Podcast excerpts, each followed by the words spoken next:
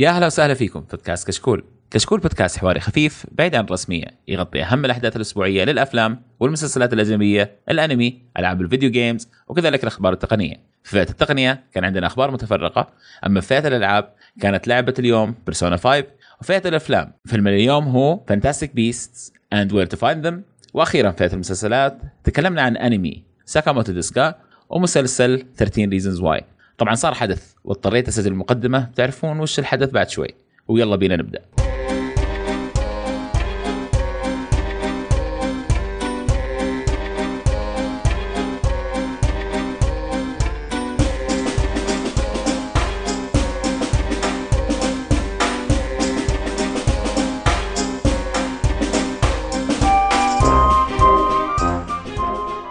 يلا حيا، يلا نبدأ تقديم الأغراء.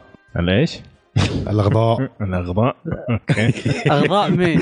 هذا أول شيء يحسب ضدي في التقديم. عندك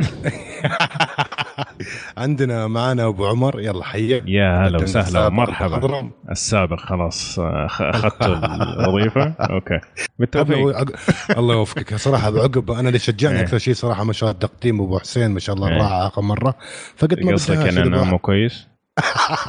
لا والله ما قصدك، بس حمسني صراحه يا باشا. لا قصدك انه انا مو كويس يعني، بس ابغى اعرف. لا انت احسن واحد يا احمد. ومعانا سعد ابو يوسف، الله حيه. اهلا وسهلا قبل الفوز معصي. ومعانا بدر، هلا حياك الله قبل الفوز ما شاء الله متعدين اليوم. ومعانا مشعل ابو ابراهيم، يا هلا مرحبا. يا هلا مشعل، حياكم. يلا حيا الجميع. طيب يا شباب، نبدأ كالعادة فقرة التقنية، ومقدمكم مع أول خبر. هذه عنصرية. إيش الغش هذا؟ إيش الغش؟ ما هي جت سبحان الله كذا بالصدفة يعني. طيب يا شباب، معانا خبر عن أمازون، الشركة المحبوبة هذه للجميع. أمازون يقول لك بتسوي طريقة الدفع جدا جميلة، بتخليك تحط خاصية الباركود في جوالك في بعض المحلات اللي متفقين معاها مبدئيا الآن حاليا في أمريكا. وهذه الخدمة سجلت منافس تقريبا الباي بال كاش، أنك أنت تقدم المحل مثلا جهازك الجوال فيه باركود وتدفع له كاش، وبعدين بالتالي الكاش هذا وين يروح؟ يروح في حسابك في أمازون، يعني ما يحتاج لا كريدت كارد ولا شيء، بس جوالك وباركود هناك. واو. طبعا المبلغ راح يبدأ من $15 إلى $500، فهذا صراحة شيء فكرة صراحة شفتها جزت لي وراقت لي، وإن شاء الله تنتشر بعد عشان تريح الناس من كريدت كارد. أمازون صاروا خلاص شو اسمه بالنسبة لنا، صاروا أخويانا الآن خاصة، فإن شاء الله الخدمات اللي نشوفها في أمريكا والميزات دي نشوفها إن شاء الله عندنا قريب، بعد ما شروا طبعا موقع سوق تكلمنا عنه في الحلقة اللي فاتت. فأي خبر إيجابي للأمازون أنا سعيد جدا، لأني مأمل كثير أنه بيجي عندنا يوم من الأيام. المشكلة خبر إيجابي وجميل، بس أنت عندك يعني الخدمة هذه أنا عارف أنت ما كنت تقصد تتكلم عن الشيء هذا، بس أنا أقول خدمة زي هذه ما أحلم تكون عندنا خلال 5 سنوات الجاية، لأن إلا أنا عندك تروح البقالات أو التموينات يا دوب عند الATM ماشين ما عنده عشان تسحب منه، عرفت؟ فما بالك خدمة. بس ممكن يتعاونوا مع السوبر ماركتات الكبيرة يعني، أو مع مثلا جرير عنده التميم وكذا. أي صحيح كلامك سليم يعني. لا لأن في نقطة ترى الآن مثلا البطاقات الشحن حقت STC سوا ولا موبايل ولا غيره تقدر تشتريها من أي محل، من أي كاشير في المحطة الكبير، اي وتقدر شو اسمه تسوي لك كود، والكود ذا تفعله في جوالك. فأتوقع أن الكونسبت يعني موجود، بس يمكن بس باقي الإجراءات والتطبيق والفكرة ترى صح. إيه ولا الفكرة الأساسية ترى أتوقع أنها مهي بجديدة كليا يعني. صحيح من جد صح، مهي جديدة. وهو شوف في الأخير في النهاية في الأول الأخير هي بوش من الشركات، لما تجيك شركة ترعى الشيء هذا وتحاول تسوي له دعم، زي موضوع مثلا سامسونج باي، وأنه قاعد تحاول الآن في الخليج قاعد تحاول تدفع الشيء هذا، بكرة نقدر ندفع بساعاتنا بجوالاتنا، هذا شيء ممتاز بس يبغى له دعم. الله يكثر فلوس ابو ابراهيم بس. الله يسعدك ان شاء الله. ان شاء الله على 2030 ان شاء الله ندفع ان شاء الله، ما عندك مشكله. طيب نروح للخبر اللي بعده. بدر معك خبر؟ يا حبيبي معي خبر عن يوتيوب. الحين تقريبا من 5 سنوات بدت يوتيوب تشارك المستخدمين أرباح على حسب الدعايات اللي تعرض في قنواتهم.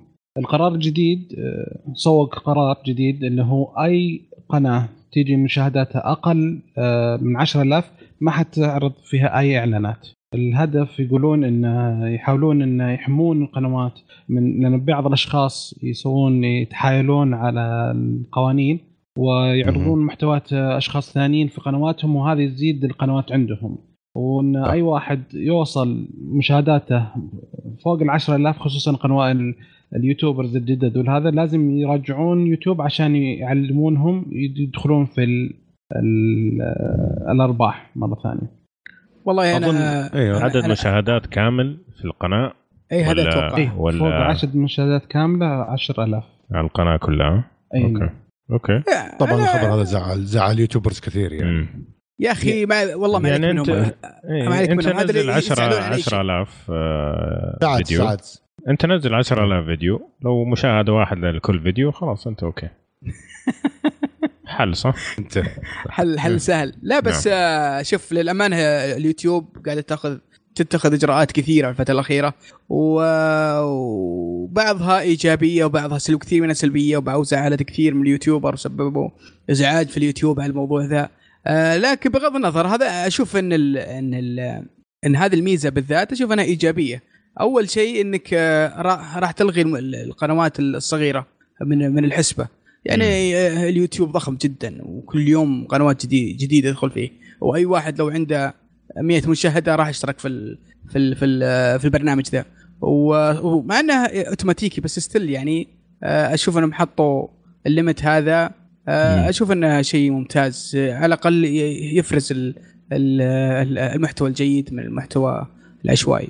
فأشوفه كويس يعني. بس هو ما حيفرز شيء أبو يوسف، يعني هو في النهاية هذا اللي خلف الكواليس. هل اليوتيوب حتدفع لهم ولا لا؟ بس أنت كمشاهد ما حيبان لك شيء يعني قدامك ريكومنديشن أو شيء بناء على هذه الإحصائية. أنا أشوف يعني ما أدري حس 10,000 يعني على الثغرة اللي يقولوها، أشوف إنه ممكن الناس اللي يسووا هذه الأشياء إنهم يعاقبوا مثلا، ولا إنه كل الناس اللي في يوتيوب تعاقب. يعني أشوف شوية دراستك كثير شوي.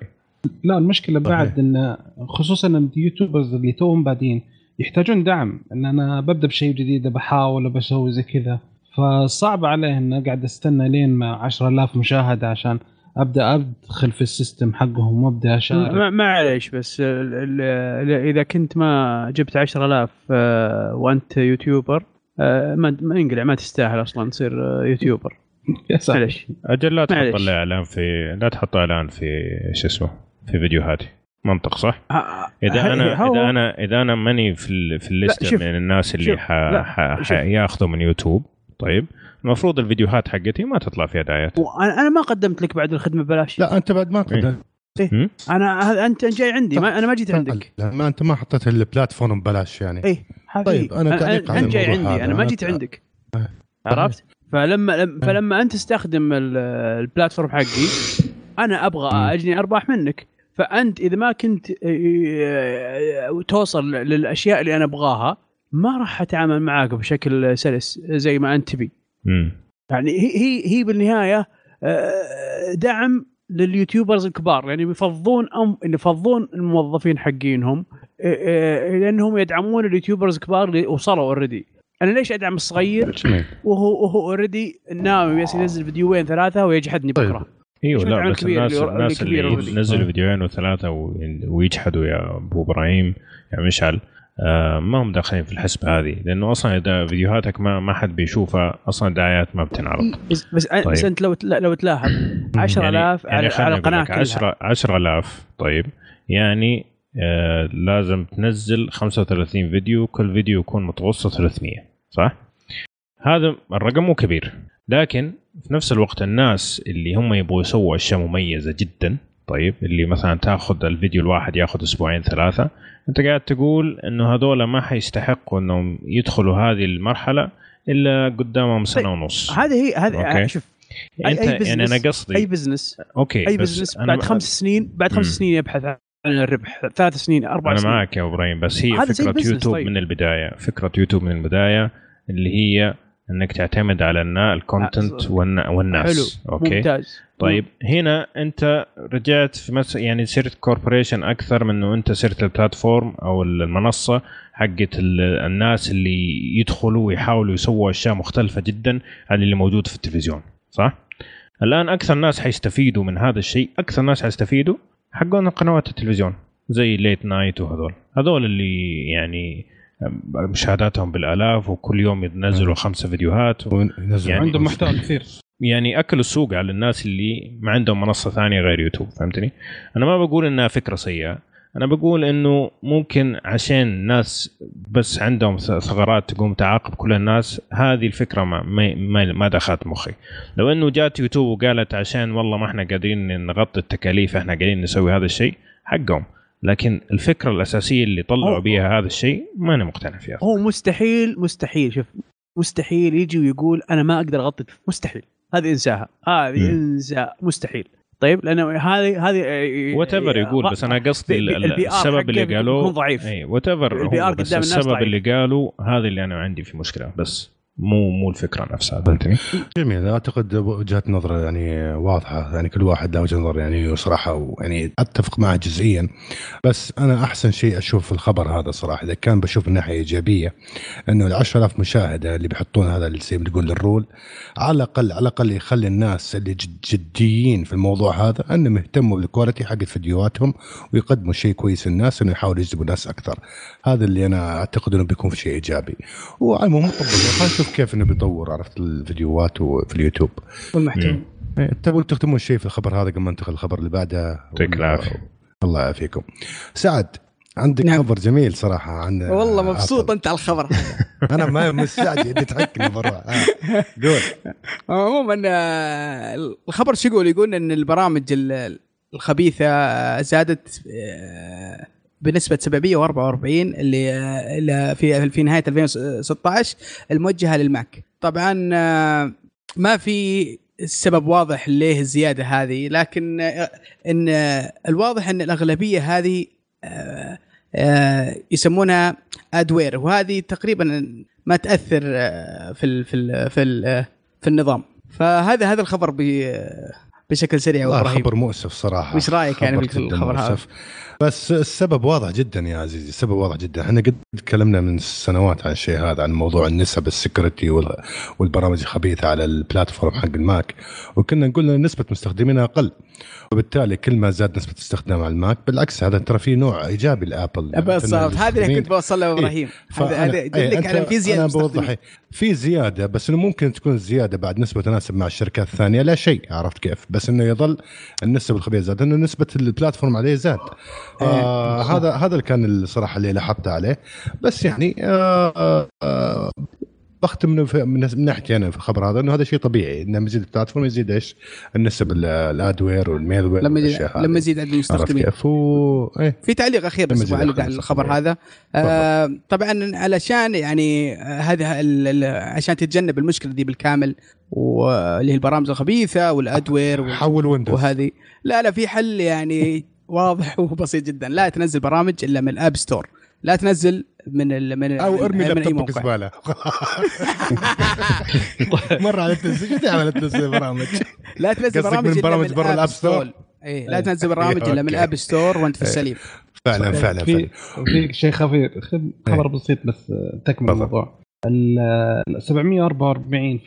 هذه مجموعة البرامج 460,000 برنامج اكتشفوه في 2016 مقارنة ب 630 مليون برنامج للويندوز.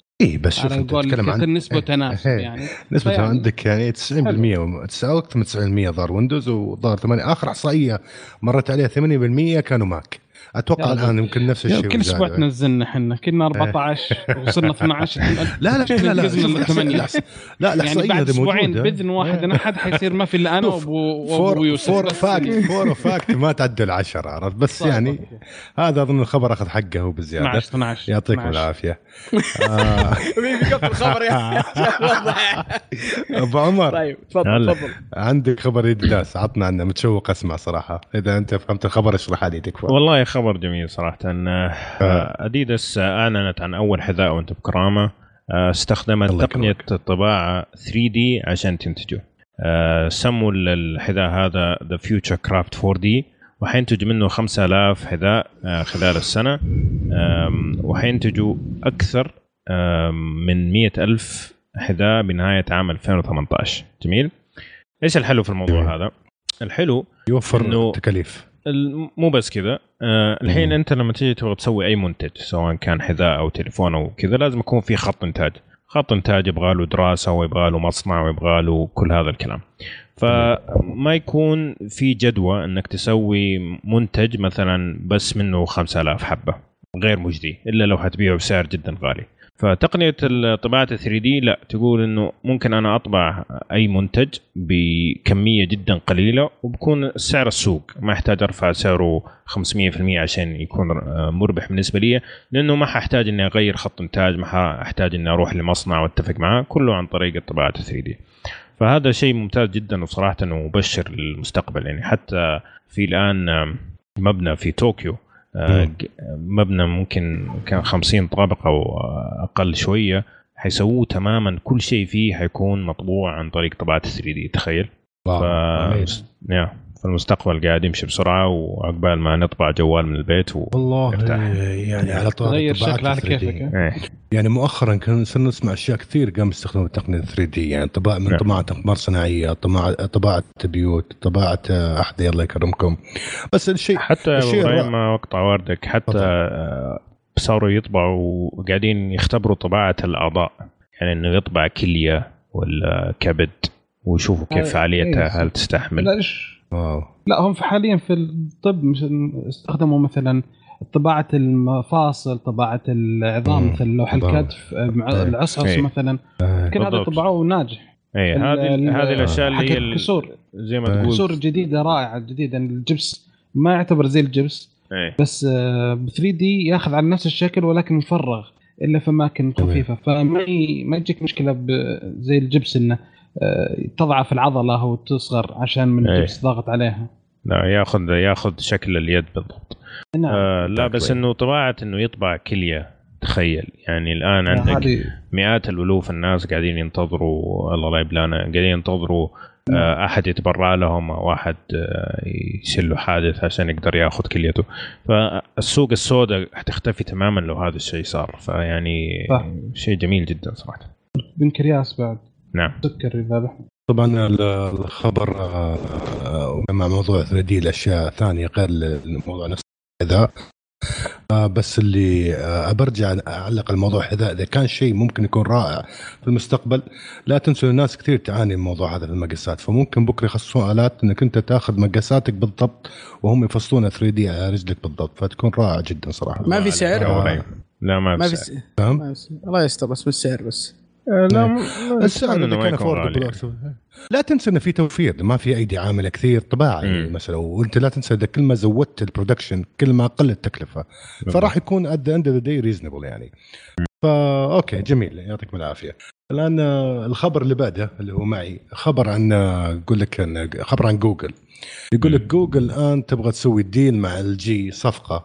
طبعا الصفقه هذه في موضوع الشاشات الديسبلاي اللي هو OLED screens. يقولك بتستثمر $880 مليون بأنها على الأقل تحاول أنها تضمن شاشات وبرودكشن كافي لجوالاتها البكسلز اللي بتقدمها إن شاء الله بنهاية السنة. عادة يقدمون على أكتوبر نوفمبر تقريبا، ما خاب ظني. ممكن أحمد تقدر تساعدنا في الشيء هذا. هو نوفمبر تقريبا نزلون بكسل صح؟ غالبا يعني هم غالبا على الشهر اللي بعد الجاي حيعلنوا عنه بشكل رسمي في جوجل I/O. ترى نسخة واحدة نزل، وش اللي غالبا يعني؟ لا لأنه قبله كان في النكسس برضو نفس الشيء، كان ينزل في نفس الوقت. يا أبو طيب يا بدر. أوكي. ذكرني الخبر هذا في خبر آبل وسامسونج. طبعا سامسونج مبسوطة، ظهر أكثر من 90% من البرودكشن حق الأودي عندهم يعني. يعني بتستفيد كثير من موضوع بيع آبل في الجوالات القادمة سامسونج مخصوص. أنا ما أدري إيش حول موضوع سامسونج آبل، بس الشاهد عندك أنت عقدة نفسية من الموضوع يعني. لا الشاهد إن الخبر عن جوجل والجي. بس ترى لاحظوا معنا OLED، إن كل الجوالات السابقة لجوجل كانت LCD ما خاب ظني، ما أظن في جوال نزلوا OLED. البيكسل او ال دي البيكسل ايوه، ولكنه كانت متعاونه مع سامسونج، جوجل متعاونه مع سامسونج في البيكسل الاولاني إيه. بس الظاهر بما ان ابل طلبت من سامسونج الكميه كبيره هذه، عشان كذا جوجل راح تحاول مع ال جي. جميل جميل. طيب بما ان طرقنا سامسونج، عندك خبر عن سامسونج يا بدر؟ عطنا اياه. ابشر ابشر. في كل سنه ينزلون سامسونج يسوون طلب مسبق لاجهزتها في كوريا. السنه هذه سوت الطلب المسبق وحطم الرقم القياسي السابق اللي كان للنوت 7 اللي جابها في يومين. النوت 7 جاب 200,000 جهاز في يومين حجم مسبق. الاس 8 الجديد والاس 8 بلس جابوا في يومين 550,000 طلب مسبق، وهذا يمخلي سامسونج مبسوطه. شيء طبيعي ترى، مره طبيعي، لان في ناس كثير كان معهم جوالات السفن وكذا ورجعوها وصارت على مشاكل، فالناس اللي يبغون جوال جديد صاروا اكثر من السابق.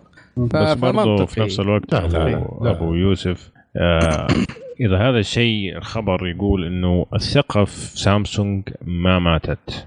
أعتقد هذا تقدر تقول زبدة الخبر، إنه الناس اللي نوت 7 وتركب كل طيارة تقول أي أحد معاه نوت 7 بالله ينزل ولا سلم جوالك، فسمعتها في الحضيض، فإنه توصل هذا الرقم من المبيعات المسبقة يعتبر مؤشر ممتاز إنه ما زال في ثقة في جودة، ما زال في جمهور وفي زبائن. إيه بس في كوريا إحنا ترى نتكلم عن سامسونج في كوريا وسامسونج كوريا وقص عليها. طب كوريا جزء من العالم، فأنت تخيل سامسونج في كوريا يقول لك الظاهر 700,000 بري أوردرز بس الثقة أكيد إنها أشوف ما تنهز. تبي نكون واقعيين الساعة. من الشركات ما ايه من الشركات ما تخطئ او ما تقوم ما يصير عندها مشكله في البرودكشن حقها. ترى في شركات كثير مرت بالشيء هذا، بس لا في عندها صدق. ابل 4 يقول لك امسك الجوال زين يدق معك يشبك معك. هذه مشكله الناس، شوف مشكله الجوال إيه. في الاخير اعطوهم بامبر، في الاخير ايش اسمعني، في الاخير اعطوهم بامبر. بس مين من الشركات اللي في العالم اللي صار لهم زي كذا وعلى طول قررت ان تسحب الجوالات كلها تعويض كامل؟ عرفت الشيء اللي صار. فانا اتوقع انه كويس ان ما زال الثقه موجوده. هذا اتفق معك تماما صراحه، هذا اتفق معك تماما. كان قرار جريء جدا صراحه جريء جدا، وترفوا خطاهم يعني ما لفوا داروا. عرفت كيف يعني هذا الشيء يعني الناس ترى بشكل او باخر بتقدر شيء هذا. اي بدر تفضل. مو على كيف على فكره. اقول بصراحه لو صار موضوع النوت 7 لاي شركه جوال ثانيه غير سامسونج كان قفلت بكل صراحه مهما كان. بس سامسونج صارت امبراطوريه. شركه بعطيك شركه صار لها مشكله على قضيه الاسعار واستمرت، اللي هي حقت اللي يسمونها بورد، هذا اللي تركبه عرفتوه إيه. بس مو بشركه توقف على البورد، هذا مو بشركه، هذا اسمه هذا الشركه صار عليها مش شركه واحده. ايوه اخوي ابو راين صار لها مشكله هذه يا بدر. لا مو بالشركه الاساسيه اللي انتجت الهافر بورد هي المشكله. المشكله صارت من الشركات الثانيه الصينيه اللي طلعت نفس التقنيه. الشركه الاساسيه كانت تبيع الهافر بورد من $1,500 الى $3,000. الشركات الصينية صارت تبيعه $200-$300. أوكي، وهذا اللي صارت فيه الحرب وصارت انفجارات وصارت زي كذا. فاضطرت والله شوف أنا لا أشكك، أكيد في شركات صينية سوت نوع عردة وتفجرت، يا من بطارية يا من ديزاين. بس حضر أنا أذكر والله لا اي بس مثلا زي جيم سنتر، زي جيم سبوت، جيم شو اسمه محلات الألعاب، محلات كبيرة في أمريكا، رجعوا قالوا شوفوا لازم تتأكدون إن عليها الجودة اللي موجودة اللي من ضمان أمريكا، عشان هذه اللي ما فيها مشاكل. بس أرجع أقول لك هافر بورد حتى انسحبت من أمازون. هافر بورد عانت المشكلة هذه. بس الشاهد إنه حبيت أتطرق لأنه في شركات تصير، بس إنه يعتمد يعني على قوة الشركة. هافر بورد كانت يعني فكرة رائعة وحبوها التينيجرز وما قدروا يوقفوا، حتى ويتنفجر يبغون يدورون فيها. بس الشاهد والله أنك صادق. إيه والله. بس الشاهد إنه أخذنا خبرنا أخذنا وقت كافي في الخبر هذا. عندي خبر أبو إبراهيم. أشوف خبرك يا سعد ولا في تعليق كمان ننتقل؟ أصبر خلينا نشوف عند بدر تعليقات. عندك خبر يا بدر؟ لا بس إضافة بسيطة أن سامسونج متوقع مع البري أوردر هذا أن حتقدر تبيع أكثر من الS7 اللي باعت منها 49 مليون جهاز، متوقعين أنه يكون أكثر. خاصة مع الفكرة حق الديسبلاي سوى الانفينيتي ديسبلاي هذه. ترى هي ترى الظاهر أول جوال ينزل في البروسيسور كوالكوم الجديد، وأول جوال ينزل الظاهر لا مو أول جوال، ثاني جوال نزل قبل ما الصيني هذا، بس كاسم شكل كبير زي كذا بدأ فيها أكيد بيصير فيه بري أوردرز كثير. طيب تقييمات مرة ممتازة للجهاز صراحة. أنا والله صراحة شخصيا ما راح أشتريه صراحة، لأنه البصمة اللي ورا ما عجبتني أبدا صراحة، ولازم أيوة بعيدة، وشخصيا ما راح أشتريه برضو على أساس الموضوع إنه البطارية قللوها. أبغى أشوف فعالية البروسيسور إذا كان فعلا يطول في استخدام الجوال فهذيك الساعة، بس فيما أصبر لها يكون على وشك ينزل نوت 8، فممكن غالبا راح اخذ نوت 8. الله يرضى عليك. انا طيب جميل. خبرك يا سعد، يتكلم برضو عن سامسونج على طاري الاس 8. طبعا راح يكون الاطلاق رسمي في 21 ابريل، الا ان المساعد الشخصي اللي هو بيكسبي هو تقريبا زي سيري وبعض المساعدات الصوتيه، ما راح يتم اطلاقها مع الجهاز، راح يطلق في الربيع ما يعني اتوقع يعني تقريبا بعد شهرين. فبس ان التنبيهات والاشياء الثانيه بتكون موجوده، الا ان المساعد الصوتي ما راح يكون موجود الا في الربيع. فيعني هذا خبر. لحظه الربيع بعد شهرين كيف؟ لا ما ادري، باقي له شهرين يخلص الربيع. ايوه اوكي لانه حندخل على الصيف خلاص يعني. اي هذا استغربت كاتبين سبرينج، قلت سبرينج يعني كيف سبرينج؟ احنا ما احنا فيش نكون السنه الجايه بس الله يستر. لا لا لا ما لا ما اتوقع انه بيكون يمكن خلال الشهرين الجايه، وبيكون بس في امريكا بس، وبيكون يدعم اللغه الكوريه واللغه الانجليزيه الامريكيه، بعدين راح يدعم اتوقع اللغه الانجليزيه البريطانيه وباقي اللغات في العالم، ما اتوقع العربيه من ضمنها. فالبيكسبي يعني ان شاء الله انه يكون شيء مثل سيري او ينافس سيري شوي. يا رجل اي واحد حيمسك جوال سامسونج حيحط جوجل اسيستنت ويسحب على بيكسبي، ما ادري شو صراحه. والله اتفق معك صراحه، ما يعني فاهم يعني في حاجه ممتازه موجوده، يعني لازم يكون شيء خرافي جدا عشان اوقف استخدم جوجل اسيستنت، وصعب جدا لانه كل المنتجات عندي اللي استخدمها الاساسيه حقت جوجل. فجوجل اسيستنت يجمع لي الايميلات، يجمع لي من جوجل كالندر، يجمع لي من كل مكان وخلاص يعني، فما نفهم فنشوف بس ما اتوقع. وثاني شيء شركات يعني شركات البرامج، اما بجي بسوي دعم اروح ادعم برنامج او مساعد في جهاز واحد ولا دعم جوجل نفسه، اخليه يشتغل المساعد حقه على برامجي الحين تشتغل كل جوالات جوجل. صحيح حلو من جد جميل، يعطيكم العافيه. طيب خبرك يا احمد عن شركه تنتج حوالي 100 صراحه جدا مثير. لك تفاصيله كل الانتاج عند اليوم كل انتاج واشياء غريبه كنت طيب هذه شركه بريطانيه قاعده تدور دعم انها تسوي قوارير مويه بديله للبلاستيك، اوكي، سواء مويه او اي منتج ثاني. الفكره انهم يبغوا يستخدموا اشياء طبيعيه زي نباتات واعشاب البحر انهم يسووا هذه القوارير. وايش الميزه فيها؟ اول ميزه فيها انه ارخص من انك بتسعى مره، ارخص من انك تسوي من البلاستيك، هذا اول شيء. ثاني شيء لو حال ان مثلا طاحت في البحر ولا طاحت في اي مكان، خلال 4 ل 6 اسابيع حتتحلل تماما. جميل، فما حيبقى منها اي اثر. غير كذا استهلاك الطاقة أقل، وإنتاج ثاني أكسيد الكربون لما تيجي تسوي هذه القارورة أقل ب5 مرات من لما تسوي بلاستيك. جميل. غير كذا أنت ما ماسك خط كذا وأذن العصر وفيك جوع، تقدر تشرب الموية بعدين تأكل القارورة قابلة للأكل. ما عندك مشكلة. ممتازة ذي.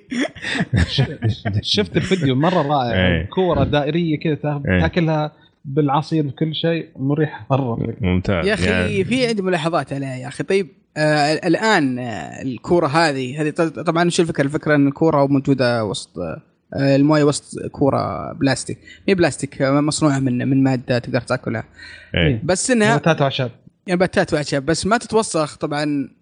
هذا يعني كيف أحط في ثمي شيء؟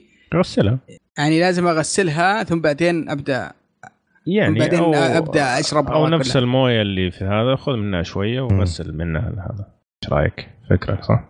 فكره فكره. بس كيف برضه موضوع ثاني اللي هو نقل، كيف انا اقدر انقل الاشياء هذه في شاحنات في سيارات؟ هل انا اتوقع انه هي بدايه حتكون الكوره هذه، بس انه مع الوقت حيسووها على شكل قاروره، لانه قالوا بعد كده انه حيحطوا فيها عصيرات، حيحطوا فيها بيبسي وكوكولا، فإنها كلها تكون في الدائرة الكورة هذه. صعب استهلاكها. أتوقع إنه هذا بس بروتوتايب أو زي ما تقول نسخة أولية، وبعدين يبغوا يسووها على أشكال أخرى يعني. أنا مهم الشركة قاعدة تحاول إنها تجمع 400,000 جنيه استرليني عشان تقدر تبدأ المشروع. موجود الآن في كيكستارتر، تقدر تدعمها إذا تحب. جميل. تسلفها مرجع. طبعا أحد أجيبات الشيء هذا إنه يقول لك إنه راح يوفر من مش الدمبينج والبلاستيك. أيوه. يوفرك، لأنه جزء كبير مشكلة بلاستيك إنه ينتشر وينرمي. عرف كيف؟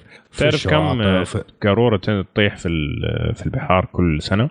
ممكن بليون قارورة. واو. بليون قارورة. واو. وكل سنة بليون، كل سنة بليون تجمع. بكرة سنة جزيرة القوارير. أيوه. بالضبط. بالضبط. مسبح قوارير. بس الفكرة دي، شوف، هذا اللي يسميها أفكار رائعة على ورق، بس في أرض الواقع ما أدري شو راح تطبق.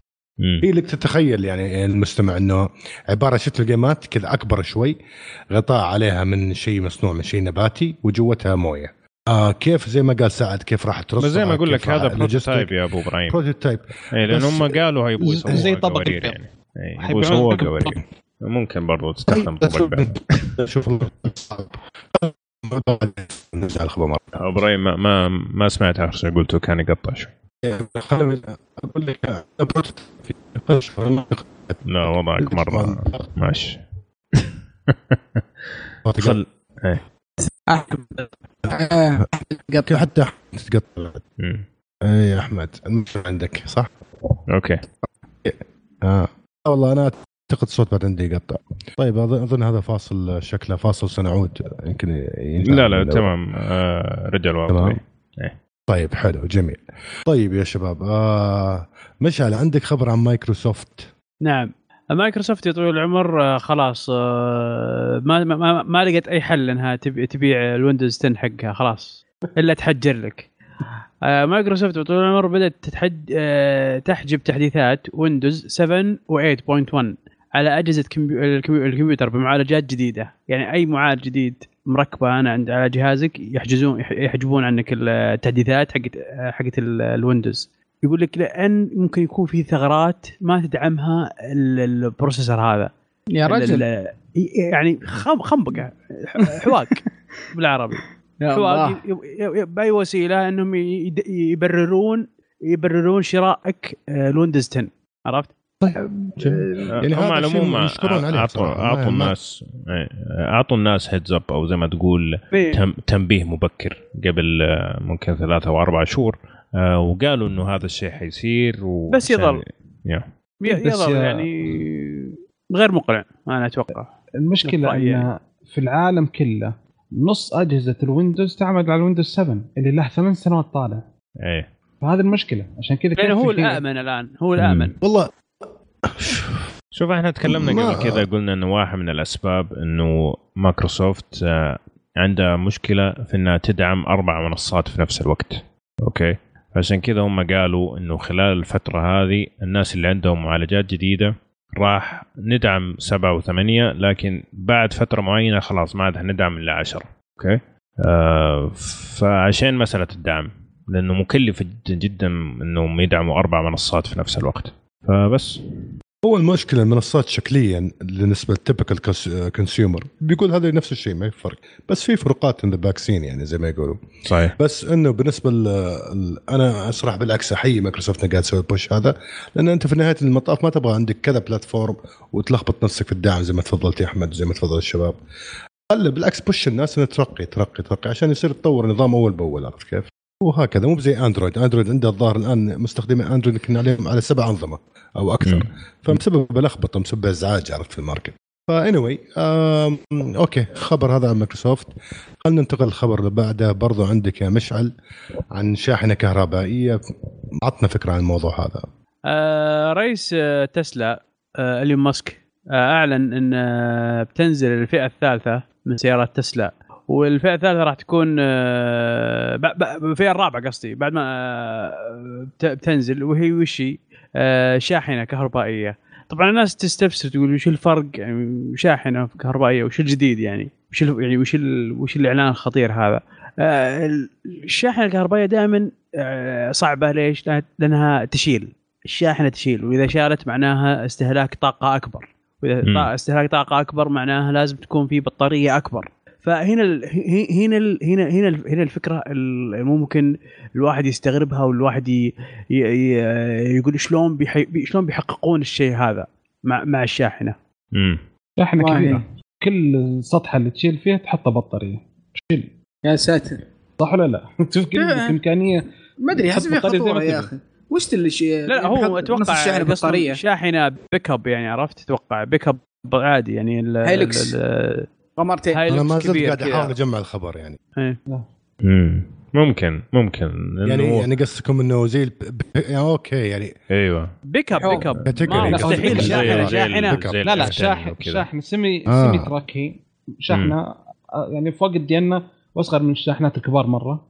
هذه حتنزلونها في سبتمبر، والبيك أب بعدها بسنة ونص حينزلونه. يصير عنده يعني اسطول كامل من السيارات، سيارات وجيب وبيك أب وشاحنة وكل شيء. حركات والله والله خلينا نشوف. أنا لحد الآن يعني ماني مقتنع 100%، لأن أشوف السيارة دي في كل مكان، ما زال الانتشار حق السيارة دي ضعيف. ما طبعا الناس يقولون السبب يعود كمية الإنتاج قليلة والسعر مرتفع. فخلنا نشوف إيش بيصير في الفترة الجاية، هل فعلا تنتشر السيارة دي عشان يحط أنواع كثيرة؟ أنا ما أدري، شوف. حلو والله. بالنسبة للشاحنة دي برضو زي ما قلت سعد، نشوف كثير. مشكلة تسلا إنه عندها أفكار رائعة تبداها، أكيد راح تواجه صعوبة كثيرة إنها تدخل السوق، أو الشركات بدأت تنافس فيها بقوة تخش ضايقها. ما زلت مقتنع إنه صعب انتشاره حول العالم. طيب عندنا آخر خبر في فقرة التك اللي هو عن سناب شات، والخبر هذا عندي، خليني أقول لكم بشكل بسيط. يعني أول خبر عندك وآخر طلع كلام، شفت كيف أول أفتح وقفل، ما عندك مشكلة. ديكتاتورية من أول مرة. طيب بالصدفة سبحان الله جاتي. سبحان الله يعني مو بقول لي موزع الأخبار يعني أبدا. طيب رحيم. طيب الخبر يقول عن السي او عن حق سناب شات، يقول لك إنه طلع أقاويل انه قال السي او ان سناب شات صمم للناس الريتش بيبل، الناس الاغنياء اللي فوق الطبقه الوسطى. هذا كان التوجه حق الاب للجمهور هذا. اوكي، فمين زعل بالمقابل؟ الدول اللي هي الديفلوبينج واللي قاعده تحاول تطور، واللي هي تعتبر نفسها ما تعتبر من الريتشست كونتري او الدول الغنيه. فاحدهم اللي هي الهند وغيرها اسبانيا. وش صاروا يسوون؟ صاروا نوع من انتقام الكلام هذا، صاروا يقولون طيب اذا انت هذا مو موجه لنا احنا كشريحه من الجمهور او كشعب، فبالتالي بنحاول نضركم بالطريقه هذه. يعني صاروا وش يسوون؟ صاروا يسوون داونلود للاب ويعطونا ريت تعبان وانستول. صار عندهم زي تقول ايش، زي المظاهره ضد الموضوع هذا، وفي تويتر في السوشيال ميديا. طبعا بعدها بكم من يوم نزل خبر من السي او انه ينفي انه قال الكلام هذا. يعني انا احس الموضوع اخذ اكبر من حجمه من الجهتين من الطرفين، يعني سواء قال ولا ما قال، هذا ابلكيشن موجود ومتوفر، ما منعوهم ولا منع احد يستخدمه. عرفت كيف؟ ممكن كان في دراسه جدوى قال شيء وتحسبت ضده. فانتم ايش رايكم في الكلام هذا؟ تحسون كلام توقع انه صدق ممكن طلع من السي او؟ وايش رايكم برده فعل الناس اللي قامت ضده؟ اعطونا اللي عندكم. والله سناب شات مو ناقصها صراحه، التوقيت جدا سيء بالنسبه لهم. وطبعا الناس ما يصدقوا السوشيال جاستس، او زي ما تقول الناس اللي يحاموا الضعاف على قولهم في السوشيال ميديا ما يقصروا. سناب شات فعليا ارقامه في هبوط مخيف جدا، وتقريبا قاعد يموت. فهذه الدفه يا انه حتكون ايجابيه بانه الناس اللي نسيوا عن سناب شات او ما اهتموا في سناب شات حيروحوا يشوفوا ليش هذا ما ينفع للفقراء، او انه حيكون زي ما تقول المسمار الاخير في الكفن يعني. فخلنا نشوف. والله شوف واحده من الاخبار يقول لك ان اللي هو الانستغرام ستوري عدى 200 مليون مستخدم وتجاوز الانستغرام يعني واضح السناب شات صحيح. فواضح ان في هبوط كبير في مستوى السناب وارتفاع في المنافس. فالتوقيت سيء طبعا. هذا الخبر برضو طلع مع خبر ان ستوري انستغرام جاب ارقام ممتازه. فالخبرين جاي مع بعض وفعلا زي ما قال احمد اتفق معه. مهم هو ناقص مسكين يعني. في تعليق بسيط بس تفضل. في تطبيق نزل وأنزل أعلن في الهند والدول هذه يقول اسم برنامج تطبيقنا اسمه سناب شات وليس سناب شات. لا تحذفون برامجنا، احذفوا برنامج ثاني لو سمحتم. ركزوا. والله شوفوا جميل ربطكم موضوع الخبر مع الانستغرام وانه كيف طلع برقامه مؤخرا. لانه والله الموضوع شوف في الوقت الحالي الكلام هذا جدا تو داخل سناب شات زي ما تعرفون داخل سوق الاسهم الامريكي IPO. على انه شوف سهم ما تاثر، سهم ما زال مرتفع. بس انه مشكله سناب شات انه سناب شات قائم على فكره الستوري وتقريبا ما عنده غيرها. اما عندك فيسبوك، عندك عنده مثلا ايش يسمونه التايم لاين حقه تويتر لو سواها بعد ما ادري عن تويتر ممكن يسويها. عندك برضو انستغرام اصلا من اساس كان قوي في موضوع الصور وحط اضافتها. خاصيه سناب شات راحت الاشياء الثانيه اللي اوريدي فيها شيء بلس، فموقفهم حرج جدا يعني.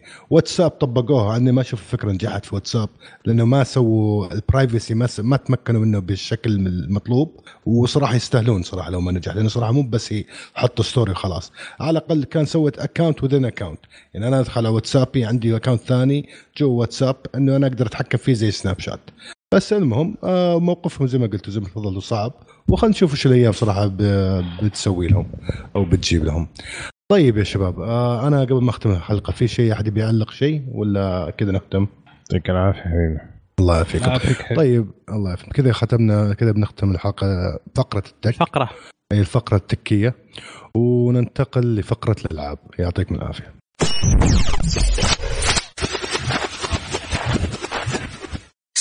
طيب يلا شباب نبدأ فقرة الألعاب. أول خبر الحسن عندنا لعبة مع بايونيتا على البي سي، لعبة من سيجا نزلت من 6 سنوات على الاكس بوكس 360 والبلاي ستيشن 3. يقول لك بتنزل هالمرة على ستيم البي سي. يقول لك معاها سبورت 4K، ويقول لك في a lot of option في الجرافيكال كنترول. وممكن إذا فيصل عندك خبر عن هذه الاوبشنز كنترول ممكن تفيدنا فيها، إذا ما عندك والله أنا أكبر إفادة ممكن أفيد فيها. اللعبة نزلت أصلا على البي سي وباعت 100 ألف نسخة يعني خلاص، يعني بدون إعلانات بدون أي شيء بدون أخبارك قديمة يا إبراهيم الله يهديك. وهذه هذه لعبة 6 سنوات وأنا ما يدخل مع السلامة. يلا اللي بعده. المهم أدائها طبعا جدا كان ممتاز. ديجيتال فاوندري، موقع ديجيتال فاوندري أو قناة ديجيتال فاوندري تكلموا كثير في الموضوع هذا وقالوا كلام جدا ممتاز. اللي لعبوا اللعبة طبعا ما لعبوها على 60 فريم، كلنا نعرف اللي يعرف الفرق بين 30 و60 يعرف انه كنا قاعد يلعب شيء جديد. فحتى الناس اللي لعبوا اللعبه يجربوها او على الاقل يشوف فيديوهات. يعني اللعبه ما تحتاج كمبيوتر قوي لانها قديمه اصلا، وممكن ترفع الدقه لدقه تلفزيونك يعني حتى ما يحتاج 4K وتلعب على 60 فريم. المشكله في اللعبه الان انه هي بس 60 فريم، يعني ما تقدر ترفعها فوق. نعم لأن على البي سي فهي مشكلة، يعني لو لعبة على الكونسولز يا رب تكون 60 فريم. فشايف يعني فرق، يعني رب يكون شيء ممتاز، منظورك يعني يفرق. اوكي والله شوف والله لعبتها على أسوأ جهاز في الفترة ذيك، مو بأسوأ جهاز، أسوأ نسخة على الجهاز اللي كانت على البلاي ستيشن 3. البلاي ستيشن 3 كان أدائها سيء جدا جدا جدا، فريمات تنزل و30 فريم وتنزل فريمات بعد. ومع ذلك كانت حلوة اللعبة، كانت ممتازة. فأتوقع الآن مع 60 فريم والأشياء الحلوة يستاهل واحد يرجع لها. طيب يستحق نذكر بعد. يقول لك إلى أبريل 25 يقول لك سيجا يقول لك بتعطي كل واحد شرى اللعبة. كنا أخذ الديلوكس، كنا أخذ النسخة هذا من غير أي زيادة. النسخة الديلوكس فيها كتاب الرسم ولا الالوان ولا المرسوم ولا الارت بوك يعني، وفي اغاني وول بيبر وكل ايوه افاتار في اشياء ثانيه. نعم اللعبه فيها الاصوات اليابانيه والانجليزيه وفيها حتى الترجمه طبعا الانجليزيه، يعني اذا بتلعب باصوات يابانيه. تمام يعطيك العافيه. بدر عندك خبر عن جامعه إلينوي مع الالعاب؟ ايوه حبيبي، يقول لك طال عمرك مع انتشار منافسات الالعاب وصارت الجوائز اللي فيها مره عاليه، بدأت الجامعات تفكر إن تسوي فرق لها عشان محترفة تصير تشارك في المنافسات هذه، ومنها يعني ينشرون اسم الجامعة ومنها يكسبون جوائز. عشان كذا جامعة إلينوي تسوي تعطي منح للدراسة عندها ابتداء من الخريف هذا، وعينت مدرب اسمه كريستين ماتلوك عشان يكون مسؤول عن البرنامج كامل. الجامعة ما هي حتكون تقريبا هي من الأوائل، بس في تقريبا 12 جامعة وهيئة دراسية بتسوي نفس البرنامج على مستوى أمريكا عشان منافسات يعني صارت زي فرق السلة مثلا، يعطوكم منحة عشان تصير في فريق السلة تلعب سلة كويس ولا تلعب الكورة حقتهم، منحة عشان تلعب كرة سلة، منحة عشان تلعب كرة قدم أمريكية، منحة عشان تلعب جيمز. على فكرة تقدر تقدم فيزا الآن على أنك لاعب محترف جيمر، يعني أقدم أنا ألعب أساس الكرة ينفع؟ أنا برجوني مع أول طيارة أنا ورحت. والله يا أخي، والله للأمانة أنا أشوف الرياضة الإلكترونية ورياضة الألعاب هذه لها مستقبل عندنا، خاصة عندنا في السعودية بس ما حد مهتم فيها، وخاصة أجواءنا حارة ونقعد قدام تلفزيون ولا في أماكن يعني رياضة وفي أنا خاف أفتح نقاش بالموضوع هذا بعدين يطير فجأة بس عادي افتح نقاش يعني ويروح عليك عادي. والله ضحكت على المقطع هذا كم سمعته، والله كان تعديل رائع. أعطيك العافية والله فيت صدق. الله يعطيكم العافية، أنتوا اللي مسكتوا خط صراحة وسواه فاست فورورد خرطوا كل كلامنا راح نرجع، والبيب مش شغال بعد، فاست فورد وبيب يعني من جهتين. طيب يعطيكم العافيه. في عندك بدأت بتكمل على الخبر هذا، عندك شيء اضافيه بتقول ولا ننتقل بعده؟ لا خلص الخبر. ممتاز. طيب سعد عندك خبر عن مبيعات؟ والله شوف في مؤامره يعني سايره وعطونا الخبر هذا احسن. في مؤامرة بعطوني الخبر هذا، لأن صراحة بعد ما أقرأ الخبر أنا بصير بصف مع مشعل في توقعاتنا الخرطي. طبعا أنتوا صفين أصلا مع بعض من زمان ترى. لا حرام عليك، أنا توقعاتي جنب الكذب بعض الأحيان يعني، ولا أتوقع كثير بس بعد التوقع ده والله مرة كان شاطح. عموما كنت متوقع طبعا فشل مبيعات سويتش في هذه الحلقات السنة اللي راحت، لكن الخبر هنا يقول مبيعات السويتش تتعدى 2.4 مليون جهاز في الشهر الأول. طبعا أعلنت نينتندو أنها باعت 900 ألف تقريبا في أمريكا، وباقي وفي اليابان أتوقع كانت مليون وحاجة زي كذا، فالمجموع العالمي طلع 2.4 مليون. للعلم أنا كانت أتوقع أنها تشحن 2 مليون في شهر مارس، لكن المبيعات تعدت التوقعات، وكانوا متوقعين أن خلال السنة الأولى بتبيع من 5 إلى 7 مليون تقريبا، لكن بعد المبيعات الممتازة أول شهر أتوقع أنهم بيرفعون توقعاتهم أكثر شوي. عموما وخاصة في نهاية السنة في لعبة كبيرة جدا راح تنزل هي ماريو، يعني ماريو له اسمه وله وزنه في السوق، وخاصة العشاق نينتندو، فبداية ممتازة. لا مو بس كده، حتى يعني كل شهر الآن ألين ماريو في شيء قوي نازل. اختلف يعني في النقطه هذه ترى قوي بالنسبه لك للناس، مو لنا انا وانت، بالناس اللي يبغوا يلعبوا الاشياء هذه. يعني مثلا الشهر هذا عندك ماريو كارت، انا زهقان منها ولا ابغى العبها، لكن لا اله الا الله يعني في ناس اكثر من الناس اللي اشتروا زلده حيشتروا ماريو كارت. ممكن صح. طيب. بس انا ماريو كارت القديمه قديمة بس حيشتروها برضو اوكي. طيب انا ما اشتريتها، انا اصلا ما اشتريت الجهاز اللي راح كله. إذا باعوا زلدة أكثر من أجهزة السويتش صحيح. خلاص والله شوف الخبر الإيجابي تركي غريب الجمهور أغرب صراحة يعني. لا الخبر المفاجئ أن السويتش كان الأكثر مبيعا فوق البلاي ستيشن، يعني كانت الاكثر مبيعا في امريكا شهر مارس اللي هو جهاز السويتش من نينتندو، بلاي ستيشن 4 من سوني، والاكس بوكس 1 من شركه مايكروسوفت. ففعليا انا قاعد اشوف حرب الكونسولز وحرب الاجهزه رجعت، يعني لنا تقريبا سنتين بلاي ستيشن شهر، اكس بوكس، بعدين يرجع البلاي ستيشن. الان صار في ثلاثه، في حماس، شيء ممتاز، وشوي هذا بيرجع السوق شوي للحماس وعلى فكره والمنافسه. وعلى فكره اي اذا شفتوا ارقام فرنسا لا تتحمسون، ترى كلها من السعوديه. والله طب كل العالم ترى يبين. في سؤال شباب، معلش، في واحد سالني قال على حسب نصيحتكم ان ما نستعجل واستنى شويه وزي كذا، يقول هل الان وقت مناسب ولا نهايه السنه؟ يعني نهايه السنه انا اشتري الجهاز. والله شوف، هو على حسب هو بعد الالعاب اللي اعلنت عنها هذه، هو على حسب انت ايش تبي، هو على حسبه هو، لان صراحه اذا ما انت من عشاق نينتندو او من العاب نينتندو هذا الجهاز مو بلك، نهايه السطر يعني. بس اذا انت من عشاق العاب نينتندو وعندك حب للعاب نينتندو بشكل باخر او لك ذكريات حلوه، ترى هذا الجهاز يعتبر كويس، خاصه انه متنقل وتحطه في التلفزيون وتشيله، بغض النظر عن امكانياته وقدراته او تقنيه. فهو يعتمد على النقطتين ذي، ويعتمد على وين بتاخذه بالسعوديه، بتاخذه بسعر غالي، بتاخذه من برا، بتاخذه بسعر رخيص، وكان امكانيات هو اقوى هاند هيلد يعني. بالضبط، محمول يعني. هذه طبعا رد فعل، هذا اتفق معك يعني. انا اتمنى ان احنا نشوف منافسه الهاند هيلد، بس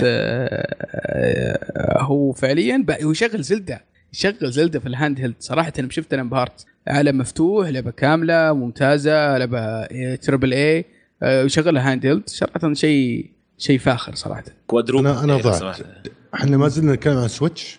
هذه العابه يا ابو ابراهيم، شغل زلدة برضه. سويتش نينتندو، ايوه. اوكي انا راح على بالي الجهاز ذاك اللي كونسول كان بيس. اوكي راح بالك اويا ظاهر، والله قديم. طيب اوكي تونا استوعب ممكن. طيب جميل، في اضافه عندك عليها سعد الخبر هذا ولا ننتقل لخبر احمد؟ والله ما عندي اضافه. والمبيعات هذه كمان مهي في اخر السنه، مهي في عيد في كريسمس وكريسمس وشيء زي كذا يعني. في أردى وقت مبيعات جيمز في العالم من جد، في أردى وقت مبيعات العاب والاجهزه، يعني بلاي ستيشن مكسر الدنيا بالالعاب اللي عليه. طيب ممكن تقول لنا جاء في وقت متعطشين الناس لاشياء جديده والالعاب، خاصه الفتره هذه ما ينزل فيها اشياء. العكس يا لا نزل الفتره هذه غير متعطشين ابدا، خاصه الالعاب اليابانيه غير متعطشين. كميه العاب يابانيه نزلت في الوقت اللي هو فيه نزل فيها يا شيخ، وربي ما تنزل سنتين اللي راحت كلها.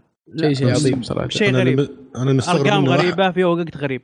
انا مستغرب انه احمد ما علق على الخبر ده ابدا، ما يحب السويتش.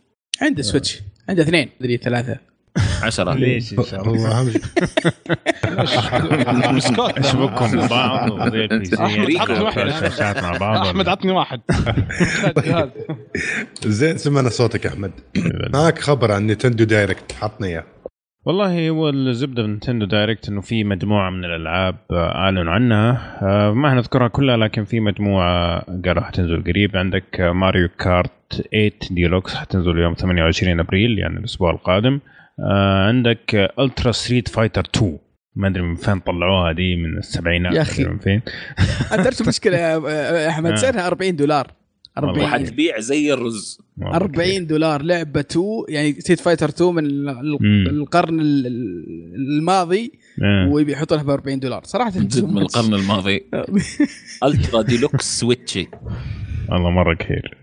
تنزل يوم 26 مايو، حيكون فيها تقدر تلعب بالمود القديم اللي هو الجرافيكس حقت ستريت فايتر 2 او اتش دي مود اللي هو محسن يعني.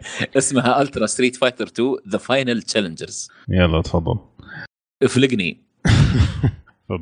بكره ينزل فاينل تشالنجر 2 كمان. اي ما حتصير فاينل ابدا. طيب عندك ماينكرافت حتنزل في 11 مايو، وهذه مره تحمسوا لها الناس على اساس انك تقدر تاخذ ماينكرافت كل مكان بالجرافيكس حقتها وكذا. في عندك ديسكايا 5 كومبليت، حينزلوا نسخه كامله من لعبه ديسكايا مع كل الدي ال سيز يوم 23 مايو. وتوقع يعني هذه اهمها. باي داي 2 غريب صراحه، كانت تنزل في 2017 بس ما حددوا متى. لا مو اختلف معك مو بغريب لان توجه الكونسل بكبره اصلا للبالغين بس Payday 2 ما فيها الا اونلاين. شلون ما فيها الا اونلاين؟ اي هذه هي. طيب عندهم سيرفيسز بتجي بيد سيرفيسز بعد، فهم يبوني يعني يبررون البيد سيرفيسز. ولا بقديمه ترى ما هي بجديده يعني، يشغل هالجهاز بالراحه يعني. حلو بس هذا اللي عندي. طيب اجل في عندنا اعلان مع فيصل. عطنا الاعلان عندك يا فيصل. متاكد وتعرف الاعلان؟ هذا المكتوب عندي اعلان. والله اعلان رهيب. عطني يا فيصل. والله خبر زي العسل على قلبي والله. ايه ما في خبر الاكس بوكس. طيب مو مشكله نرجع له بعدين. طيب في عندك اعلان عن موعد نزول ستار وورز باتل فرونت 2. طبعا حيكون في 3 و4 و5 و6 يعني الى ابد الابد ان شاء الله. لا تشترونها استنوا. ايوه اعلنت انه في ستار وورز باتل فرونت 2 حتنزل على كل المنصات اللي في الدنيا، الاكس بوكس 1 البي اس 4 والاوريجن اللي على البي سي، وحتنزل 17 ما في سويتش، وحتنزل في 17 نوفمبر. الناس طبعا اللي عندهم EA Access حيصير فيهم نفس اللي صار في الناس اللي كان عندهم EA Access واشتروا لعبة باي وير الأخيرة اللي هي اسمها يا شباب أنا توهقت، ماس إفكت أندروميدا، وحيتورطوا. فحيبدأ عموما في 9 نوفمبر البيتا على الأوريجن أكسس برضو والإي أكسس. اللعبة طبعا هي فيها اللي هو نمط واحد يلعب اللي هو ستوري، وفيها أونلاين، والأونلاين كمان يوصل ل40 لاعب. هذا شيء مرة ممتاز. اللي حيطلبوا اللعبة وحيكونوا بيتا تيسترز وحيستعجلوا يعني حيحصل إضافات من الشخصيات اللي في فيلم The Last Jedi، وكمان حيلعبوا بسفن فضائية مختلفة، في واحدة اسمها ميلينيوم فالكون وسفينة فيرست أوردر جديدة هذه. واللاعبين اللي حيطلبوا الديلكس إديشن حيحصلوا برضو على نفس اللي قلنا قبل شوي، وكمان حيلعبوا بجندي اللي هو من النخبة في الستار وورز ويطوروه، وكمان حيلعبوا قبل كل الناس اللي قبلهم 3 أيام يعني. فعليا حيبدأ البيتا في 6 نوفمبر إن شاء الله. عندي شوية إضافات يا فيصل تسمح لي. بس البيتا هذا لازم تدفع عشان تلعبه يعني. طيب أنا طبعا مسميه بيتا، هم ما سموه بيتا، أنا مسميه بيتا. مسميه وش الإضافات؟ مسمينا إي أكسس، أنا مسميه بيتا.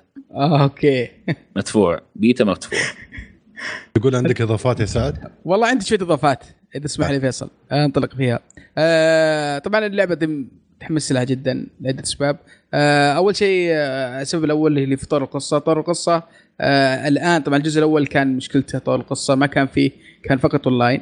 الآن بيحطون شو اسمه فكرة طور قصة ولا هو بشيء عادي. طبعا يعتمد على رواية معروفة اسمها انفيرنو سكواد، ويعني فيها قصة محترمة وشغال عليها استوديو خاص شغال على طور قصة، والاستوديو هذا تم إعداده من قبل ناس ممتازين، فيهم ناس يشتغلوا في لعبة بورتل، في ناس منهم يشتغلوا على أحد ألعاب السنكريد، ففي مجموعة من المصممين الممتازين. هذه النقطة الأولى.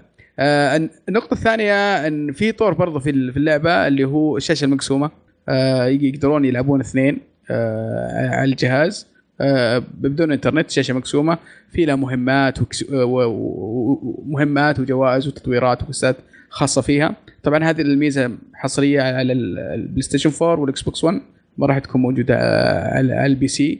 بالنسبة للملتي بلاير أحد الميزات اللي فيه إن موجود، إن كل شيء موجود في عالم ستار وورز، في الثلاثية الأولى، في الثلاثية القديمة، في الثلاثية الحديثة، في الأنيميشن، كل شيء كان موجود راح يكون في الملتي بلاير، من شخصيات بمراحل الشخصيات قصدك يعني. كل شيء راح يكون موجود. طبعا ستار وورز من الأشياء الرهيبة اللي فيها كان رسمها جدا جدا ممتاز وخرافي، وكانت جدا جميلة. النقطة اللي أنا حمستني أكثر على هذه المعلومات، كان في مشكلة كبيرة في باتل فرونت الأولى اللي هو سيزن باس. كان اللعبة تشتريها مع سيزن باس تطلع لك عليك ب$90 أتوقع أو حاجة زي كذا، فكان الناس زعلانين ليه تحطون سيزن باس بالسعر ذا. والسيزن باس هذا خرب شوي على اللعبة، ففي واحدة من القرارات اللي قرروها في اللعبة دي ما راح يكون فيها سيزن باس، راح يكون فيها شيء جديد ومختلف، ممكن شيء زي اوفر واتش او غيره. فهذه باختصار ليش أنا متحمس إلى لعبة ستار وور باتل فرونت 2. لا تتحمسوا بزيادة وتشتروا اللعبة قبل ما تنزل وتشوفوها وتسمعوا كلام الناس اللي جربوها. أتفق مع فيصل أنا 100% معك. لأن EA تخوف الصراحة يعني بعد ماس إفكت صراحة تحطمت أنا جد كثير. وقبل ماس إفكت كان في لعبة سم سيتي هي. أي سم سيتي. قبل كم سنة كانت برضو فاجعة. بس فيصل ترى أتوقع أنهم حاطين كل إمكانياتهم في اللعبة دي لأنهم ناويين اللعبة دي تبيع بشكل ممتاز. ناويين يعني ممكن ما يمنع يعني بس شفنا من استديوهات كبيرة يعني تريبل ايز برضو ويحطوا فيها أشياء كثير وفي الأخير تطلع فيها مشاكل تقنية كبيرة في البداية وبعدين يحلوها وينزلوا لك باتشات فتصير تدفع عشان بيتا. أنا اللي بقوله لا تدفع عشان بيتا، جرب البيتا في مشاكل مسموح ما في مشكلة يعني عادي بالعكس ومرغوب كمان أقصد، لكن تدفع فلوس عشان تصير أنت حقل دجار لا غلط يعني. المنطق هذا في اللاعبين عندنا مشكلة يعني مو بس احنا عندنا يعني في كل مكان انه يشتري بيتا وما يتعلم الدرس، يشتري شيء لسه ما نزل ويجربوا عليه ويطلع في الأخير في مشاكل تقنية كثير. وفي ديسانر 2 مثلا قبلها ماس إفكت مستحيل المشاكل حقت ماس إفكت عيب يعني، فحرام ندخل في نفس اللفة مرة ثانية وانت دافع فلوس فيها. وفر فلوسك في جيبك، خلي الناس تجرب غيرك، خليك أذكى منهم، وإذا كانت ممتازة اشتريها واشتري السيزن باس ولا اللي شيء الجديد اللي هيسووه واشتري كل شيء مو مشكلة. أتوقع لكن على شيء يستاهل يعني. وضحت الفكرة الله يعطيك العافية. طيب عندك إضافة ثانية فيصل على الخبر هذا ولا تبغى ننتقل للخبر اللي بعده؟ والله يا أبو يوسف كفى ووفى حقيقة، لكن أبغى أشوف الخبر. في خبر حق مايكروسوفت يا أخي حق إكس بوكس هيك متحمس. إيه متحمس جدا. مشعل عندك خبر عن إكس بوكس؟ أي نعم عندي هذا الله يعافيك. فيه اكس بوكس راح يضيفون خدمة انك تعمل ريفند اللي هي انك تاخذ فلوسك من جديد من اي لعبة تشتريها ديجيتال.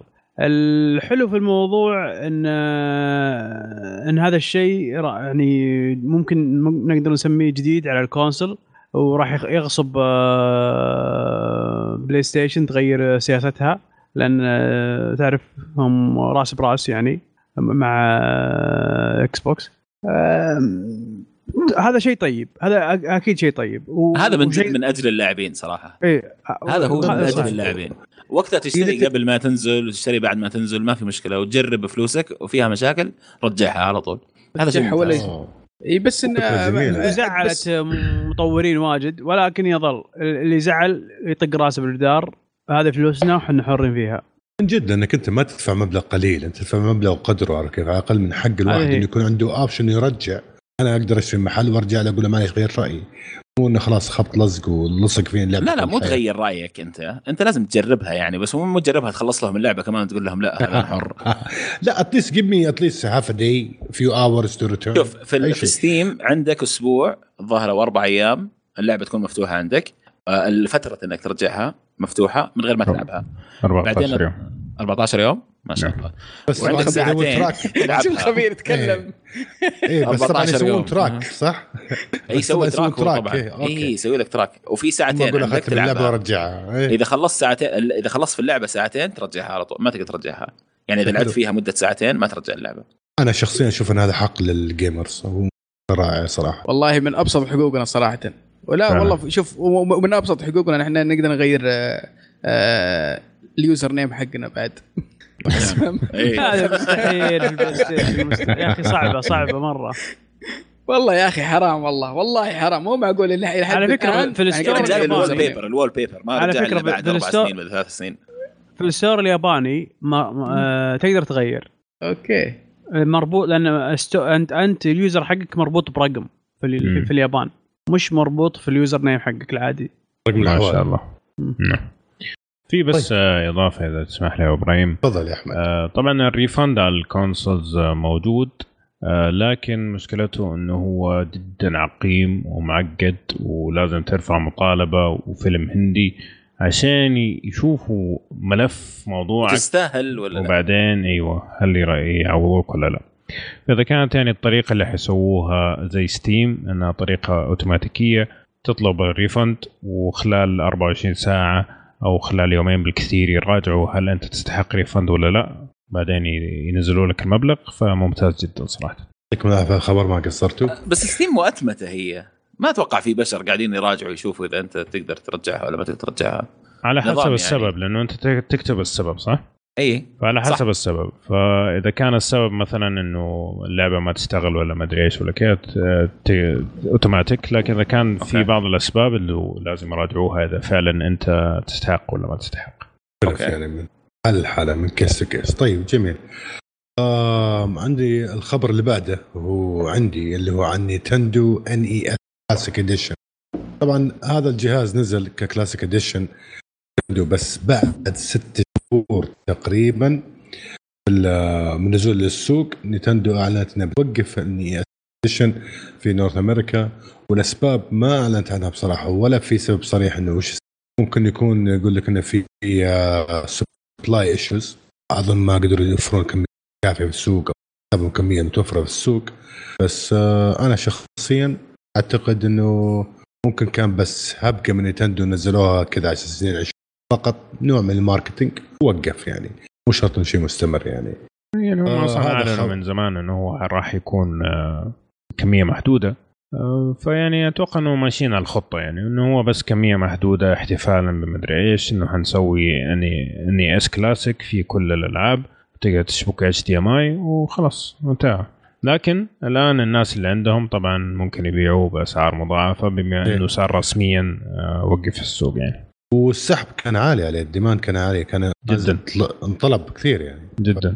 طيب عني أنا متحسس من الخبر يا أحمد أنه فجأة جاني كذا، ما ليش علاقة الكلاسيك والديشنز وده معي، بس يعني عشان كنا باربريان وكذا يعني تعرف عشان تتوافق. إيش الفيلم هذاك الجزء 11 لا تراجع الاستسلام، لا تراجع الاستسلام الجزء 11 نعم. طيب نفس الفترة وكذا يعني. نفس الفترة هذه. أوكي طيب عندنا خبر اللي بعده مع سعد اللي هو عن بري ديمو. والله يا أخي شوف للأمانة في في في عصر البلاي ستيشن 3 والإكس بوكس 360 كان الديمو شيء ممتاز إنك تجرب اللعبة وقبل ما تشتريها، والشيء هذا راح واختفى. الآن بيسوون شيء في لعبة براي بثزدا، أتوقع أنها فكرة حكيمة، وخاصة في كمية ألعاب نازلة وفي جهاز جديد وممكن الناس ما يفكرون في اللعبة هذه أو ما يتحمسوا لها، فوسوا خلوا أول ساعة تجريبية تقدر تحمل اللعبة، طبعا في 27 أبريل يعني بعد فترة تقدر تحمل الديمو ذا وتلعب أول ساعة من اللعبة وتجربها بنفسك. شيء جدا ممتاز ومتحمس أنه رجع، واتمنى كل باقي الشركات خاصه ان تسوي زيهم، خاصه في الفتره الاخيره دي صاروا يحطون الديمو بعد ما تنزل اللعبه بشهرين 3 شهور يحطوا لك ديمو صح النوم، يعني وش نبي به تاخذ الاستراتيجيه هذه يا سعد. انت نزل اول شيء خلي اللي يشتري يبغى يشتري على ما يشتري، بعدين ابدا اسوي الديمو للناس اللي تسحب ناس اكثر. ما ادري اعتقد انا مره سعيد صراحه، اللعبه دي متردد فيها كثير صراحه، يعني اوكي اللي شفناه كان جيد بس يخوف، فكويس يخلونا نجرب اول ساعه ونشوف كيف اللعبه.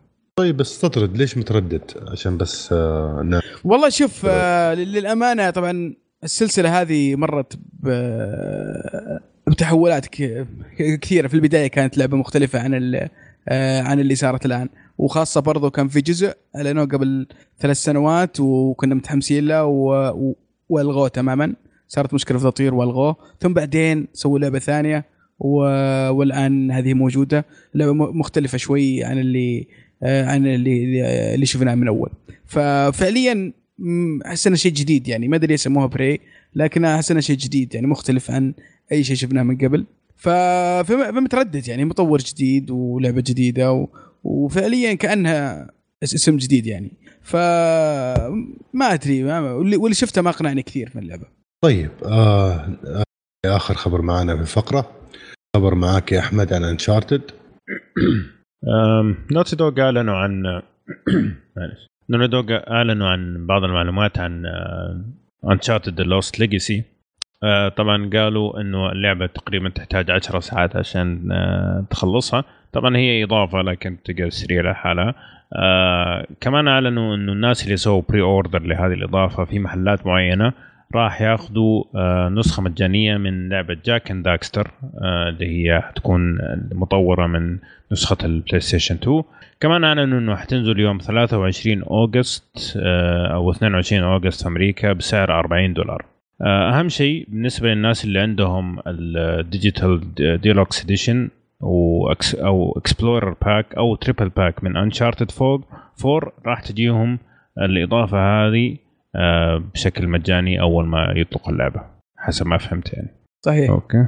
ودي اضيف ان اللعبه راح تدعم الدبلجه العربيه بالكامل على بلاي ستيشن السعوديه، فاللي يحب اللغه العربيه في الالعاب اتوقع بيستانس عليها. طبعا فكره اللعبه كانت دي ال سي بس او كانت اضافه، لكن يبدو ان الفكره تطورت وتحولت الى لعبه مستقله يعني تقريبا تقدر تقول 10 ساعات ولا 7 ساعات. حس انها لعبه مستقله بحد ذاتها. ماني متحمس كثير، ما ادري ليش، بس ما احس اني متحمس كثير للعبه هذه. ما احس ان في ناس يبغونها. ما ادري من هي موجهه له، وخاصه الشخصيات شوي يعني ما هي مهمه اللي في الاضافه هذه. لكن شوف، خلينا نشوف نادي دوغ يمكن يفاجئونا بشيء مختلف ولا بطريقه جديده ولا. والله لها شعبية اللعبة جدا صراحة، راوندينج كلنا يعني حب. أتوقع أن في لها شريحة أكيد لابد كبير أبو إبراهيم. لا أكيد أحاول أعيش جو الجيم. لا كبير والله. الله يعطيك العافية. طيب وبكذا ختمنا أخبار فقرة الجيمينج. وأحمد على فيديو جيمز الريليسز. طبعا بالنسبة للألعاب اللي هتنزل خلال الأسبوعين القادمة، طبعا هنبدأ من الأسبوع هذا. في عندنا فول ثروتر ريماستر. طبعا فول ثروتر من الألعاب جدا ممتازة، كانت على البي سي في التسعينات، فأصلا ممكن تتذكرها ولا. هنزل لها ريماستر على بلاي ستيشن، ما أتذكرها، ما أفتكر الاسم. لا فول ثروتر حق الشخص اللي يركب دبابة لابس جاكيت بوينت دي مرة نايم وهذا العربجي. اي لا افتكرت هذه اللي لعبتها. فهتنزل ريماسترد على الستيم، بلاي ستيشن 4 وبلاي ستيشن فيتا. مرة غريبة الاختيارات صراحة.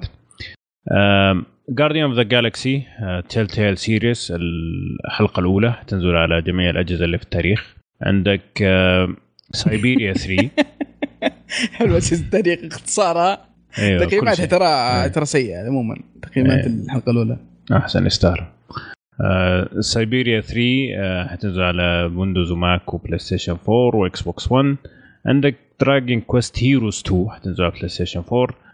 عندك أوتلاست 2 هتنزل على جميع الأجهزة، وأتوقع هذه أهمها يعني الألعاب. في واحدة لعبة كمان اللي هي ماريو كارت 8 هتنزل في 28 أبريل على النينتندو سويتش. جميل. خلص يا إبراهيم، خلاص. طيب كده خلصنا فقرة ألعاب. ممكن لا باقي يا شيخ. لا باقي لعبة، لعبة اليوم. صح عليك يا إبراهيم، صح معك أنا. طيب إيش لعبة اليوم إبراهيم؟ لازم تحرجنا العضة شوي دقيقة. طيب اسم اللعبة بيرسونا 5. صحيح كبير. طيب بيرسونا 5 بكل بساطة لعبة RPG مشهورة. هالجزء الخامس منها نزلت على البلاي ستيشن 3 وبلاي ستيشن 4. نزلت في اليابان السنة الماضية، ونزلت عندنا أو في باقي العالم في 4 أبريل 2017. طبعا اللي يعرف لعبة بيرسونا قبل كذا هي نفس النظام، لكن اللي ما يعرف هي نظام أضربني وأضربك، يعني كل واحد ياخذ دور عشان تضاربوا، يعني RPG كلاسيكي تقدر تقول. جميل. والقصة بشكل عام تقدر تقول إنها تتابع الشخصية اللي أنت تلعب بيها الأساسية اللي أنت تسميها بنفسك، وأنت في مجموعة تسرق القلوب وتغير شخصية البشر. كيف بس؟ يا سلام، شاعر رايك. بس فتتبعك وانت قاعد تمشي في هذه القصة مع الفانتوم ثيفز. جميل. يلا اعطونا ايش رايكم. فيصل ابو ابراهيم، انا اسف انا اخذت دورك، ارجع اعطيك المايك. لا خلاص معليش. ابراهيم انا اتكلم في البداية ولا ما تبغى اتكلم؟ لا أول شيء في البداية ترى كلنا عارفين أنت، يعني أنت اللي قاعد تقدم حلقة، أنا قاعد بس أحاول إيش نعيش الجو. لا لا لا غير صحيح غير صحيح. فيصل مسموح تتكلم، أبدأ. الله يجزاك خير. أنا ودي أحد ثاني يتكلم صراحة في البداية. أنت قل. لأنه يعني ما أدري مين لعبها. مين جاهز؟ مين جاهز؟ مشعل مشعل مشعل مشعل. أعطيها بالجزمة، أصبر بس. مشعل يلا. برسونا أنا لعبت الآن 90 ساعة تقريبا، 90 ساعة تقريبا إيه، وتقريبا وصلت أكثر من 60% من القصة بس. واو أي نعم. بكل بساطة هذه أفضل آر بي جي نزل من جي آر بي جي عموما، يعني من سنين، يعني ما أذكرني عجبني زي كذا آر بي جي من قبل. واو كلام كبير.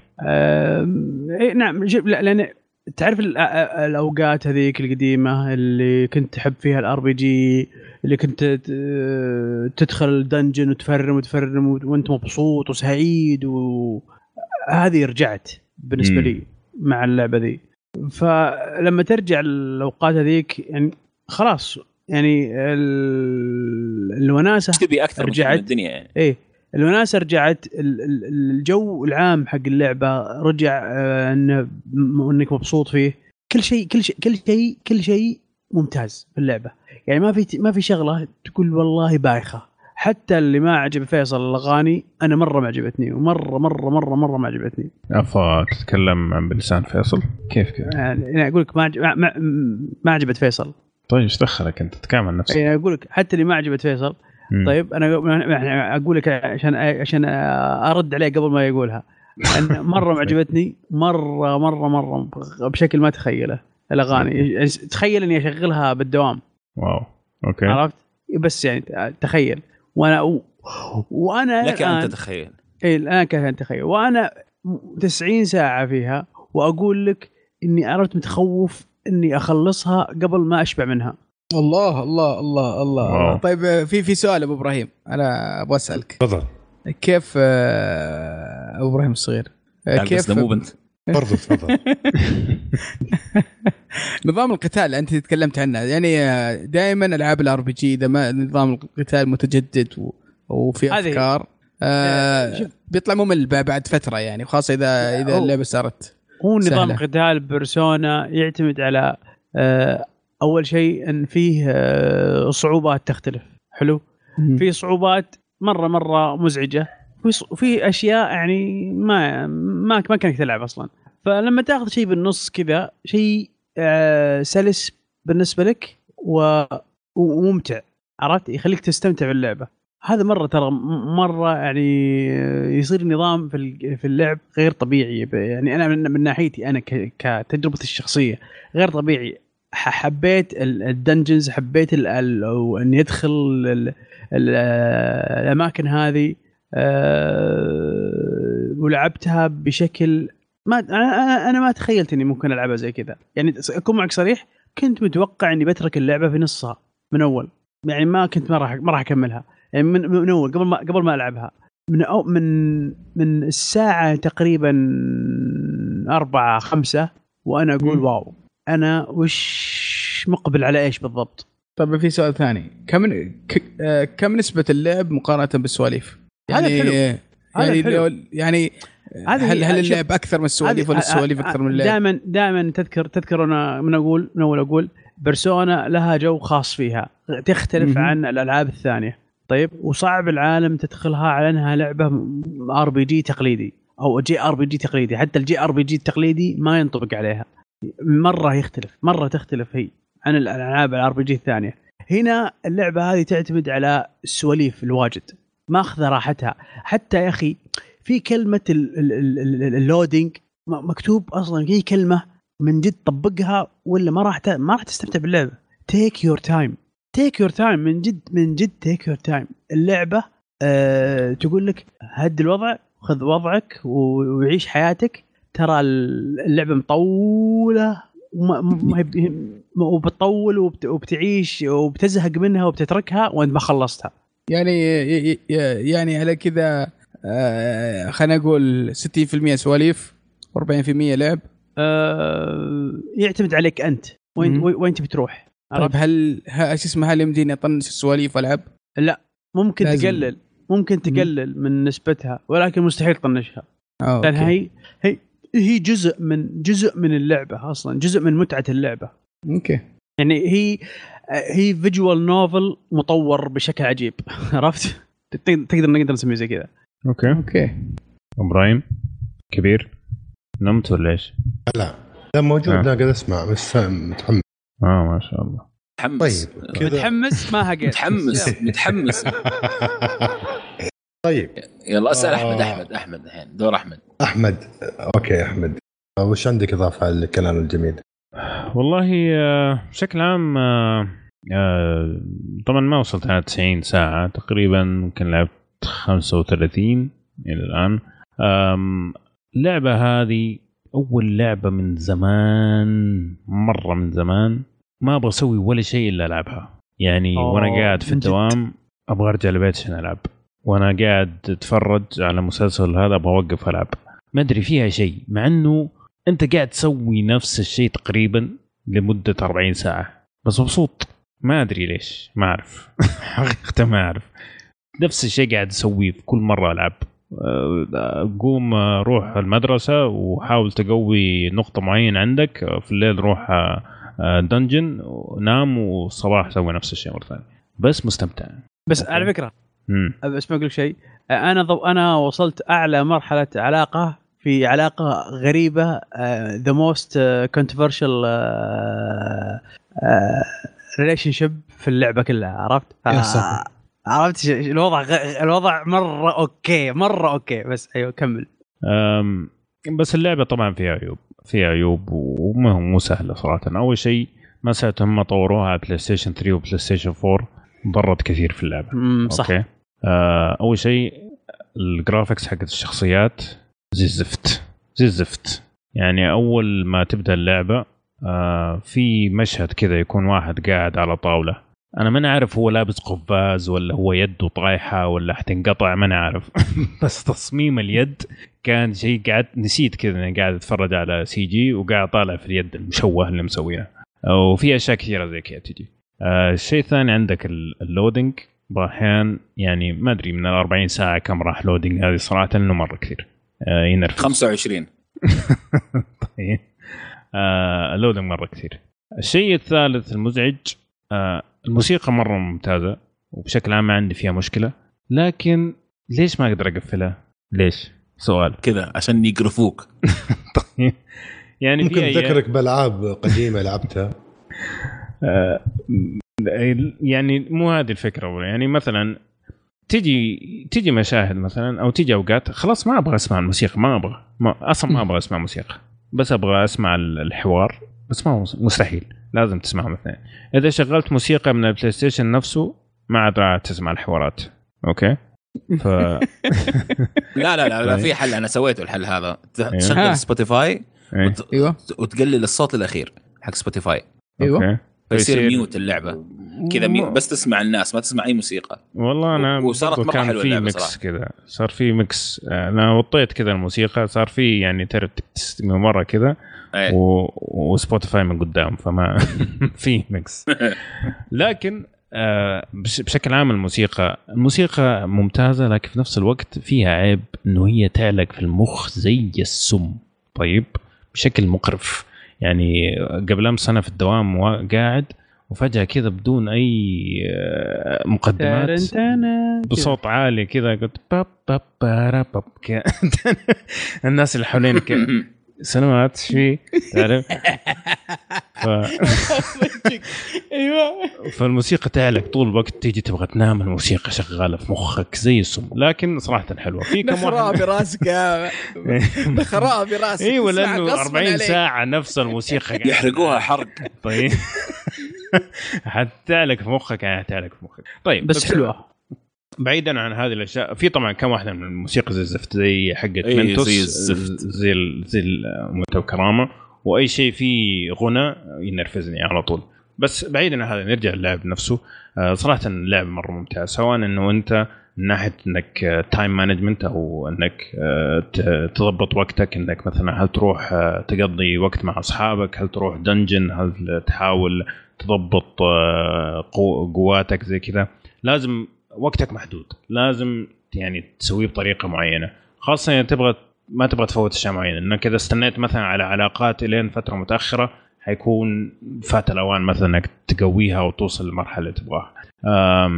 المضاربات ممتعه جدا وانا احب المضاربات من ايام بيرسونا 3، لكن شفتها في هذا الجزء صراحه افضل شيء، سواء من كان كيف طريقه التفاعل بين الاعضاء، كيف تعطيهم اوامر، كيف تسوي مانجمنت. صراحه مره مره ممتعه وما تطفش ابدا، وحلوه الحركه انه صعبين لك هي بمساله انه ما تقدر تشحن اللي تستخدمه في السحر الا لازم تطلع من الدنجن او انك تاكل اكل يعني، بس الاكل مو مره حيعطيك القوه. فهنا انه مخلينك ان ما انت سوبرمان انك تقدر تخلص الدنجن كلها في مشيه واحده، لا اذا خلصت الاس بي حقك لازم ترجع تريح وترجع مره ثانيه. فحلوه هذه عجبتني. بس ممكن اعطي المجال فيصل وتذكر شيء ثاني نقوله. ما والله فيصل بينفلت علينا، انا حاسس في طاقه سلبيه جايه من فيصل كثير، طاقات مو بساكن الا في شيء جاي. شوف في البدايه شفت كيف الفرق بين الظلام والنور، الخير والشر. شفت اوفر واتش وبرسونا 5 زي كذا. الفرق فين هنا؟ الفرق في الزهق، كميه الزهق اللي في برسونا 5 لا تطاق ولا يعني ما في يعني انا لعبت اللعبه فوق 120 ساعه لعب، تمام؟ وانا مستكثر 90 حقت مشعل ما شاء الله. مستكثر 90. اللعبه شوف السم القاتل حق اللعبه هذه التكرار في كل شيء تكرار تمام. يعني تكرار في الكلام، حتى الكلام الكتابه فيه تكرار.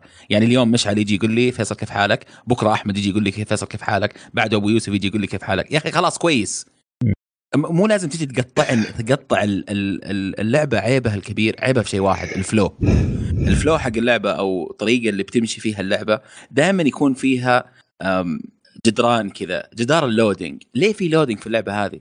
الجرافيكس فيها ابو كلب، ليه فيها اصلا لودينج؟ بلاي ستيشن 3 ليش فيها لودينج؟ حتى لو بلاي ستيشن 3 حطوا لك على البلاي ستيشن 3 جي تي اي، يا اخي ليش هذه فيها لودينج؟ ماني فاهم. اللودينج صح انه ما ياخذ ثواني، لكن كثير جدا تمام. اللعبه اصلا لما تقول لك تيك يور تايم انا اخذها عكس مشعل تماما، انا اخذها تيك يور تايم، انا احس انه في مصيبه من وراء تيك يور تايم هذه، يعني هذه حتضيع وقتك. انا بصراحه ال القصه حقت اللعبه عاديه، ماني شايف انها هي شيء خرافي يعني. انا الان في مرحله وصلت فيها المكان اللي تبدا فيه بدايه اللعبه، عديته شويه. القصه يعني اوكي عاديه، يعني ما هي شيء انه والله خرافي يا الله وانسحرت وصارت اللعبه كويسه، لا عاديه. الفايتنج سيستم فيها كويس، في عيوب لكن كويس، يعني في عيوبه في اللعب نفسه، في الفلو برضو مره ثانيه نرجع للمشكله حق الفلو. في الفلو نفسه فيها عيوب، الفايتنج سيستم فيها. الاشياء الثانيه اللي هي مثلا الموسيقى في اللعبه جدا سيئه، معليش يعني حتى لو كانت نفس الموسيقى انا اعشقها واموت فيها ما حد لسه اسمعها طول الوقت، فهذا تخلي الموسيقى صارت سيئة. التكرار في اللعبة، تكرار في كل شيء، تكرار يخليك يعني ليش اللعبة هذه ما سووها زي زيرو اسكيب مثلا، ولا الألعاب اللي هي الفيجوال نوفل هذه كان صارت أحسن كثير ترى، يعني مو أو سويها أنا هذه برسونا هذه طول عمرها كذا. شوف أنا لعبت كل ألعاب شن ميجامي تنسي والمتفرعة من شن ميجامي على كل الكونسولز من يوم نزل برسونا 4K. طيب تمام ايوه، بس برسونا 4 أنا ممكن أتفهم أقول والله لا أصرف لهم هي، لا الجهاز كان ضعيف، الجهاز كان فيه مشكلة، هم كانوا يبغوا ينزلوها على مدري إيه، ممكن أصرف. الجيل هذا اختلف خلاص، أنت وصلت مرحلة. أنا بالنسبة لي والله فرق أيوه كمل. أنا ما بتكلم على اللعب، أنا بتكلم على طريقة المشاكل حقة اللودينج. ليه في لودينج في اللعبة هذه؟ ليه أصلاً؟ أنا لما أجي أنتقل من مرحلة للمكان لمكان ما تخليني أمشي مشي ولا أسوي وارب من غير لودينج. ليش في لودينج؟ ليه ما أسوي لود للمرحلة كلها؟ أنت ما هي كبيرة ترى، يعني في مراحل في اللعبة، في أماكن في اللعبة صورة واحدة خلفية واحدة فيها فقط. غير كذا الحوار بين الناس كويس اوكي، لكن يتكرر مره كثير. يعني نفس الكلام اللي كان هو واحد قاعد يتكلم معاه كان قدامك بيقول لك نفس الكلام، تمام بيقول لك كلام، بعدين يرسل لك مسج على الجوال يقول لك فيه نفس الكلام. طيب يا اخي انت كنت قدامي خلاص قلت لي يا ليش انا لازم اسمع مره ثانيه؟ وكثير يصير الشيء هذا، يعني هذا التكرار هذا بيتكرر نفسه كثير. مو تقول مثلا صارت مره ولا مرتين ولا لا، هذا طبيعي كذا. لما ما يزعجك في التليفون تقول اوكي هذا في شيء غلط. فكيف السلبيه الان كويس ولا في كمان؟ المهم لا في انا حاسس في زياده في زياده في زياده في على والله 120 ساعه تاكل اللعبه صراحه تتحمل. غير كذا في اشياء معينه في اللعبه ما تقول لك هي اللعبه المدايه، مثلا ما تقول لك مثلا انك انت محتاج تسوي الشيء هذا عشان كذا ولا محتاج كذا عشان كذا، انت بس ماشي كذا على عماها. تحس كل شيء، في واحد قال لي الكلمه هذه، تحس كل شيء عشوائي. ليش بيصير ما تدري، انه انت صح اخترته بس ما يفرق. غير كذا في النقاش لما تجي تختار كلمات كلام، يعني انت يعطوك خيارات تتكلم فيها، تمام، تختار رد 3-4 الكلام، الردود اللي حتردها 3-4 نفس الرد اللي حيجيك هو واحد ما يختلف. العيب الثاني كمان انه مو هو كل اللعبه فويس اوفر، يعني مو هو في اصوات للممثلين لكل اللعبه.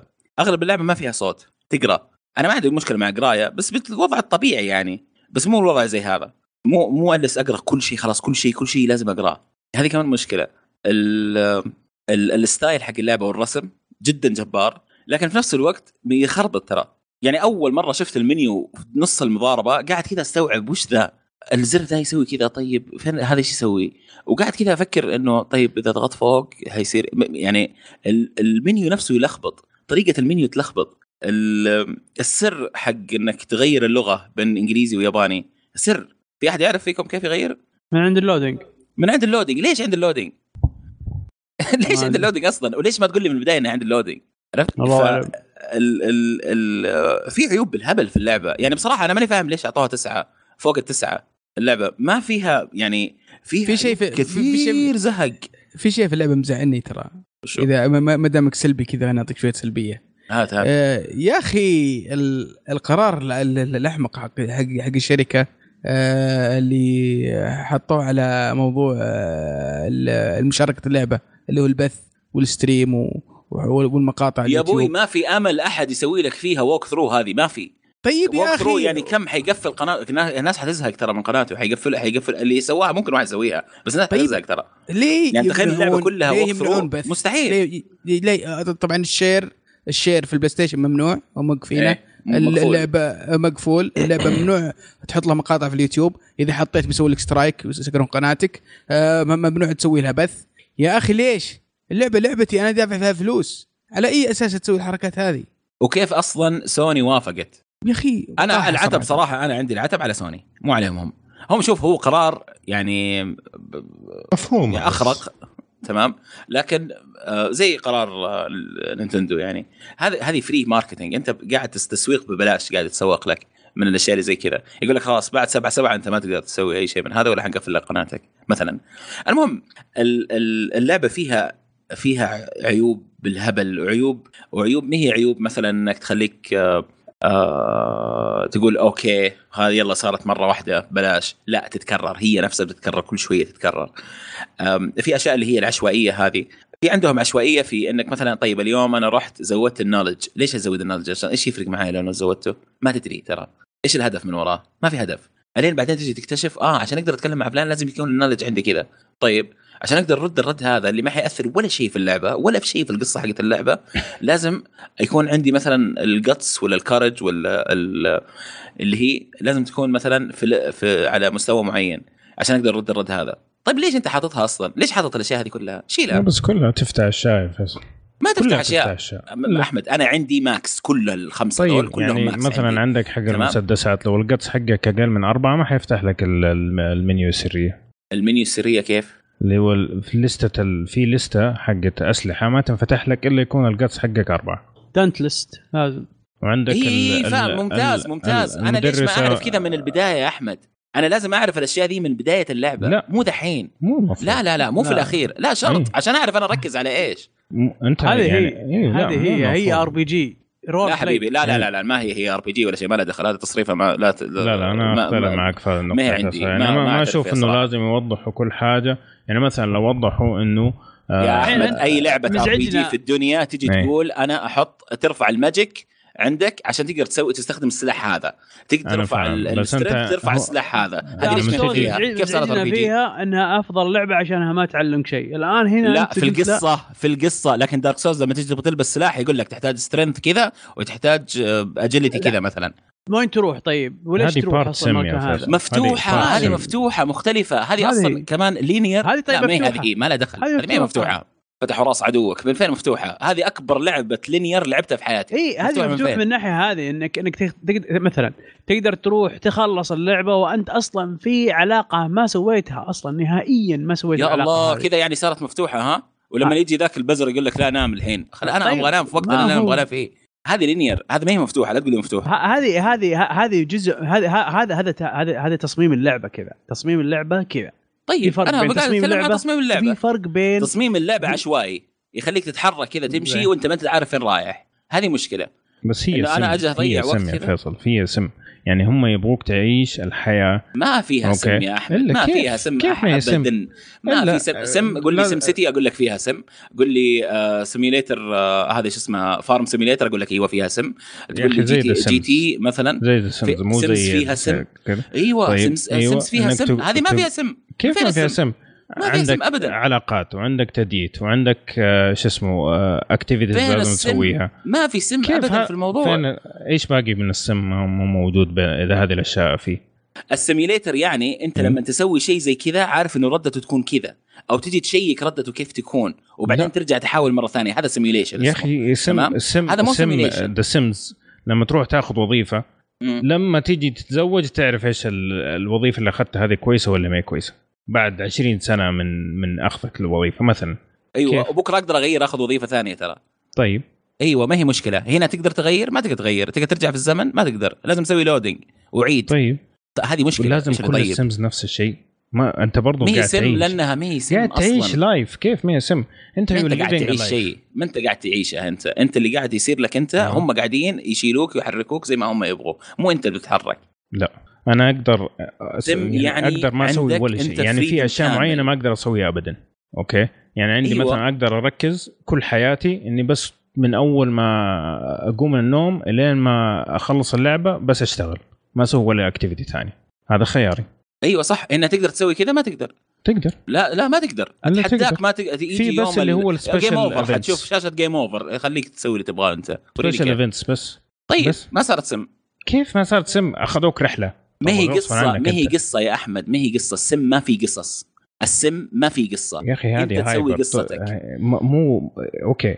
السم يعني بارت سم بارت ار بي جي. أنا ما بختلف على تصميم اللعبة، أنا بقول إنه المفروض كانوا في التصميم حقهم ذول يبينوا لك أشياء معينة. أنا ما بقول تصميم اللعبة هو كويس، انتبه أنا إيش بقاعد أقول.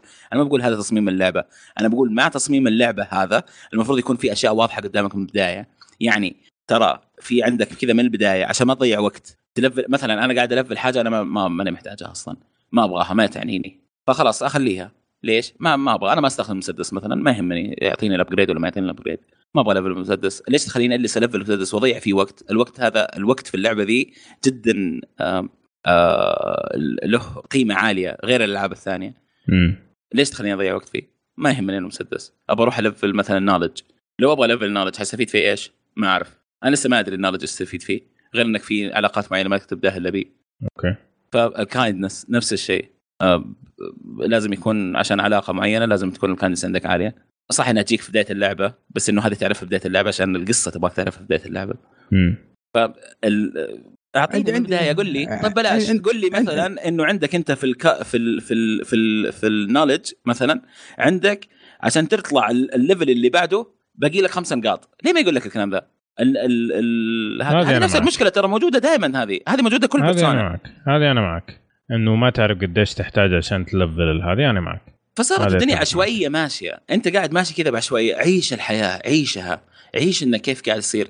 طيب انا لما اعيش ترى افكر، يعني مو انه بس امشي كذا على عماها. فهمت قصدي؟ انه لما انت تقول خلاص انه عيش الحياه هذه. انت طالب الحين في المدرسه مثلا وفي ظروف هذه حولك، عيش الحياه حق الطالب هذا.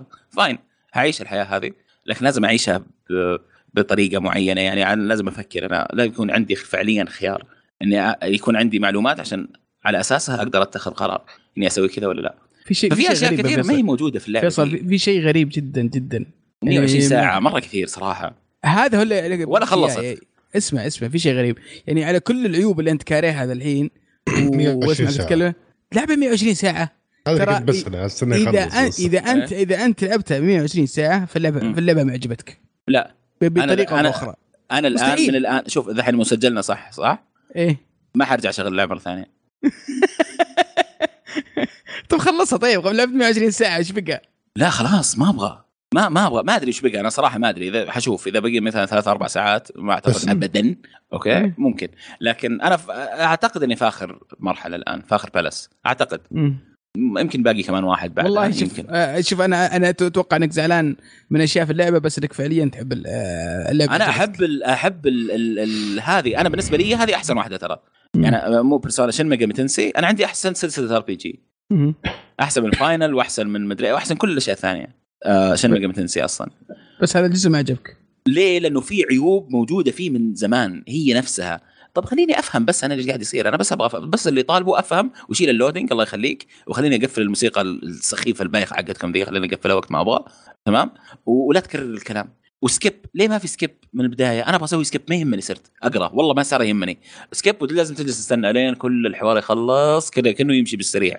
عرفت لما الفيديو مثلا تمشي لا ما تقدر في عشان ما تقدر تسوي لها سكيب ترى قليله مره لا كلها ما تقدر تسوي لها سكيب. في سكيب قليله اللي تقدر تسوي لها سكيب قليله اللي تقدر تسوي له سكيب. لا سكيب لحظه في سكيب نوعين ليش بقلع في 20 ساعه لا مو سكيب تماما. انا بقول لك يعني سكيب انه السكيب ليش يصير بس بالسريع لانه في اشياء انت لازم ترد بس الاشياء اللي ما في اخترني رد انت ومشي ما حيفرق ردي والله ما هو فارق والله ما يفرق مو يفرق والله ما يفرق. ايوه انا اللي حسوي سكيب مو انت اعطيني الخيار ما هو فارق معايا. انا يجي يقول لي اليوم تبغى تروح اليوم ولا ما تبغى تروح؟ لا ما بروح سيبني بس في حالي. بكره اليوم اللي بعده في القطار تبغى تروح ولا ما تبغى تروح؟ واحده ثانيه تبغى تروح ولا ما تبغى تروح؟ ما بروح. اليوم اللي بعده تبغى تروح ولا ما تبغى تروح؟ ما بروح. اليوم اللي بعده ترى لازم نروح. طب خلاص فهمت انا ماني رايح انا حروح في الوقت اللي انا يجوز لي اروح فيه. يعني عارف صاروا زي ما يخلص الوقت وكذا وانت لسه ما انت داري انا اتحمل طيب لا خلاص عشتني مرتين قضيه وتقول لهم ما ذكرتوني ما ينفع. يعني تخيل باقي لك 19 يوم عشان تدخل البلس وتخلصه كل يوم لازم يجيك واحد ها رايحين البلس اليوم ولا ما احنا رايحين ها ولا. وقبل كذا لما جيت تبغى تكلم واحد وفي وقت البلس ذا اوه تبغى الحين تروح البلس ترى في تبغى الحين تبغى نطلع مع بعض نشبه زي كذا من جد كلهم نشبات. فالمهم هذه الاشياء اللي ما هي كويسه في اللعبه. طيب خلينا نقول الاشياء الكويسه في اللعبه. طيب طول شكل الرسوميات كرسم وكستايل جدا رائع جميل. تصميم الشخصيات خرافي. تصميم الشخصيات هو نفس المصمم هذا هو نفسه اللي صمم كل شيء اصلا بكل الاجزاء اللي قبلها جدا جدا جدا ابداع. الشخصيات اللي في اللعبة بشكل عام غير ريوجي نرفز لكن الشخصيات كلهم الفانين حسم جدا ممتازة. من أكثر الشخصيات اللي عجبتني كانت الرسام خرافي. شخصية الرسام هذا في زي ساكاموتو أحسها حق فقرة المسلسلات بعدين لما نجي مرة ممتاز. أضحك دائما من أشوفه وأوقف وأقرأ كلامه. فالشخصيات جدا ممتازة. التمثيل الصوتي الإنجليزي أفضل من الياباني ب9,000,000,000 مرة. أنا ما متخيل إن أنا قاعد أقول كلام زي كذا لكن بالإنجليزي رهيبين والله مرة رهيبين. غير ريوجي مو عشان مثل الصوت حق ريوجي. بيرسونا 4 ممتاز أيضا. شوف بيرسونا 3 أفتكر لعبتها بايرتد عشان أقدر النسخة كانت أحط فيها الترجمة اليابانية وألعب بالإنجليزي. معقولة؟ إيه فكانوا مدخلين الصوت الناس فيها الأصوات اليابانية دخلوها فيها وكان الكتابة كانت كلها بالإنجليزي يعني اللعبة إنجليزية بس مدخلين الأصوات اليابانية فيها. فالصوتيات جدا جدا عجبتني مرة رهيبة تمثيل الصوت فيها. المنيو حق الفيلفت روم لازم يشوفوا له حل. لكن بشكل عام الأشياء اللي تقدر تسويها في الفيلفت روم مرة ممتازة. يعني كيف تطور البرسونز اللي عندك إيش تقدر تسوي فيهم الخيارات مرة كثير. هذا شيء جدا ممتاز إيجابي. كان المضاربات بشكل عام إيجابية جدا جدا ممتازة. المضاربات فيها ممتعة لكن اللودينج اللي في الأخير حق المضاربة هذا بعد فترة برضو التكرار يسوي مشكلة. الفيكتوري منيو ما هو فارق صراحة يعني ما حيفرق ما يفرق يعني. بس أنا ودي يشيلوه ما هو فارق يعني، ما هي انت داخل عشان توصل لاخير التريجر، بتبغى تدخل تريجر. فكره اللعبه نفسها جباره ممتازه جدا، عجبتني فكره التريجر، الثيم العام حق اللعبه نفسه جدا كان ممتاز. بس حتى والله شوف، حتى الدايالوج او الكلام او الحوارات اللي موجوده بعضها جدا ممتازه صراحه، وبعضها جدا ينرفز، لكن لانه تكرار فيها ما هي، شوف هي ككتابه ما هي سيئه، هي السيء فيها تكرار فيها بالنسبه لي يعني. تنصح فيها ولا ما تنصح فيها؟ ما انصح ابدا والله ما انصح. لا عاشق ربجي ولا اللي يحب السواليف، ما ادري. شوف اذا انت ما تبغى تلعب ولا شيء ثاني، ولا تبغى تشوف احد، ولا تبغى تسوي اي شيء ثاني في حياتك مثلا، ممكن تلعب اللعبه هذه يعني. بس ما اشوف اللعبه تستاهل اني اقفل كل شيء ثاني عشان العبها صراحه يعني. يعني ما تقدر تسوي شيء يعني لما تلعب اللعبه دي، ما تقدر تسوي ولا شيء ثاني يعني. انا بتكلم وانا واحد متفرغ كشكول، انا بتكلم لو انه مثلا واحد ثاني عنده دوام ولا عنده شيء من هذا يعني، اشياء حياه عاديه يعني. اوكي، مستحيل يلعب اللعبه هذه يخلصها في شهر، مستحيل يعني، طويله جدا ايوه، او 6 شهور لازم تتواظب يعني، او انك تقول مثلا خلاص اليوم طفشت ابغى العب شيء ثاني مثلا، تشغل اوفر واتش وتفل الفله اوفر واتش، فانت تقول يا اخي انا ليش قاعد العب لي الحين، ايش اللي مخليني العب اللعبه هذه؟ صح، كشكول، اوكي، وتكمل.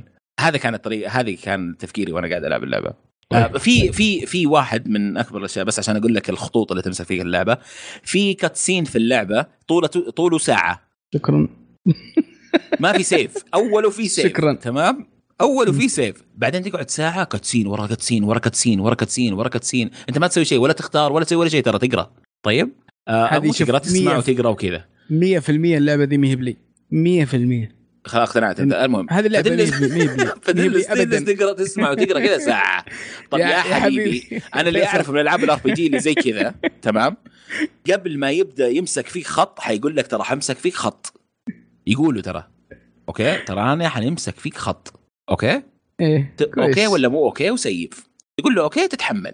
هنا لا، طيب الحين طالع، يلا الحين طالع، يلا طيب الحين طالع، الحين طالع، وما تتوقف وما تسوي شيء، وخلاص معلق، قاعد كذا معلق. حطه سليب مود، انتف ضبره ثانيه ورجع له. هذا الحل يعني، او انه سوي سكيب، وما تقدر تسوي سكيب لانه القصه في الكاتسين هذا يعني، قصه اللعبه تفهم كل شيء صار، تفهم ايش ممكن يصير قدام، كله في الكاتسين هذا، الساعه هذه، ساعه وشويه كمان. فأنت اقتنعت إن اللعبة هذه ما هي لك يعني. ما خلاص يا حبيبي، إذا الكاتسين في نيو أبو 30 ثانية أسوي سكيب.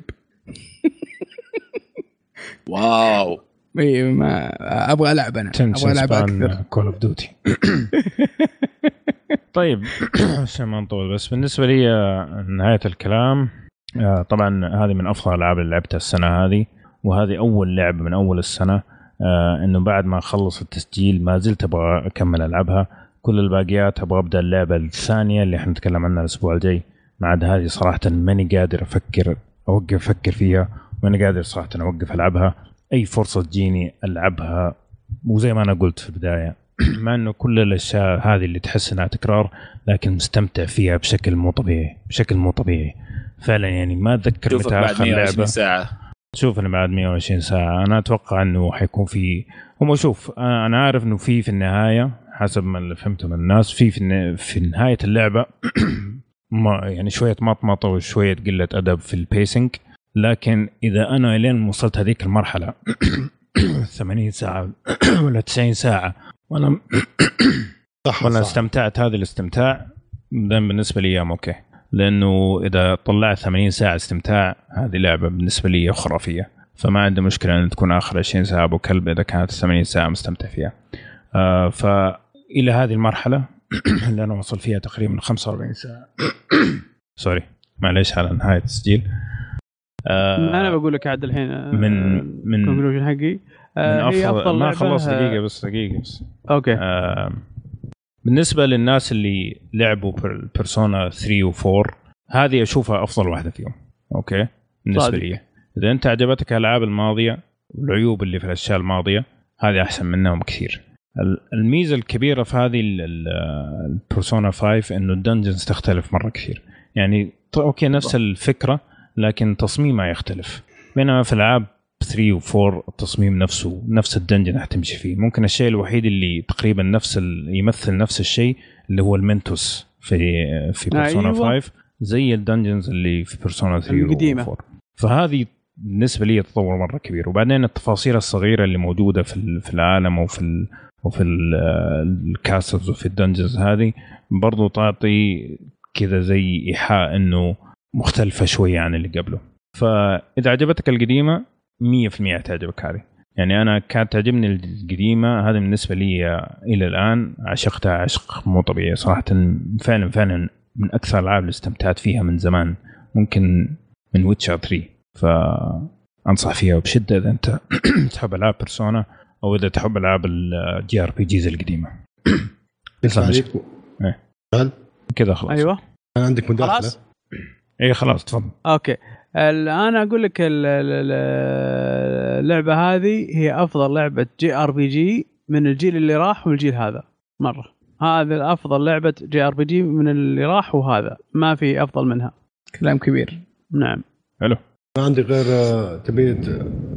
الان عندنا اثنين يقولوا افضل لعبه صح، وواحد يقول انها سيئه. لا لاعب فيها 120 ساعه ودك ترسبه بالسلك الحين. والله اجل الكفه رجحت للافضليه يعني. انا ما احس المستوى. اقول رايي انا. طيب ايه تفضل. ايه انا ما لعبته صراحه. طيب لا شوف انا بقول نقطه مهمه جدا. ترى كل الكلام اللي انقال كله فاليد، كله يعني صحيح، وكله لي وزنه. فهو بس في النهايه انت كطبيعتك اوكي. يعني مثلا طبيعه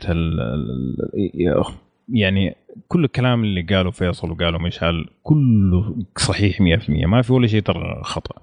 لكن كيف انت استمتعت فيه ولا ما استمتع فيها. يعني مثلا ما حد يقدر يقول مثلا انه انت غلطان ان الموسيقى ما عجبتك. يا تعجبك يا ما تعجبك يا اخي، هذا انت اوكي صح. يعني مو لازم واحد يكون صح وواحد يكون خطأ. بس توقع فيصل كان نقطة تكرار. التكرار هو اللي كان. ايوه يعني مثلا هذه نقطة فيري مرة فالد. اخيرا ما ابغى نفس المحادثات ونفس هذا. حطفش اكيد حطفش. انا قاعد هذا حيكون عيب كبير في. يعني بالنسبة لي في كثير من المحادثات اضغط الستارت لما ما اكون في المود خليها تعدي. اتس فالد يعني برضو في النهاية نقطة. يا تعجبك يا ما تعجبك، يعتمد عليك يعني. فاحنا ما بنقول انه في واحد صح ولا في واحد غلط. في النهايه ايش اللي انت يعجبك وايش اللي ما يعجبك فقط. واحنا اعتقد بنقاشنا هذا وضحنا كل النقاط، وانت تعرف نفسك عاد حتعجبك ولا ما حتعجبك. في سؤال بس سؤال الان الدناجل انتم عجبتكم؟ نعم انا عجبتني الى الان. اوكي ما عجبتني مع المنتوس. ما عجبني المنتوس. لا المنتوس تحس كذا عرفت اللي يبون يبررون وجود ترفع الضغط. الموسيقى اللي فيه أسوأ موسيقى في كل اللعبة حقت المنتوس. والمنتوس تقعد فيه 20 مليون ساعة. والله أنا تدري أنا المراحل يعني مرة زيكت فيها. يعني الغاز حقت المراحل والطريقة اللي تخلص فيها المرحلة صحيح إنهم مختلفين عن بعض يعني. على أي صعوبة أنت حاط؟ مرة مرة مرة زهق. على أي صعوبة حاط أنت؟ أنا يا طويل العمر في البداية لعبت اللعبة على هارد تمام؟ غلطان. لعبت فيها يمكن 23 ساعة شيء زي كذا. بعدين رحت أشوف إيش الفرق هنا لما نلعب هارد ولا إيزي ولا كذا، إيش الفرق بينهم؟ لقيت ما في أي فرق في اللعبة. الفرق بس في ذا. بعدين شفت طيب السيف مود كيف طريقته؟ لقيت إنه سيف مود يكب عليك فلوس بشكل غير طبيعي. قلت أوكي حطيت سيف مود وعدت ألعب مرة ثانية. فماني قاعد ألعب هارد. فالسيف مود ما في انه مثلا انه قاعد والله الدناجن اذا ما كان فيها قصه ولا كان فيها شيء زي كذا من اول ما ادخلها لين اوصل للتريجر خلاص خلصت. انت متخيل قديش قاعد العب 120 ساعه وانا على السيف؟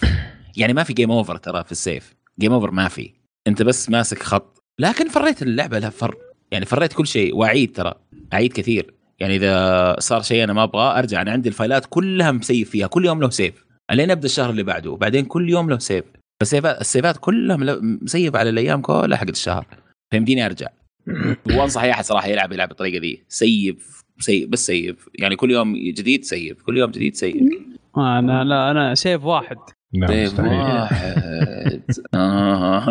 من الى بولد ما شاء الله جريء. والله اعتقد اخذنا يعني خلاص طولنا جدا. والله ما قصرتوا. عندك غير كذا اعتقد صراحه من منطلق مستمع بيكون في حيره بيدخل فضول يلعب اللعبه. اهنيكم على رايكم. في احد بيختار تلعب اللعبه ابو ابراهيم؟ والله شوف انا ما راح العب لعبه، راح اشوفها بيوتيوب بشوف باخذ يعني فكره عن اللعبه بس ممنوع طلعت ما في IGN اعطانا ممنوع IGN عندما IGN عشان يحطوه في يوتيوب كان معاهم واحد من موظفين اطلس عليهم يتأكد واسطات عاد.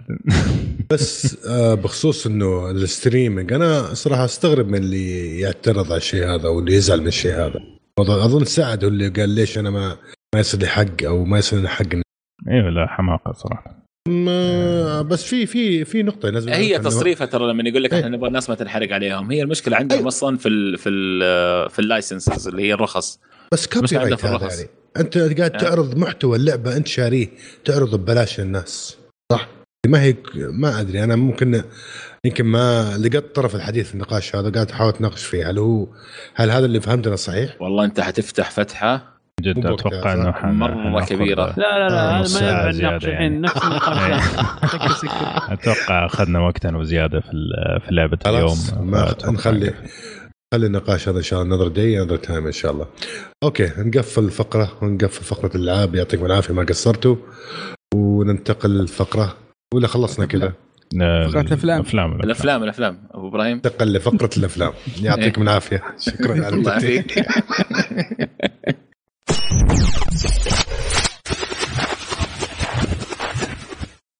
طيب نبدأ فقرة الأفلام.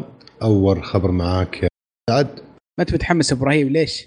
طبيعي اتحمس انا يا احسن كبودكاست عربي. طيب انا عندي لك خبر يا سلام عندي لك خبر بيخليك تشعل بالحماس.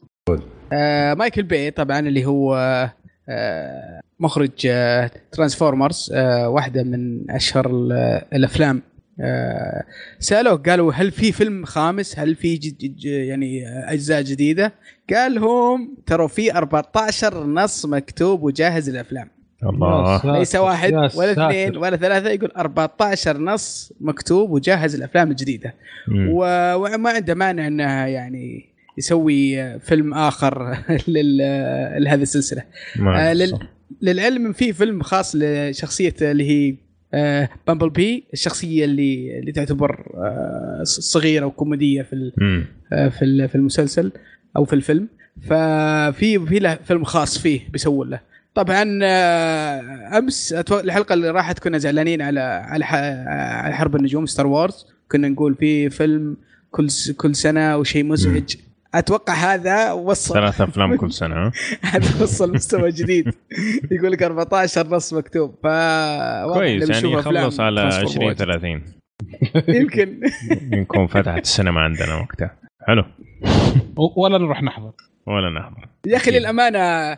يمكن أول جزئين 3 كنت متحمس معها بس بعدين فجأة طفى حماسي بشكل غير طبيعي ماني عارف ليه فما أدري كيف بتحمس ل 14 الجاية. من نص الجزء الثاني وقف طلعت من نص الفيلم.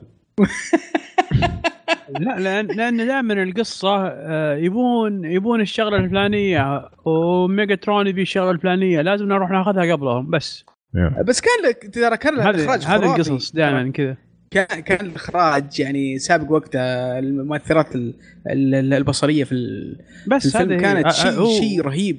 هو فرط عضلات سي جي بس ممكن يكون في تويست بسيط لأنه أظن مايكل باي ما راح يخرج السلسلة كبارتنر في المونتاج أو شيء زي كذا أو راح يكون في تغيير. وأنا مشكلتي مع المتحولون أو ترانسفورمرز أنه أنت لما جيت سويت الفيلم هذا الفترة الأخيرة هذه أنت تحاكي جيل قديم شافه على التلفزيون أو شافه على الكرتون خلاص يعني جيل قديم متعود على شكل معين فجيت أنت خاطبته بأشكال جديدة أشكال مختلفة ما صار مع أنت فقدت يعني الكليك أو القوة حق ترانسفورمر. هذا أكثر شيء صراحة ضيق صدري بس إنه لعلهم يعني راجل الشرف لله. طيب أوكي في أحد عنده تعليق الخبر هذا قبل ما ننتقل؟ ما أتوقع خلاص. طيب عطنا جمدة ما أقدر بديت عطنا الخبر اللي عندك. طيب هذا الخبر مفصل ليك يا إبراهيم أنا عارف إنه أنت من عشاق باي واتش.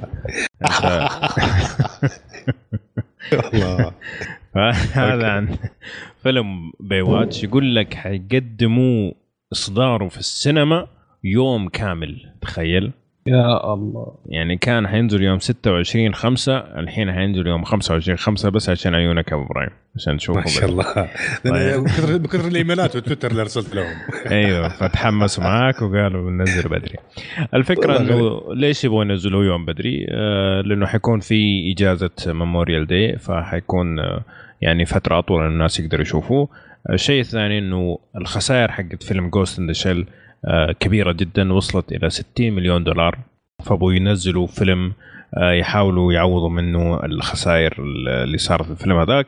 كمان ما يبغوا ينزلوه في نفس اليوم اللي حينزل الفيلم الجديد لبايرتس اوف ذا كاريبيان ديد مان تيل نو تيل اللي حينزل في يوم 26. فكل هذه الأسباب قالوا ننزل يوم قبل ونحاول نلحق على أرباح قبل ما تروح علينا. يفرقوا عنهم في يوم يعني. أنا ما أدري شلون اليوم راح يفرق معاهم صراحة بالدخل يعني. هو عشان يوم إجازة. إيه عشان يوم إجازة. بس. أهم شيء بس ما يكون يوم هذا زي يوم الخبر اللي معانا الحين بعد شوي حق شينا لابوف. يقول لك الخبر ما هذي وخبر مني نكتة شيء طريف صراحة.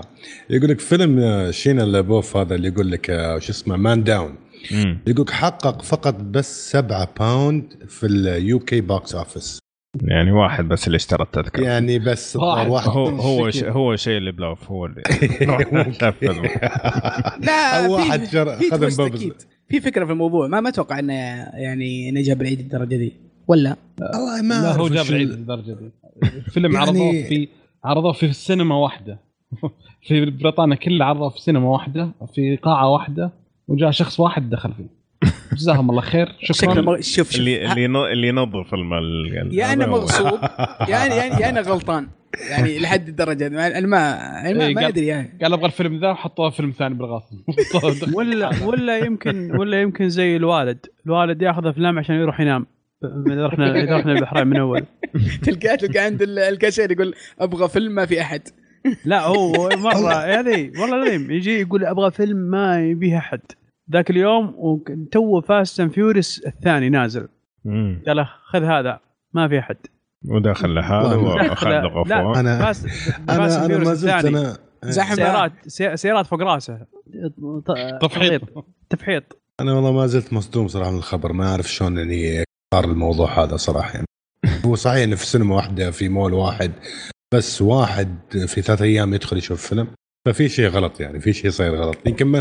يمكن ما حطوا لوحه لا ولا دعايه ولا شيء ما اعرف ممكن. بس يلا اوكي طيب. مثلا الرجال الله يكرمكم راح دوره المياه دخلوا غلط بالسينما يعني مش بالضبط يصير. طيب بما انك تكلمت يا بدر عطنا الخبر اللي عندك حق دور الساحر.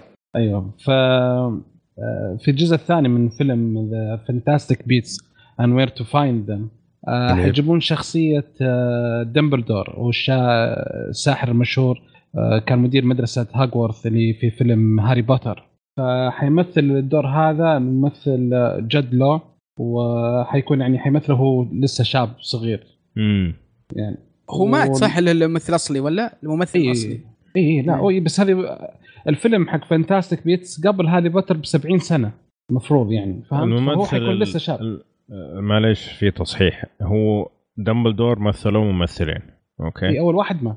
اي اول واحد اللي مثل الجزء الاول هذا اللي مات، بس اللي مثل الاجزاء الباقيه موجود ما زال موجود. بس هو الفكره انه يبغوا واحد شاب عشان قبل احداث هاري بوتر بفتره طويله يعني 70 سنه تقريبا. نعم. الجزء الفيلم حق فانتاستيك بيس دخل بس يعني معلومه اضافيه بس دخل $800 مليون ارباح في 2016. يا ساتر. ارباح ولا دخل ارباح؟ واو يعني غير قيمه الدخل اللي دخل $400 مليون. ايه واو. هذا نت بروفيت ولا بروفيت كامل؟ هذا اللي قاعد افكر فيه انا والله. على حسب الكلام اللي هذا كان يقول نت بروفيت يعني. حلو اوكي جميل. سعد. نعم. عندك فيلم عندك خبر عن فيلم درد؟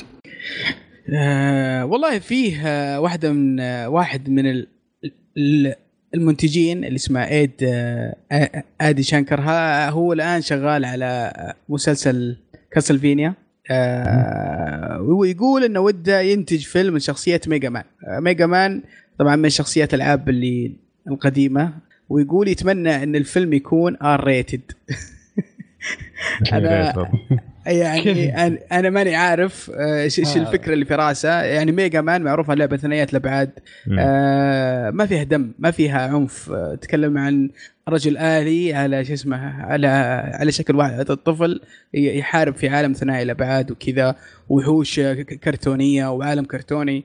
ماني عارف كيف انه يبغى يسوي له فيلم وبيكون ار ريتد. بس ترى الوحوش اللي موجودين في العاب ميجا مان ترى يعني فيهم عنف فيهم شر دمويين، عارف؟ بس هو عشان انه 2D وكذا ما هو باين يعني، بس انه تصميمهم واضح انه وراهم جريح، فممكن يبغى يستغل هذا الشيء. ممكن يعني. عموما ايش اسم اللعبه صحنه قديمه، اتوقع اخر جزء نزل في 2007 2006 حاجه زي كذا، الا ان اللعبه لها عشاق وشهره كبيره جدا. بس اني بس ما ادري، دائما عندنا مشكله كبيره في الافلام اللي تكون مبنيه على العاب، فشيء يخوف. وخاصه برضو انه شغالها على مسلسل كاسلفينيا، واحد من المسلسلات اللي مطلعينها الجيمر واللاعبين بشكل كبير، خاصه كاسلفينيا اسم برضو كبير في وحتى هي ار ريتد بعد كاسلفينيا. ار ريتد بعد كاسلفينيا، نعم. انترستنج، خلينا نشوف ايش بيسوي في كاسلفينيا اول شيء، بعدين نتحمس لعبه فيلم ميجا مان. شكل هذه الموضة القادمة، حتى كل أفلام الريتج أحسن. طيب مشعل، وش خبرك عن Guardian of the Galaxy؟ الله يطول في عمرك. جيمس جان أو جانن، والله ما أدري شو اسمه، شلون نطق اسمه، مخرج Guardian of the Galaxy الأول والثاني، أعلن قبل فترة إنه ممكن ما يعلن ما ينتج، قصد ما هو ما ينتج، ما يكتب ولا يخرج الجزء الثالث. أوكي. ولكن قبل فترة بسيطة الآن أعلن، قال خلاص أنا بكتب الفيلم الثالث وأخرج الفيلم الثالث. النقطة وين؟ النقطة أن إعلانه تقريبا تزامن مع ردود أفعال النقاد. ردود أفعال النقاد قالوا أنهم أعجبهم الفيلم الثاني تقريبا قبل ما يعلن بفترة بسيطة. هل معناها أن الشركة شافت قالت لا جيب مارفل، قالت أعطوه هذا رجال إنسان، عرفت؟ هذا اللي أتوقعه يعني. ما عرفت اللي شافوا الجزء الثاني يعني أغلب اللي شافوه يقولون أفضل من الجزء الأول. فردوا الأفعال وصلت المرحلة هذه، أكيد هم قالوا لا أعطوه الثالث، فكونا خلوا السلسلة تمشي. شكله طيب. قوة تفاوض صار عنده يعني. هذه هي يعني. يمكن حركته إعلان أن أنا يمكن ما أسوي الجزء الثالث، نوع من هي مساومة على ديل. أكيد. طيب الخبر فيه هنا، خبر عندي صار وأشوف أنا عن فاست اند فيوريوس. يقول لك إن الأوبننج سوى باكس أوفيس ريكورد 532، حطم المقاييس 35 مليون، فالرقم جدا كبير يعني. أنا أقول أن في ناس يعني ما زالت، إذا على كذا مشكلة ما راح يوقف السلسلة أبدا ما داموا نص مليون.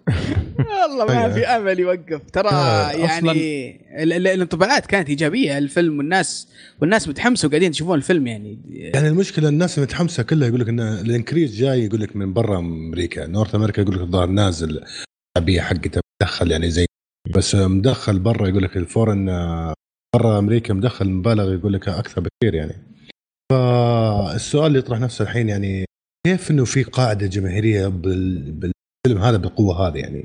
أبو إبراهيم ترى الناس تروح السينما ليش؟ عشان تستأنس يعني. يعني ترى الأغلبية مو رايحين السينما عشان يشوفون فيلم سينمائي وإخراج مدري إيش، ويتمتعون في ثقافة سينمائية. بس يا أخي الرقم كبير مرة. أهم شيء واحد معضل يفقع وجه ناس ومعوتر حلو، وسيارات ومطاردات وأكشن. أشوف إنه شيء ممتع يعني، وبالعكس هذا شيء إيجابي ترى. والله أنا بأشوف شيء إيجابي ترى. إذا عرفنا شيء من الصراحة الخبر هذا، عرفنا شيئين يعني. السلسلة شكلها ما راح توقف، ودراك يستحق أغلى ممثل في 2016. لا بس في خبر بسيط يعني. فان ديزل قال ترى حمثل جزئين باقيات بعد، يعني حيصير مجموع 10 أفلام، ومجموع الأفلام ومجموع الأفلام 7 ل 8 إلى الآن دخل 4.4 مليار دولار. لسه باقي اثنين هذا اللي مضمونين. لسه في زيادة. تذكرت سلسلة للزيادة. تذكرت سلسلة لا تراجع الاستسلام في الفيديو أول ما تدخل. لا تراجع الاستسلام 11 12 يغطى عليه. ابراهيم قديم انت والله ما حد يدري وش الله اكبر السلسله ضحكت تذكرت السالفه يا سعيد والله انا ما ادري عنه انا اخر ما اتوقع اللي يعرفوا الفيلم ايه جدان الان من جد احمد ضحك باستحياء كذا يعني كلمات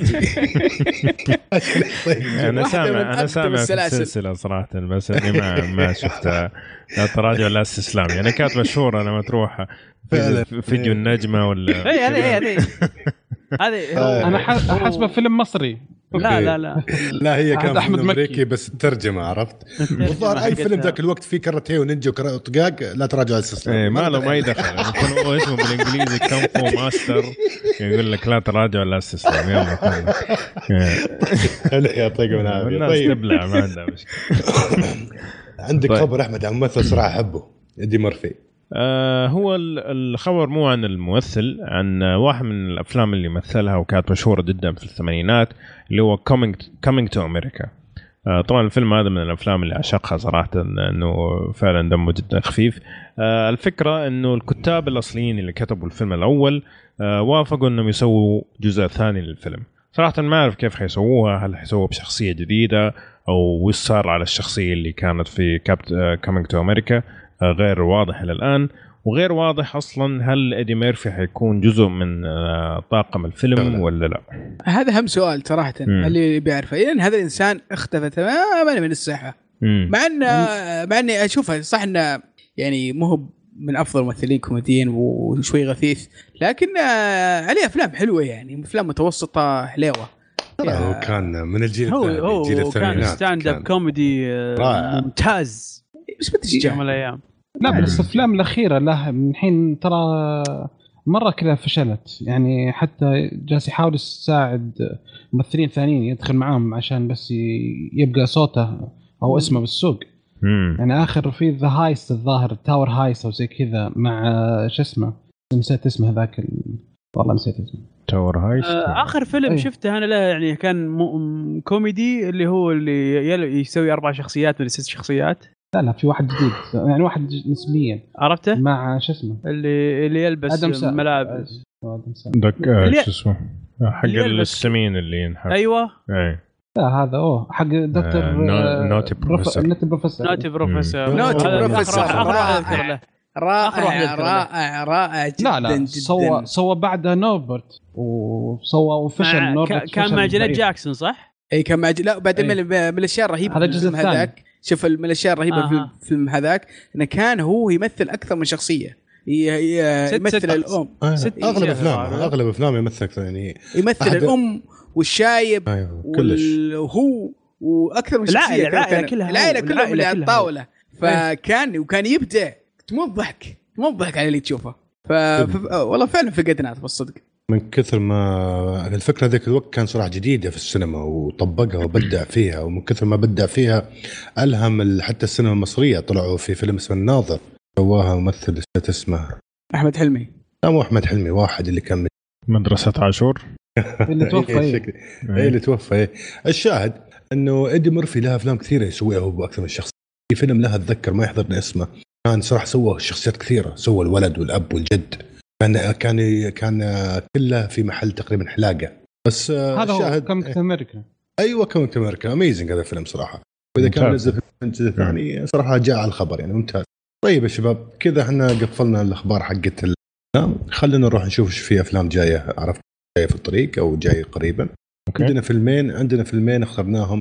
اول واحد هو The Circle اللي هو من بطولة أما واتسون في قبله يا إبراهيم بس فوتهم اللي حينزل يوم 21 أبريل واللي أوريدي السينما يعني ثيترز يعني قصدك أي نبدأ فيهم أحسن. جميل. طيب في عندنا فيلمين بيبدوا في 21 أبريل فري فاير يقول لك إن هذا فري فاير يقول لك وش البلاط حقه تقريبا إيش يروحوا بالضبط يعني يقول لك الست ان بوسطن في بوسطن في تقريبا 1970 في السبعينات 1978 صار زي الميتينج مع عصابتين في وير هاوس، وبعدين بعدها صار في شوت اوت والجانج واحد الحين صاروا يدورون السرفايفل نفسهم. انا شفت التريلر بس ودي اسمع تعليقاتكم. عط انت شكلك عندك تعليق جاهز يا ابو عمر، عطنا تعليقك عن التريلر. وش فهي الفكره انه كان المفروض يكون في زي بيع اسلحه ايوه صفقه سلاح وراحت غلط وصار في طلق وطليق زي ما انت قلت. اعتقد المميز في الفيلم هذا انه من المنتجين ساركوزي المخرج العريق يعني، فهذا شيء مطمن يعني. اللي شدني انتباهي في الفيلم انه شكله كله في غرفه واحده في وير هاوس. اي شكله في وير هاوس والفيلم 90 دقيقه يعني ساعه ونص، ما ادري ترى هذه من اصعب الافلام اللي تسويها في ست واحد، يبغى تكون مبتكر وتجدد على الجمهور نميط بالضبط. طبعا هذا يعني. اي هذا المخرج الفيلم هذا اسمه بن ويتلي، والممثلين بالنسبه لي صراحه غير معروفين، ما ادري تعرفونهم. في بريل لارسون معروفه، معروفه. وفي عندك رايلي لا في عندك الممثل مثل المسلسل الممثل المشهور اللي اعوذ بالله راح اسمه من مخي، واحدة من المسلسلات المشهورة اللي تابعها، المهم راح اسمها مخي خلاص راح انت حاول اتذكرها كان اطرف لساني سبحان الله. طيب وشو بدر ومشعل وش رايكم بالفيلم؟ والله انا شفت اول 3 دقائق بعدين وقفت صراحة، خفت إن يحرقون الفيلم يحرق أكثر يعني. أي بس حمسك ولا ما حمسك؟ لا والله حمسني، شفت البطل حق من فروم أنكل وشفت البطل الثاني بريطاني وصراحة متحمس، قلت لا يبغى لما أشوفه يعني. فتحت اقتنعت، شفت العناصر شفت شفت الموضوع، قلت خلاص أنا ما بحرق زيادة. أي أول دقيقة بس بعدين خلاص وقفت، قلت لا هذا يبغى ينشاف على طول، انتهى بنا ينشاف على طول. على فكرة المسلسل باورز بيكي بلايندرز واو، واضح انكم انتم معنا. ايوه واحد راح يدور مسلسل اوكي. لا يا اخي اعوذ بالله شطر جيب تعرف المسلسل كان على طرف لسانك واختفى، قاعد احاول اتذكره بس فعلا الممثل مره عجبني ترى، فظهوره في الفيلم يحمس صراحه. خلينا نشوف ايش ممكن، ايش ابداعاته، ايش يقدر يسوي في الفيلم. اوكي ايه ممتاز. هذا اعتقد اخذنا لبنا كافيه عن تريلر، واعتقد انكم متحمسين. ودي على اللي ابد بعطيك الميكروفون، بس اقول اعتقد كلكم متحمسين، بس ناقص اللي مو متحمس يبين لنا الان قبل بعد تعليقك. تفضل.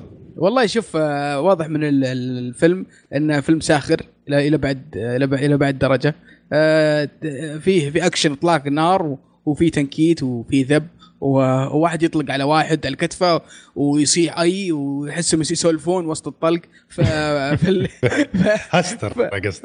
واضح انه ساخر الى ابعد حد يعني. مرحب به بس ما اتوقع انه ابدا انه يعني فيلم سينما، اتوقع انه فيلم عصريه ولا حق شباب، جلسه شباب تفرجون عليه. لا اقل اكثر كلنا كشكولين يعني متحمسين للفيلم. مشعل عندك اضافه قبل الفيلم اللي بعد؟ لا أبد، أنا بس مشكلة الأجواء هذه ما تعجبني، عرفت؟ بس ما في شيء يعجبك يا مشعل، كله ما يعجبك يعني آخر 4 تسجيلات ما في شيء يعجبك. طيب وش يسوي يلا؟ مو تحامل معارضة. لا بس أنا ما عجبني الجو، بس عرفت اللي وش اللي يعجبك؟ طيب يا أخي هذا الهزلية في النوع هذا من الأفلام ما تعجبني. جبنا لك فيلم جدي قلت ما نفع، جبنا لك فيلم هزلي. طيب شوف أنا بقول لك شيء، متى ما عجبك فيلم علمنا، تعال كذا وقول لنا هذا الفيلم عجبني عشان نبغى نشوفه. شو اسمه هذا الحين بنتكلم عنه اللي بعد شوي؟ اوه عرفت ذوقك انت، اوكي صح جيمر، نسيت انا. طيب الفيلم اللي تطرقت له اللي هو فيلم اللي هو كامينج سون في او ان ثياترز وفي اسمه دخل جيمر، انا اتكلم ذا سيركل. اوه طيب انا معلش يمكن تجي تقول ايش حطيتك يعني في زاويه معينه بس احرجتني والله. طيب فيلم عندنا في اوغست 30 اسمه ليب. فكره الفيلم ببساطه يقول لك ان بنت يتيمه طموحها انها تصير برلينه، سافرت من باليه، نعم سافرت من بريطاني ما ادري بريطانيا شكلها إلى باريس. بريطانيا هذه منطقة فرنسا. أوكي سافرت من منطقة فرنسا بس بريطاني. شكرا على صراحة الإضافة الجميلة هذه. طيب إلى باريس على أساس إنه وشو تمشي ورا طموحها وورا ودخلت بالأكسيدنت بدل واحدة والظاهر إنها إيش مشت في الموضوع واستمرت. الدايركتور اللي هو إريك سمر والميكروفون مين يبغى مين شاف تريلر يبغى يعلق عليه؟ أنا بعلق. تفضل حياك. أنا شفت التريلر في السينما وكانت معي بنتي نحن نشوف فيلم والله ناسي شو بس ظاهر إنه فيلم حق أطفال حق أنيميشن كذا فمن قوة بي ما تعلقت في التريلر تقول لي لا لا خلاص نبي نروح لهذا خلاص نبي نروح لهذا عرفت بالعربي خلنا نمشي نروح لهذا ما نبي اللي بنشوفه الحين واو إيه عرفت اللي كذا فقلت ما هذا بيجي توه ما جاء عاد أقنعها في نص السينما أن هذا بيجي وهذا الحين ما جي ونظري هذا وفكينا عرفت ما نفعت لا مرة عجبها مرة يعني تعلقت فيه يعني معناها صغيرة. طيب وأنت؟ أنا الله يعيني إن شاء الله شايفة. أوكي. أنا أتوقع أنه بيسوي ما أدري يمكن يسوي نفس الضجة حقت فروزن بس شكله بيستقطب شريحة البنات الصغيرة بيعمل تريلر بس هل توقعون بيصير بقوة فروزن؟ لا مستحيل. لا وين أتوقع أنه والله شوف شيء هو شكله أبو كلب يعني أمانة يعني طيب من الأخير أجل ما دام كذا خلنا نجل الرأس يعني ما ودي حسنها بس إنه واضح إنه فيلم أبو كلب يعني طيب أوكي عندنا فيلمين coming soon. الفيلم الأول اللي هو The Circle بيجي في April 28 فيلم The Circle بطولة طبعا المخضرم توم هانكس. الفيلم يدور حول حرمة امرأة دخلت توظف في الشركة ولما تعمقت في الشركة هذه اكتشفت أن في أجندة ما تخدم البشرية وقاعدة تحاول بشكل أو بآخر تصارع الشيء هذا وش رأيكم بالتريلر؟ وش رأيك في والله شكله جيد يعني شكله متعوب عليه في مجموعة طيبة من الممثلين صراحة في الأشياء هذه دائما اللي يتكلموا عنها الناس إنه هل الشركة قاعدة تخدم البشرية بأنه تقدم هذه الخدمات ولا إنه خلال فترة حيكون هذا الشيء ضد البشرية أو ضد الحرية أو ممكن مثلا إنه خلاص الواحد يصير كل شيء مكشوف في حياته حتى اللي موجود في البيت في شوية كذا من سنودن لحسة بس بشكل عام عجبتني الفكرة خاصة إنه الشركة كذا مسوينها قريبة جدا من جوجل طريقتها ولا تصميم مبنى من أبل أتوقع أنه من أبل تحس إنهم تصميم من مبنى من أبل ومن جوا الحركات كان من جوجل صحيح يعني حسهم يتناولون قضية عرفت ويعطونك إياها من الطرفين أنا اللي فهمته وما أعتقد إنه بالحركة لأن هذا عليكم خاطئ وتريلر بعد في غموض شوي يعني يقول لك إنه كيف توم هانكس يبغى يقول لك يؤمن بأن في شيء في طاقة قصوى البشر يقدر يوصلها لهم عرف كيف وأن هذا ما يوصلون له إلا لما يكونوا مراقبين ممكن هذا اللي صراحة لفت نظري. وأجل أنت يا أبو عمر متحمس للفيلم؟ والله ممكن أشوف كيف سعد الفيلم معك؟ والله ذكرني الفيلم هذا بفيلم جيم كيري إذا ذكرونه ذا ترومان شو الفيلم نزل في عام 1998 واحد من الأفلام الرائعة الجيم كيري وللأسف أتوقع عشان كان إنسان هزلي وكوميدي بزيادة اللزوم ما أخذ الفيلم صيته اللي يستاهله ولا كانت الفيلم فكرته جدا جدا جدا رهيبة وخاصة في وقت نتكلم عن في التسعينات فكانت فكرة رهيبة. هذا الفيلم برضو شكله يتكلم عن اللي هو نفس الفكرة تقريبا بس بطريقة ثانية ومطبقة على الواقع الحديث يعني كيف إن الجوالات والسوشيال ميديا والإنترنت وكيف مربوطة ببعض وكيف الاقتحام لحياة شخص كيف تأثر عليه وكيف إن الشركات الكبيرة هذه صارت يعني عملاقة ولها يد في كل شيء فالفكرة مثيرة للاهتمام جدا. أنا متأكد إن ان توم هانكس ما خش في الفيلم زي هذا اللي ما خش عبث في رساله بيقدمها ولا في فكره مميزه بيحطها. بتحمس طبعا توم هانكس يجي في اي فيلم انا اتحمس له، والطاقم اللي معه كويس. اتوقع الممثل الاسمر هو نفس الممثل اللي في ستار وورز، فاي كان كويس. اتذكر في ستار وورز كان جدا ممتاز اداءه، فمتحمس ليه لا. اي شيء يتكلم عن التقنيه والاشياء هذه احنا معه. نشوف شكل الفيلم هذا ضد التقنيه مو مع التقنيه بالضبط. هو عشان كذا لما نشوف احنا وش التوجه وش الفكره الاساسيه. يمكن الفكره ان على قولهم الطاقه المطلقه تخرب، عشان كذا الواحد ما يبغى. المفروض ما حد عنده طاقه كامله كل شيء. انا اعتقد راح يبين لك انه جزء مع التقنيه جزء ضد التقنيه. طيب مشعل، انت تقول هذا التريلر اللي عجبك من بينته، عندك اضافات، عندك شيء تبي تقوله؟ حطنا يا مشعل، ايش رايك في اللي شفته؟ والله شوف، انا اعجبني يعني انا احب اي فيلم توم هانكس احب اشوفه، عرفت؟ ما يعني الشخص هذا يعرف يختار افلام بالنسبه لي. طيب ممكن بعض الاحيان الافلام حقتها تصير تعبانه، لكن انا عندي انها تنشاف في النهايه. بس إيما واتسون عرفت اللي سبحان الله الممثل هذه ماشي ما، ولكن مع كذا اعجبني التريلر يعني، ويحمسني اني اشوف الفيلم جدا يعني. حلو. وبدر والله ما مو مره متحمس معه صراحه، بس اذا كان موجود بشوفه. يمكن ان شاء الله يخيب ظني، ودي اتحمس مع الفيلم يعني، خصوصا توم هاكس فيه. لكن هذا والله انا ميل لصراحه اتفق معه. شوف انا يعجبني توم هاكس في بعض أفلام، ممكن ما وصل للشيء المطلوب بالنسبة لي. التريلر أحس إنه فيه ضعف، ما كان يعني ما بيقولك حمسني إن أشوف فيلم، بس مو معناته إني ما راح أشوف فيلم يعني. ما أبغى ألخبطكم، بس إنه ما حسيت إنه شيء قوي جدا، عمل قوي. ممكن لما أشوف فيلم ممكن يجي رأي آخر تماما مختلف، بس أبصبر لما أشوف فيلم وبعدين بعدها إن شاء الله نشوف حكم. بس إنه فعلا قضية يعني غريبة يعني. أنا بس أبي أوقف هنا شوي، بس أسألكم سؤال. أنت الآن مثلا مدينة زي لندن تروح تدور فيها في كل زاوية في كل مكان كان، بس إنه من دواعي السكيورتي عرفت، دواعي الحماية لك صحيح إنه تأثر في نسبة الجرائم، بس هل هذا الشيء هذا أن يصورك 24 ما تفكر فيها؟ ترى شيء مو مريح نفسيا. إذا كان على حساب إنه يعمل لك سكيورتي، هل هذا ولا تحس إنه شيء مفروض وتتعايش معه؟ لا في الشوارع كذا عادي يا أبو ريم. بس هو يعني الفيلم حتى دخل البيوت الناس ودخل على أشياءهم، وراك إنه كيف الناس عايشين فعلا من شاشات جوالهم. يعني لما يجي شيء جميل على طول يفتح الكاميرا ويصور ويطالع من الشاشة وينسى يتفرج على الشيء الحقيقي اللي قدامه يعني.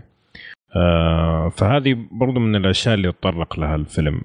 فبالنسبة للشوارع ما أشوف فيها مشكلة، لأنه أنت في النهاية أنت يعني هذا مال عام، يراقبك ما يراقبك خلك محترم، أنت برا بيتك أصلا. لكن جوا البيت هنا تبدأ المشاكل. طيب جميل. طيب أوكي، فيلمنا الرابع هو Coming Soon. إيه. How to be a Latin lover. يعني يعني التريلر نفسه صراحة ضحكني وعجبني صراحة. وش أنا أعطيك إياه من الآخر، لا أحد يشوفه. بس خلى إبراهيم يعطينا فكرة شوي عن الفيلم بعدين نأخذ الرأي. إيش رأيك؟ فكرة الفيلم إنه يقول لك إن هذا واحد، يقول لك واحد بعد 25 سنة زواج، أوكي لقى نفسه عرفت خلاص انتهى زواجه وفشل. هذا الواحد كان يدور هو شباب إنه يدور الحريم الأغنياء ويلف عليهم ويتزوجهم. توفق بواحدة تزوجها أو عاش معها، بعدين خلاص تفركش الموضوع، فرجع للصفر وهو في قمة شباب في وش يقول قمة شباب قمة. فتشوف إنه كيف قاعد يحاول إنه يعيش زي أول شيء ما يقدر، وقاعد يحاول يتأقلم في النيو لايف مع إنه عاش مع أخته في الفيلم، وقاعد يحاول إيش إنه يشوف الفاليو أو قيمة العائلة. هذه الحياة ذي كلها اللي قدمها صراحة 25 سنة الحافلة بالإنجازات حقتها. براي الفيلم من إخراج كين مارينو وبطولة إيجينو دي بريز، أسامي صعبة، ديربيز، وسلمى حايك طبعا معروفة، ورابلو وكريستين بيل. هذه مو كريستين بيل اللي هو حق باتمان اسمها كذا كريستين بيل وبس. هذا فانتم ايش رايكم في الفيلم؟ صراحه انا ضحكت صراحه بالتريلر، عجبني. قول لي قدر شوي، قدر يا اخي. انا قاعد اتخيل لقطه المسبح. يعني شوف هو فيلم مقرف، يعني زي ما قال، يعني اذا انت تتحسس من اشكال الاجساد حقه الشيبان والسمنه وزي كذا، خاصه لما يطلع بالمايو شكله يقرف صراحه. لكن شوفوا يعني فيلم ممكن اشوفه مع الشباب كذا في استراحه، يعني الضحك لما يكون جماعي يكون مختلف، بس اني اشوف لحالي ما اتوقع. عرفت اللي من اول انا عندي مشكله مع اللي يتكلمون في وقت الافلام، عرفت؟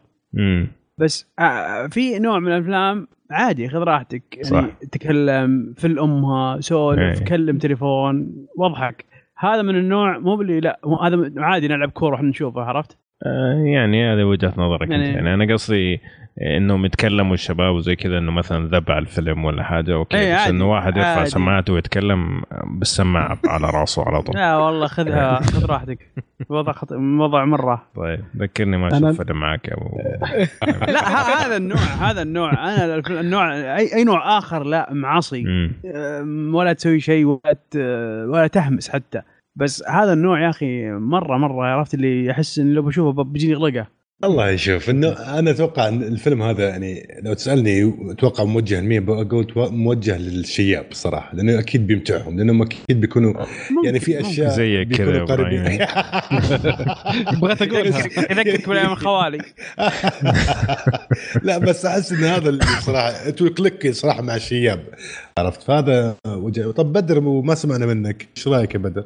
والله ابوي انا شفت التريلر مو ما تحمست معه، بس التقديم اللي انت سويته والله بدي اروح اشوفه يا شيخ عشان خاطر التقديم اللي انت سويته.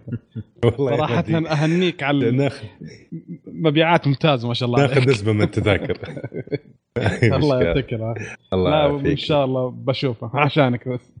والله انا شخصيا متحمس له، ما اعرف ليش تحمس له بس متحمس جدا. طيب في احد يبغى يعطينا راي عن الفيلم قبل ما نشوف موضوع اخر؟ عافية. الله يعافيكم. طيب هاي أحمد نروح لفيلمنا حق الفقرة. فيلم اليوم اللي هو فانتاستيك بيست and where to find. الفيلم هذا طبعا where to find them.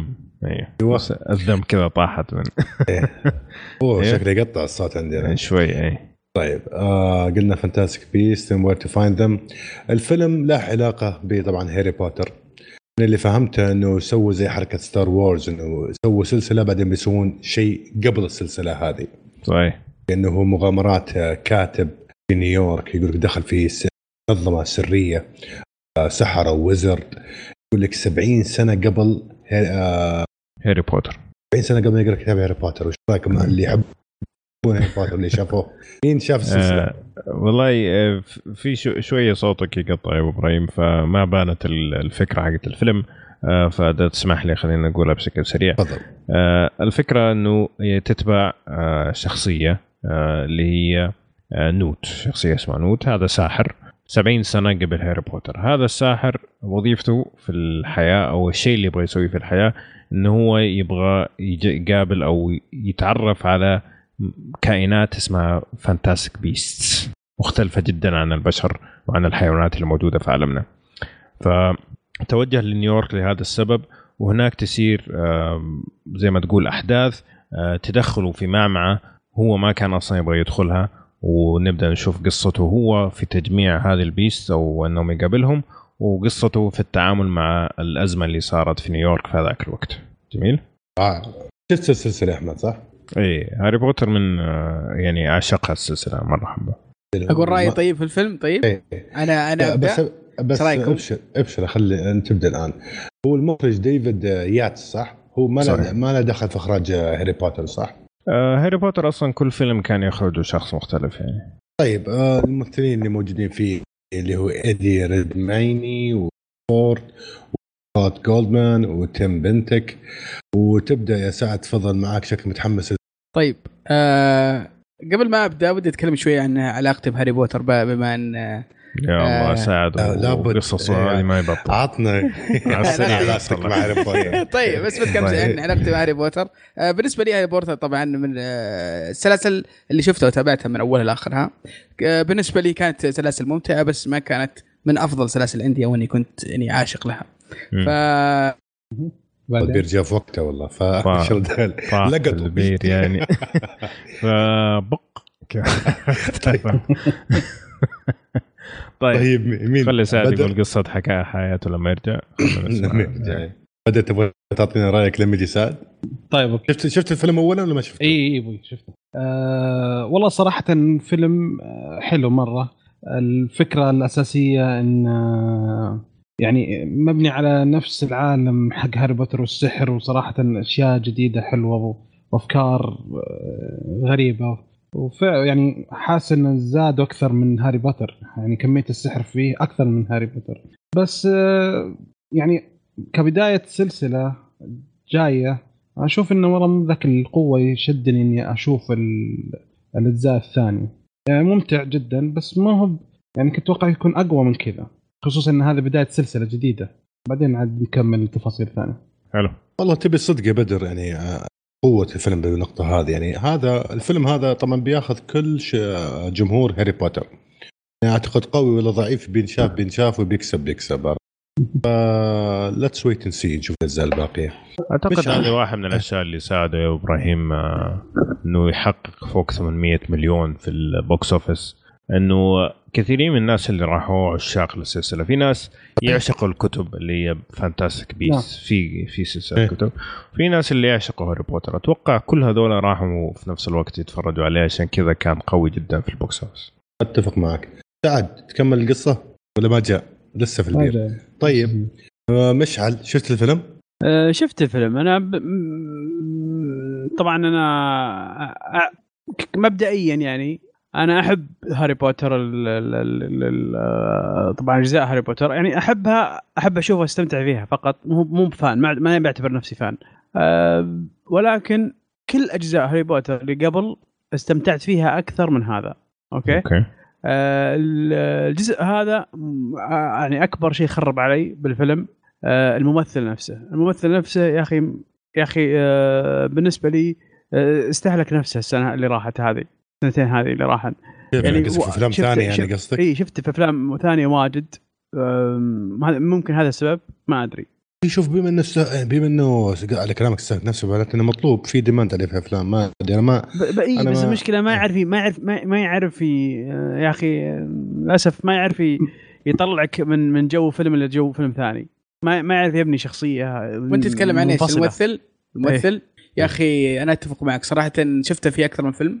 السنة اللي راحت واحد اسمه داتش جيرل، مع انه فيلم مقزز الا أيوة متحول اي كان ابداع في تمثيله. شفته في فيلم ثاني برضو اذكر كان ممتاز،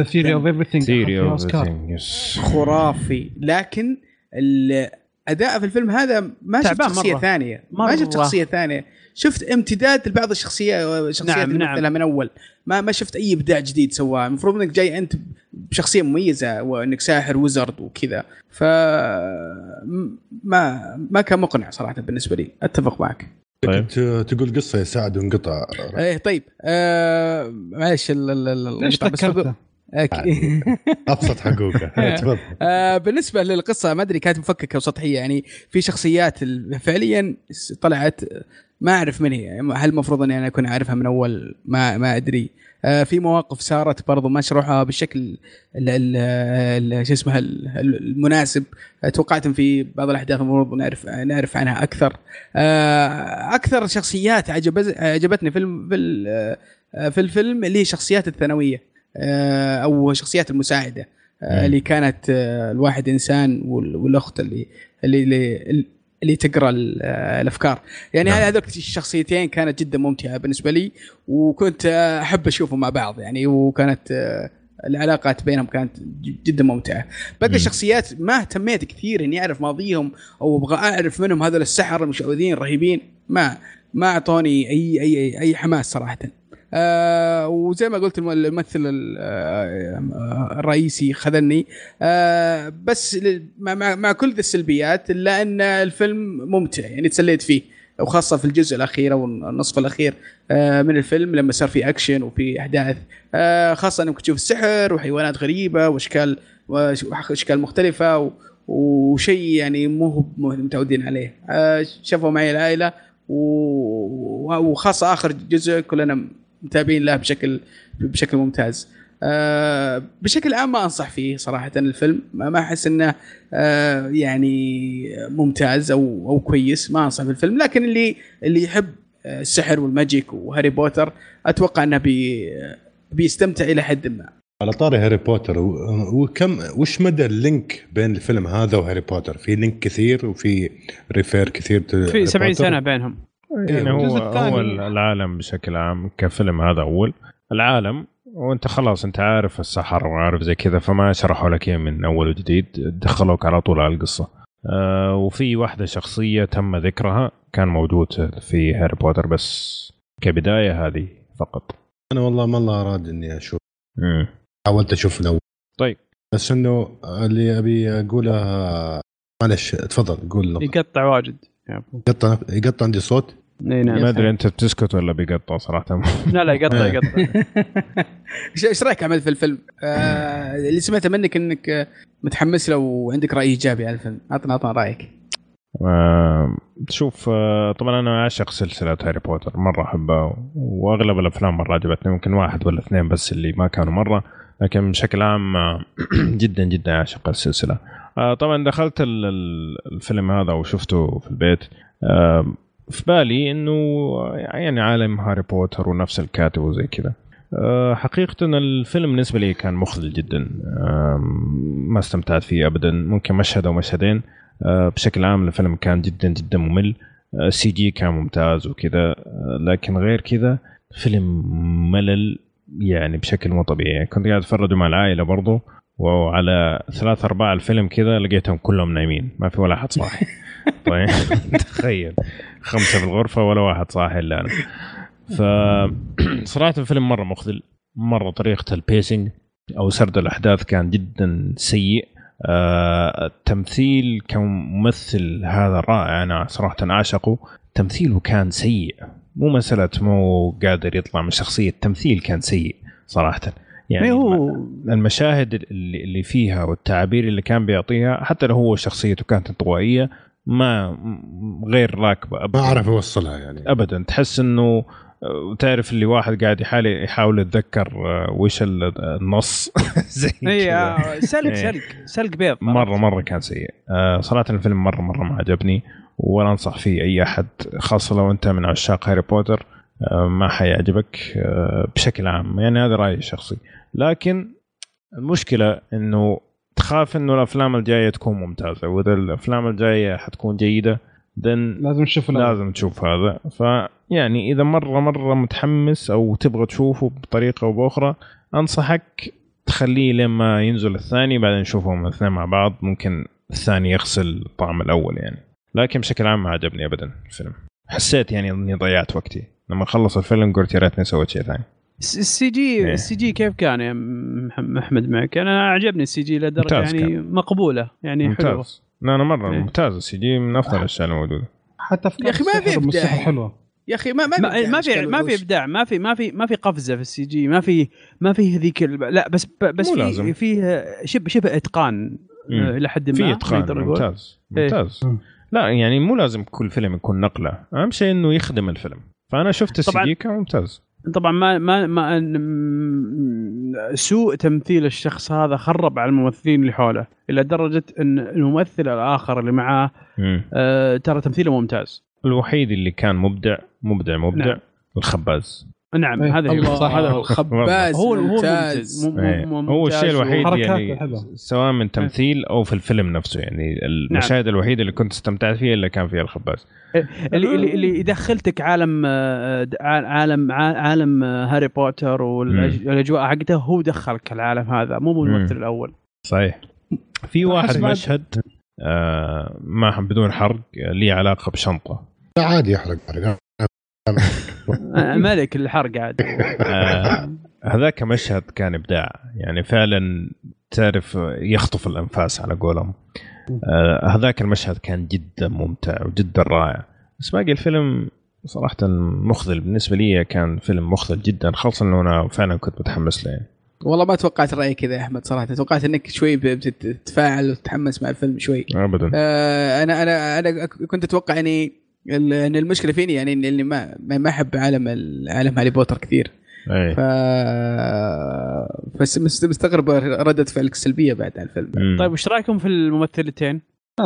الممثلة الأساسية مرة باردة يعني، برضو ما أدت الدور مطلوب. لا. الثانية أدت دورها يا أخي، الثانية ممتازة يا أخي، الثانية ممتازة، أدت دورها بشكل مطلوب يعني. يا أخي ما أدري، تحس عرفت اللي تخلي الموضوع ميستري كذا غريب كذا. أيه. وين انت بتوصل دي؟ عرفت من جد انت بتروح. لا بس حلو، جايب الدوره صح يعني. صحيح. لا بعدين الشيء الرهيب فيها ما في تكلف في تمثيلها، ما تحس انها متكلفه في اثناء التمثيل، تحس انها قاعده تمثل بشكل عادي، وان القدرات الخاصه اللي فيها اللي معها يعني هي موجوده كيف طبيعتها، ما تحس ان في تكلف ابدا. أيه. فهذا اللي عجبني في شخصيتها يعني، وشخصيه بسيطه وغير متصنعه، وهذا المشكله ان الشخصيات الثانويه هي اللي افضل من الشخصيات الاساسيه اللي المفروض تحمسك. هاري بوتر كانت الشخصيات الاساسيه هي تدور عنها الفيلم كله، وهو اللي يشدك واللي تحمس عليه وكل شيء. الحين هذا الافلام صراحه مره، ونص الفيلم صار فيلم امريكي بعد النص الاخير، فيلم امريكي طب عادي جدا. عندي سؤال لك انا، مشكله تعرف ايش المشكله؟ المشكله اني شريتها بالاو اس ان وحملته طلع غلط، ونزلت وحملته مره ثانيه طلع غلط، وشريتها مره ثالثه، واخر شيء شفته يا ساتر بعدين تحسفت على $19. لا ما يستاهل 10. بس لي سؤال احمد، والله تستاهل تعويض والله. بالنسبه للكتابه، هل القصه هي مكتوبه نفس الكاتب أو نفس الكاتبة؟ نفس الكاتبة جي كي رولينج، هي لأنه هي مبنية على الرواية يعني، الروايات اللي موجودة هي اللي كاتبتها امتدادا لعالم هاري بوتر. فحتى الناس اللي قروا الكتب يقولوا إنه القصة خرافية في الكتاب. نعم. فهذا الشيء اللي كان يعني محزن، لأنه القصص في هاري بوتر الكتب كانت ممتازة وبنوها بشكل جميل في السينما، صحيح فيها تعديل يعني لازم، لكن بنوها بشكل جميل. هذا كبداية صراحة شيء مخذل، لكن نتمنى إنه الأجزاء الثانية يكون أحسن من كذا صراحة. طيب يبدو لي من صراحة من رأيكم كثير إنه الفيلم توقعاتكم. نعم. لا تشوفه أبو إبراهيم، أبو إبراهيم لا تشوفه. ما أعتقد، لما خلاه أشوف هاري بوتر كيف أشوفه؟ وأعتقد الفيلم إنه راح شوف ذا فينسز مرة ثانية. والله جميل يا أخي. ما عندي مشكلة. بس إن الفيلم كقصة قلتوا ما سقط في قصة، سقط في التمثيل. ممكن الشيء الإيجابي سمعته منكم بس فقط السي جي، وخليني أدمج مع السي جي الإخراج. ممكن الإخراج عجبكم صح؟ جميل كان مقبول يعني، هو مخرج ممتاز يعني، هو نفس اللي أخرج آخر 5 أفلام أو 4 أفلام لهاري بوتر، فيعني أوريدي ما يحتاج إنه يثبت نفسه، فما كان عنده مشكلة صراحة.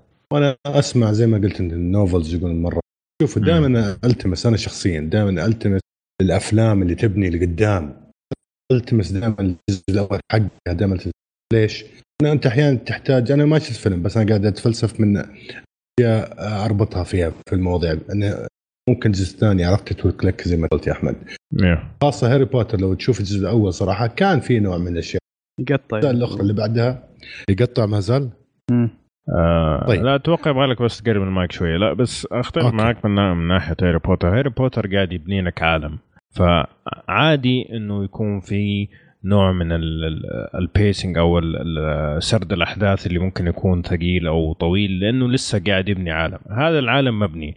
الشيء الوحيد الجديد بالنسبه لنا اللي هو الفانتاستيك بيس نفسهم، وما كان البني حق القصه ليه علاقه كبيره بهذه الجزئيه، كان اكثر بوضع امريكا مع السحر وهذا الشيء يعني.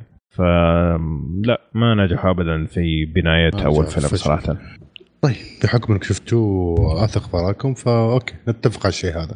تمام. طيب اي اخر شيء قبل ما نقفل هذه، انا اعرف هاري بوتر بريطاني، مسلسل بريطاني صح؟ ايه.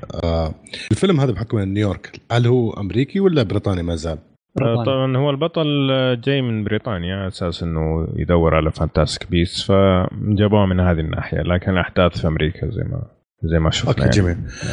الممثلين كلهم بريطانيين، ما في ولا احد شفت انا امريكي الا شو اسمه البيكر، الباقيين كلهم امريكان بريطانيين. لا انا اقصد كلهم امريكان. من هو كلهم امريكان؟ كل الموجودين في الفيلم ما عدا يعني كشخصيات، ما عدا هو ممثلين. انا اتكلم عن ممثلين. لا يعني ممثلين ما يفرق يعني، بس هو الشخصيه اللي تقمصوها انهم مولودين وعايشين في امريكا وكذا يعني، بس هو الوحيد اللي جاي من برا يعني. والله يا شباب ما قصرتوا، يعطيك من عافيك. هذا كان فيلم فانتاستيك بيست اند وير تو فايند. طيب وكذا نقفل فقرة الأفلام، ننتقل يا شباب جميعا إلى تي في فقرة المسلسلات. نعم.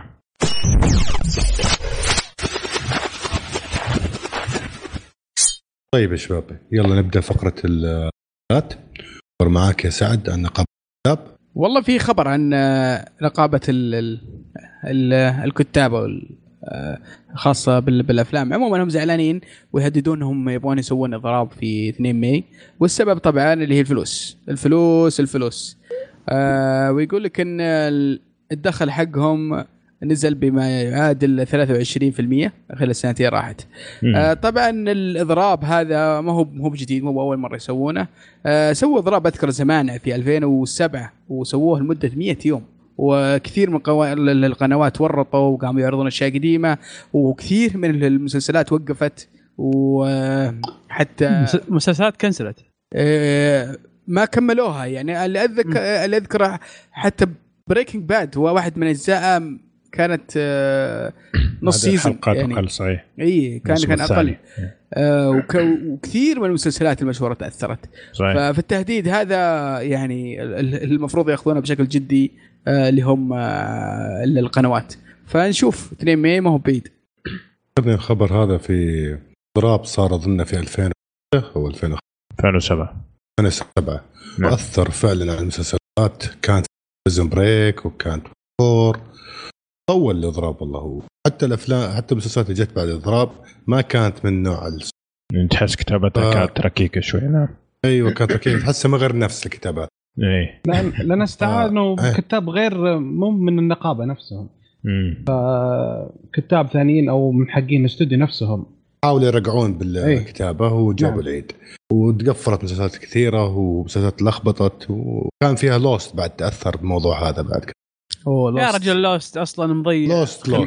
من نبالك وما يحتاجه اصلا. ولو تكلمنا عن لوست والهيب حقه والفيلم اللي صار صح في لوست ما راح اخلص الابو صحيح. طيب جميل. هذا عن خبر اضراب الكتاب. الخبر اللي بعده اللي هو عن كونان، مثل عامش كونان حق المذيع ولا ايش؟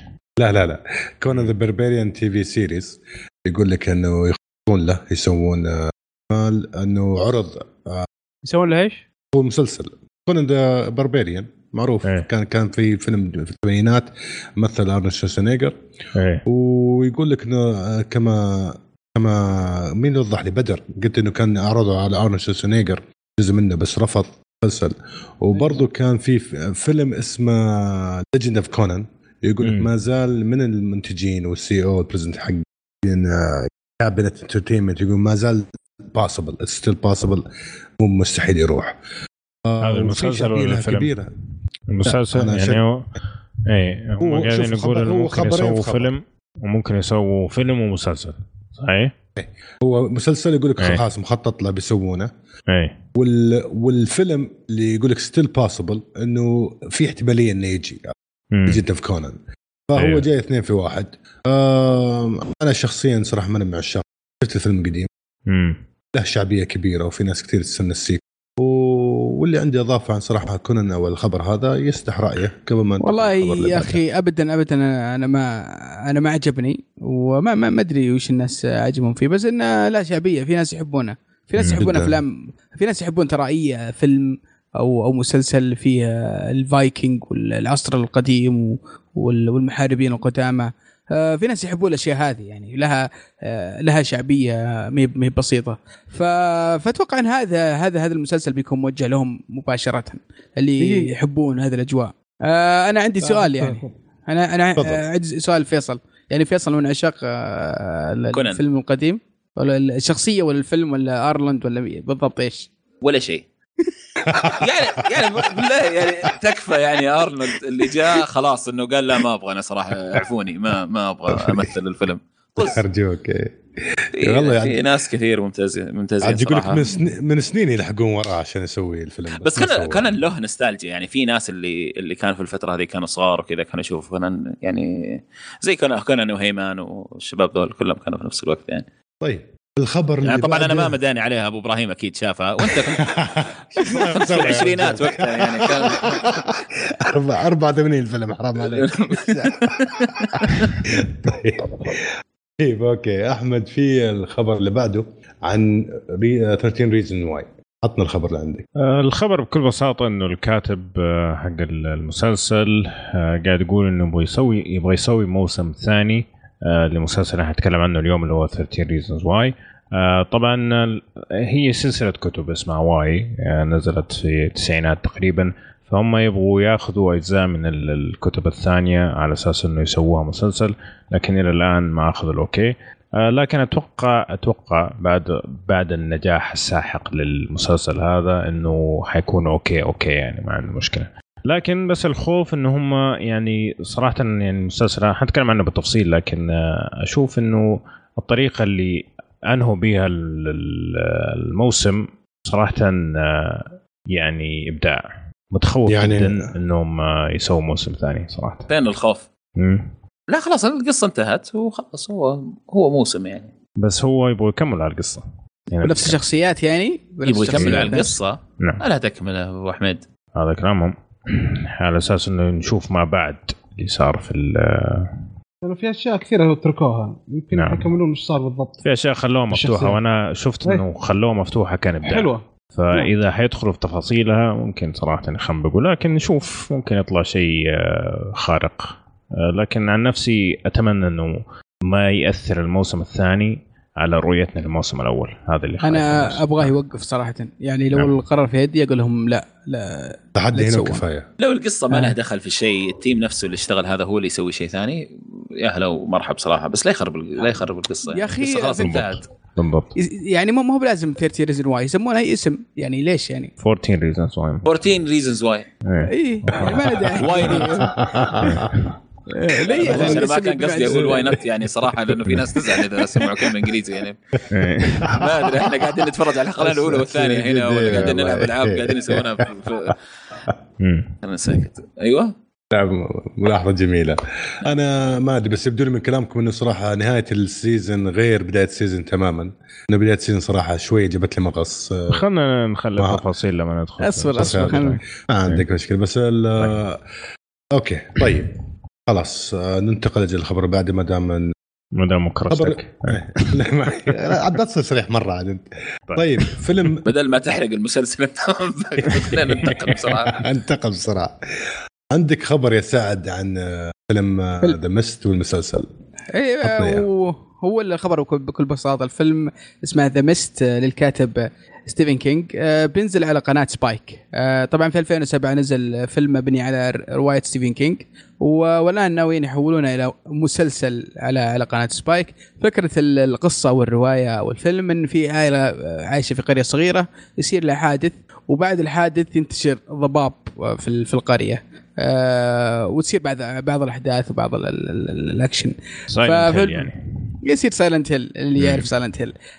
عموما المسلسل بينزل في 22 ماي ف 22 يونيو، فنشوف معني ماني متفائل لكن نشوف ان شاء الله طلع شيء مقبول. والله شوف انا زي التل الصامت قبل ممكن اكثر شيء يشفع للمسلسل هذا صراحه انه نفس النوفل حق ذا ميست ستيفن كينغ. صراحه انا شفت الفيلم وكلنا شفناه، انا شخصيا عجبني جدا جدا جدا. اتوقع لو بنوا مسلسل ما بعد الفيلم او تقريبا كملوا جزئيه من الفيلم صح بيكون صراحه الحمد لله. هو شوف هو الخوف من القناة أول شيء سبايك هي اسمها سبايك يعني فجهز أوكي يعني إيه شبكة معروفة بس صراحة مسلسلاتها إيه شكرا جزيلا. الشيء الثاني إنه صراحة إن عندك زي مسلسل اللي سوته هولو حق 11 13 63 55 ايوه هذاك حق اغتيال كينيدي. الرواية ممتازة جدا لكن المسلسل صراحة أخفى خوفي تطبيقه فاشل. نعم فهذا الخوف. أنا ستيفن كينغ هذا أحترمه جدا لما شفت له فيلم صراحة اسمه كات غريفيارد ترهم عليك شرع لي شوف أفلامك عمادي جاب العيد مرة يعني زعل بالشكل والله زعل وإبراهيم كلام ليش لا أنت ما شفت الفيلم والله اسمه ضار كات غريفيارد ما أنساه صراحة يمكن ايش اسمه المخرج اللي فشل ممكن الممثلين قصة دور حول مقبرة القطط يعني يلا أعطيك فكرة يعني بس شوف يا إبراهيم هو ستيفن كينغ طبعا أول ما بدأ بأفلام الرعب والأشياء هذه روايات الرعب وكذا والأشياء دي بعدين طلع وبدأ يسوي أشياء مختلفة وسوى أشياء رائعة جدا يعني زي مثلا شوشانك ريدمشن لكن ما يعني بأحيان يبغى يرجع للرعب هذا الرخيص شوية خليه يعني خليه أوكي طيب بدر معك خبر عن غوريلاز. أي حبيبي غوريلاز هذه الفرقة كانت في التسعينيات وكانت ميزتها إن كانوا حاطين شخصيات كرتونية أو أنيميشن وكانوا يقدمون أغانيهم. الخبر الحين عندنا إن الفرقة الموسيقية قرروا إنهم يسوون مسلسل خاص فيهم. الله. من أول حاولوا يسوون كفيلم بعدين كنسلوا الفكرة بس الحين يبغون شكلهم كنسلوا فكرة الفيلم لأن خايفين كان مرة مظلم يعني تكاليف يعني أي تكاليف عالية وتو دارك فخايفين الحين المسلسل هذا إنه يمكن أرخص وهو عاد شوف والله حاسس إن الفكرة إنه يبغوا ينعشوا الفرقة مرة ثانية يعني إنه لما تيجي يطلع المسلسل وزي كذا الناس اللي ما يعرفوهم لأنه الفرقة هذه طلعت واحد ألبوم ضرب وبعدين ما أدري صار فيهم صراحة بالضبط هذا هو كان فترة طويلة بين الألبومات حقتهم اي بالضبط بس ان كان عندهم طبعا شيء مميز الفيديو كليبات حقت الفرقة يمكن كانت يعني للمهتم يشوف فيديو كليباتهم طبعا تعتمد على ان كل مغني مسوي له شخصية كرتونية الحالة وكان فيها ابداع فيها فكرة الانيميشن والرسم اللي في فيديو كليب جدا جميل والموسيقى شوي غريبة يعني مي موسيقى عادية موسيقى شوي مختلفة فيها نوع من الإبداع والإبداع الموسيقي فكنت من هذيك الأيام وأنا أقول يا ليتن في فيلم كرتون لهم يا ليتن في شيء يعني نشوف هذه الشخصيات الرهيبة وكان في كاريزما لكل شخصية جدا رهيبة فوالله أنا متحمس ترى جدا للفيلم هذا أو المسلسل ذا مع أن الأغاني الأخيرة حقتها ما كانت يعني قد المستوى لكن متحمس إني أشوف لهم شيء صراحة حلو. والله أنا تعليقي بعتبر نفسي ما سمعت عن الخبر وكني ما شفته. ليش ما تحبهم؟ نعم ما أدري ما جد ما أو باس يعني غوريلاز تي في سيريز doesn't click with me صراحة يعني حتى ما في أي 1% رغبة إني أشوفه.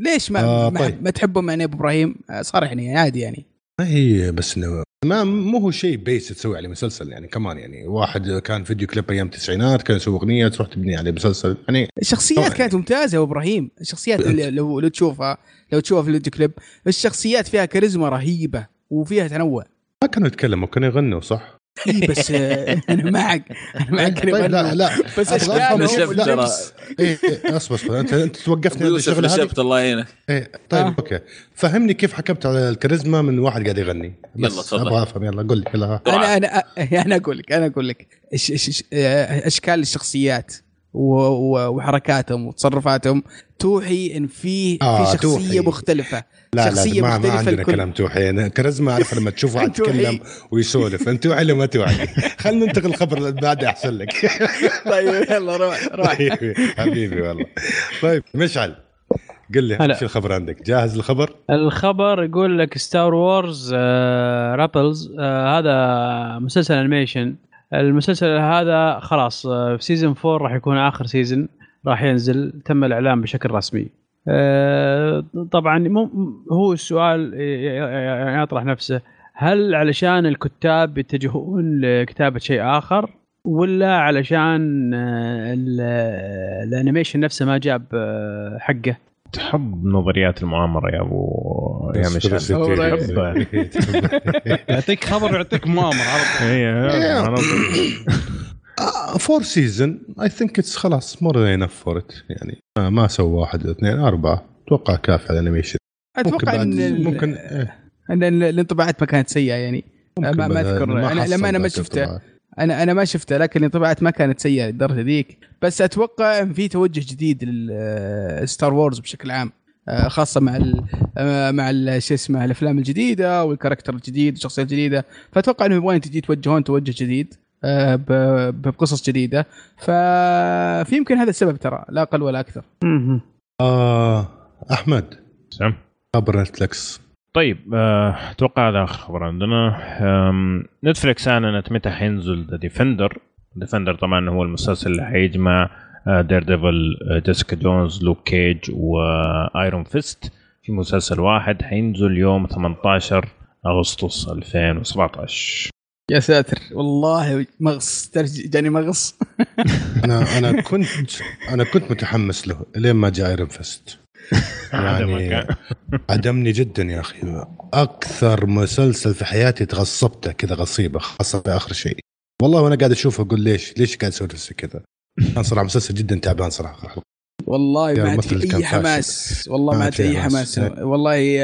يعني بعد دير ديفل كنا متحمسين للمسلسلات. دير ديفل في مرحلة different level زي ما يقولوا، ممتاز صراحة. لكن اللي شفناه في ايرون فيست يخلي الواحد يقلل توقعاته بشكل رهيب.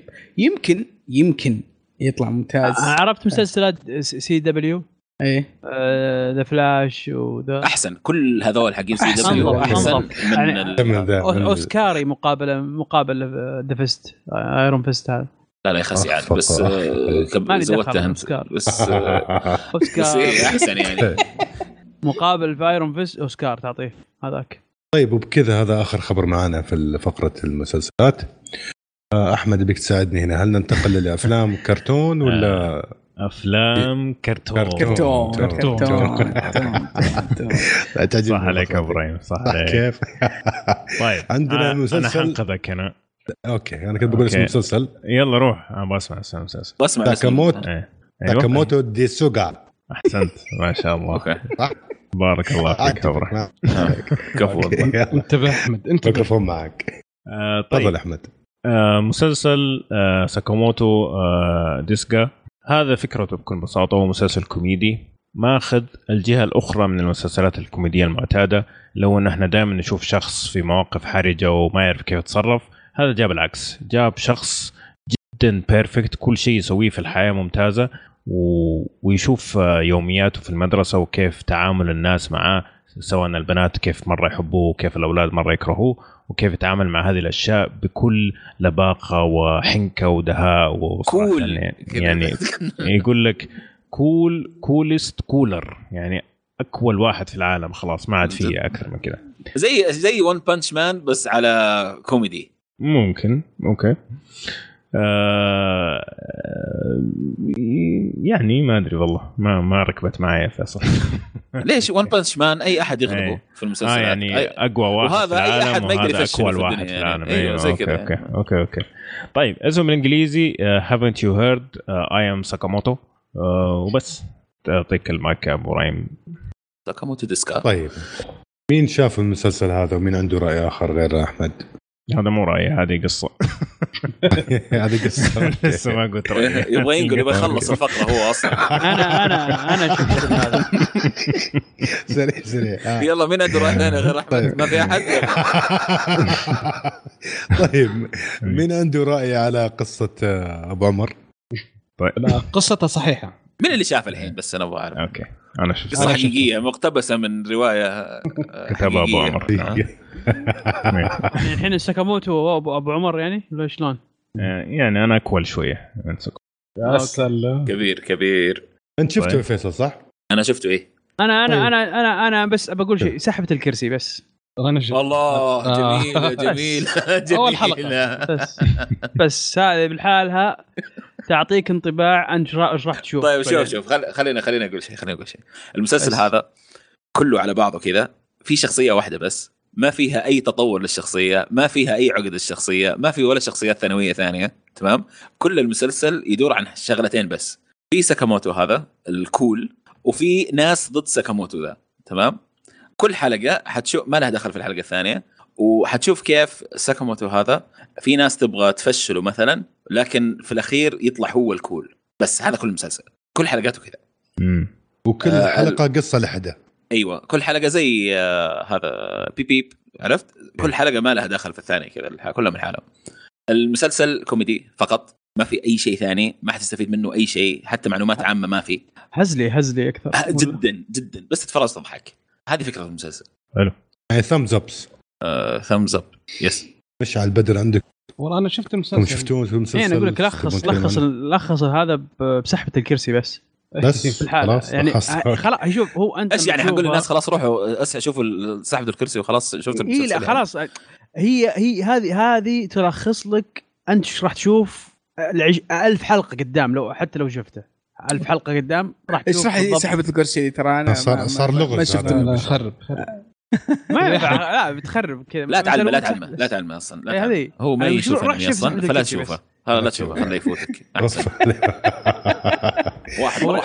هو الحلو فيها ان كلمتي سحبه الكرسي كذا، بعدين انت قلت وش هي سحبه الكرسي، فلما تروح تشوفها من جد بتتفاجئ. انا قاعد كبير كراسي والله يا مشعل، كبير صراحه. يعني انا دمامك ابراهيم قاعد خيله بالكراسي، بس ما مشكله. طيب اجيب كذا انتهينا من. طب انا اقول رايي قول تفضل. لا أنا ولا بدر ولا تكلمنا على لا ناوي كمل. هو أنا قلت ولا ناوي ولا تكلمنا على الرسم ولا على الأصوات ولا الميوزك. طيب ساكتين ليش تكلموا قاعدين كعد؟ أنت المقدم، أنت المفروض توجه الحديث، مو إحنا نتكلم. والله أيوة يا أخي، إيش يعني أول مرة؟ وش رأيكم؟ خلاص أنا ما أشوف أنيميشن ما يدخل. طب أعطونا رأيكم بالرسم، كيف الرسم المسلسل الأنيميشن؟ طيب بدر ما قال رأيه أصلاً، شوية كل شوية تقاطع. خلاص أنا ما قلت خلاص بدر تفضل. سعد طيب ننتقل أجل لا صراحة را معلش.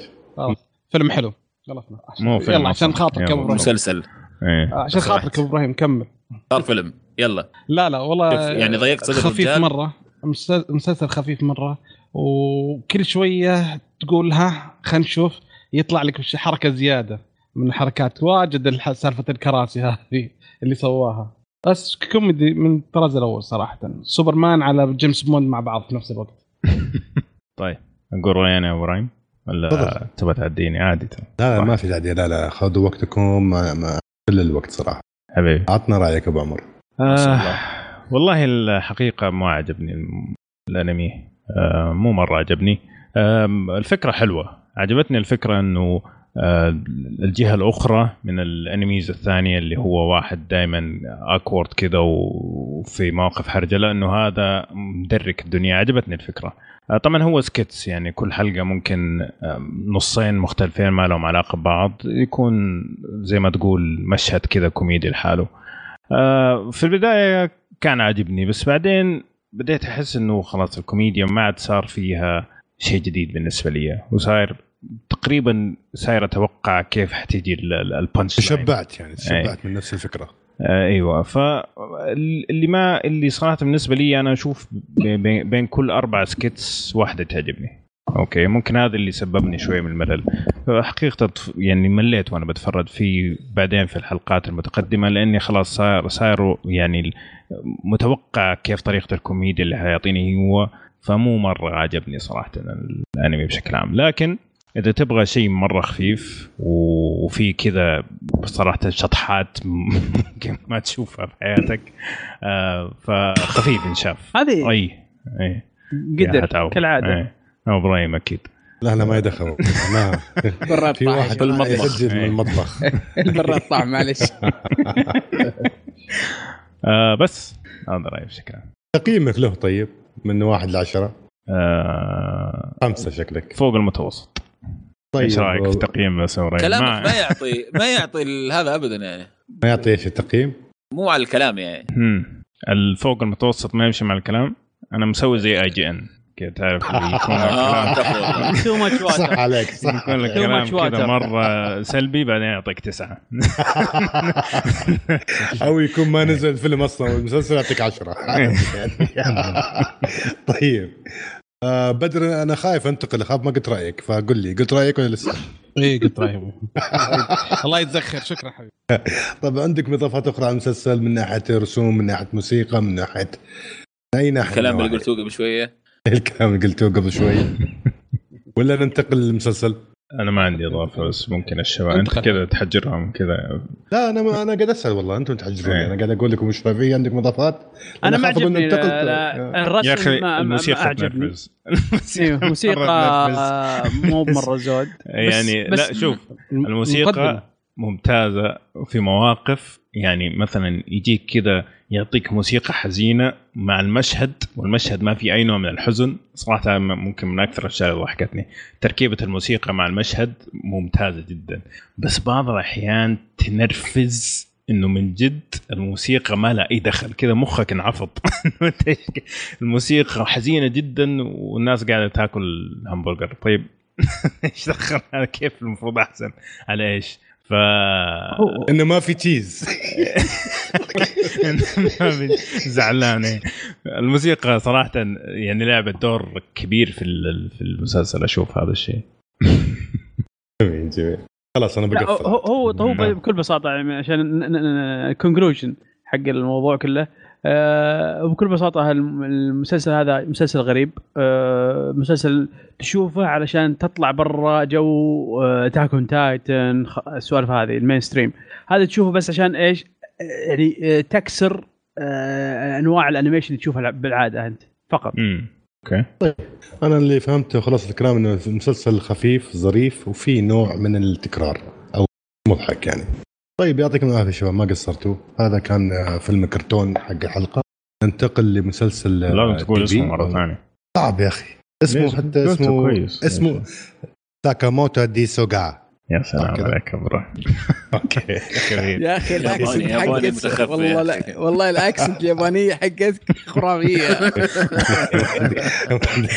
أنت والد باليابان يا إبراهيم. تبغى أعطيك كوري ما عندي مشكلة. لا خلاص أوكي. طيب في مسلسل اللي متقل الآن واللي هو أنا متحمس جدا جدا صراحة ما أراكم لأني أنا لسه ما كملته في بداياته وعندي انطباع مبدئي وأبغى نبغى نتكلم عن مسلسل اسمه 13 Reasons Why. مين يبغى يعطينا مين يبغى يمسك الطاره ويتكلم عن المسلسل؟ انا المفروض انت اول شيء تعطينا نبذه عن المسلسل. انا نبذه عن المسلسل اقول لكم كل اعرفه نبذه المسلسل بشكل مختصر وبسيط. الله يستر يلا سمدوه حرق. انا بقول عرفت الحلقه الاخيره الحين الحلقه الاخيره حق البودكاست. يتكلم المسلسل بدا يتكلم عن واحد شاب في مدرسه بدا حول بنت انتحرت والقصة تدور حول أن البنت هذه سوت 13 شريط والولد هذا ماشي على الشريط ستيب باي ستيب. اوكي حلو. طيب يعطيك العافية إبراهيم. بس هي الفكرة أنه 13 شريط أو 13 وجه هذا من الأشرطة فيها 13 سبب ليش هي وصلت للمرحلة اللي خلتها تنتحر وإحنا نعيش معها هذه الرحلة من خلال كلي اللي هو بطل المسلسل وهو قاعد يسمع الأشرطة. اوكي طبعا موجود على نتفليكس ونزل في 31 مارس 2017 موجود بالكامل. اوكي حلو الكلام. ابدا حلو قول رايك طيب. انت لك حق تبدا طيب. صراحه اي والله يا خاصه اني ما شاركت معكم في قسم الانمي. عموما اول ما سمعت المسلسل كان من فيصل كان في تويتر يصارخ يقول هذا احسن مسلسل عندي. قلت يا اخي ايش الكلام هذا صراحه شيء مو منطقي. فانت معترض من البدايه اي شيء يقول بيصل معترض. يلا طيب بعدين رحت شفت المسلسل وصراحه المسلسل اذهلني واتفق مع فيصل في كل كلمه قالها. فيصل كان يقول هذا المسلسل من احسن المسلسلات اللي شافها في حياته. انا اتفق معه على عده مستويات صراحه. المسلسل هذا مسلسل رائع. واحد من النقاط القويه في المسلسل اللي هي الجراءه في الطرح.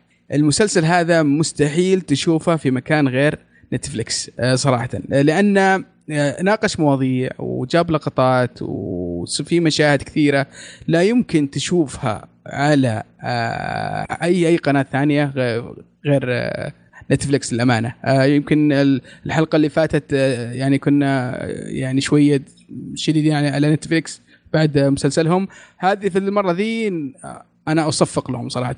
كان في جراءة كثير قوية جدا في المسلسل.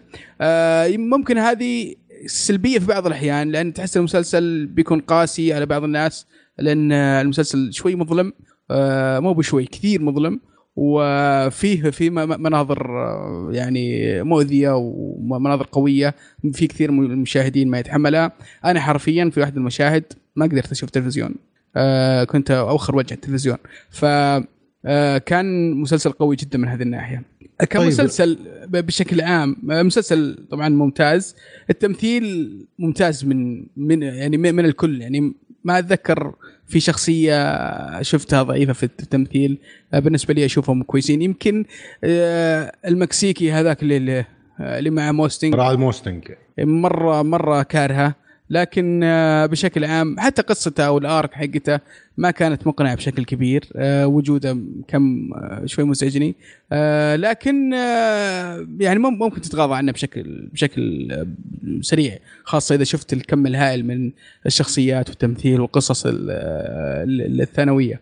الشيء برضو رهيب جدا في المسلسل الإخراج أو الإيديتينج، شيء خرافي جدا، خاصة أنك تتكلم نعم. عن ماضي ومستقبل، وفي حدثين تصير في نفس الوقت في نفس المكان، بس الحدث ذا في الماضي وفي المستقبل أو في الوقت الحالي والوقت الماضي. فسواها مرة سواها مرتين، قلت يعني أوكي ما قصر، بس إنه واصل في المسلسل على النمط هذا. فصراحة إبداع في كل مشهد، تمسك رأسك، وخاصة أنك عارف إن السار وش النتيجة النهائية لهذاك الموقف وكيف أثر في النهاية. فبعض الأحيان جدا كانت المواقف مؤثرة بشكل جدا جدا ممتاز. طبعا الموضوع الأساسي اللي هو يناقشه طبعا موضوع هادف وفكرة جميلة، وصح إن القالب اللي حطوه فيه قالب في الثانوية وفي طلاب في الثانوية، بس ممكن يطبق هذا القالب على الحياة بشكل عام، مو بلازم تحصر القالب ده على الطلاب الثانوية. الفكرة والرسالة اللي كانت موجهة في المسلسل أنصح فيه للجميع، بس مع تحفظ صراحة في مشاهد مزعجة في يعني زي ما ذكرت المسلسل مظلم، في مشاهد مزعجة دموية، وبعضها في لقطات برضه فيها قلة حياة، بس مين قلة حياة يعني إيجابية سلبية بعض الأحيان. فهذا كان كله عندي. ومن المسلسلات أتفق مع فيصل، من أفضل المسلسلات اللي شفتها في حياتي صراحة. طيب جميل. أنا قبل ما أنا ودي أسمع رأي فيصل، متحمس رأيه، بس قبل ما أسمع رأي فيصل أبا أنت ذكرت قلت 3 مرات في جراءة. أي نوع من الجراءة اللي تقصد في الطرح؟ وش الجراءة في الدرام، جراءة في أو بيك توضح النقطة هذه؟ والله شوفها لو قلت ليش بصير حرق، بس أنا أقول لك أنا مقدم روح ما عندي مشكلة. لكن الموضوع بشكل عام مو بسهل اللي يتكلم عنه، مو بسهل إنه ينطرح في الإعلام بهذا الشكل ويوضحونه بالتفصيل، وفي مشاهد يجيبونها بالتفصيل. يعني ما أتذكر شفت مسلسلات أو أفلام تجيبها بالدقة والتفاصيل. برضو الموضوع الثاني طبعا اللي معروف من البداية اللي هو الانتحار برضو مواضيع حساسة جدا، ما يبغون يتكلمون عليها واجد، ما يبغون يسوون عنها زي ما تقول إعلان أو أنهم يساعدون في قضية الانتحار بشكل إيجابي لو 1%. هذا المسلسل كل ذا الموضوع رماه عرض الحائط، وجاب لك ليش الأسباب أخذت تنتحر وانها انتحرت وانها واو الى اخره. يعني عرض قضيه وساهم عرض قضيه، مع انه شوف مع انه يعني انا متاكد ان في ناس بيعرضون بعض الافكار بيكون عندهم يعني مو متفقين على بعض الافكار اللي انطرحت في المسلسل، بس ما عليهم ان احد عرضوه بهذا الشكل. فهذه الجراءه كنت اتكلم عنها. فيصل متحمس اسمع رايك، فالميكروفون معك.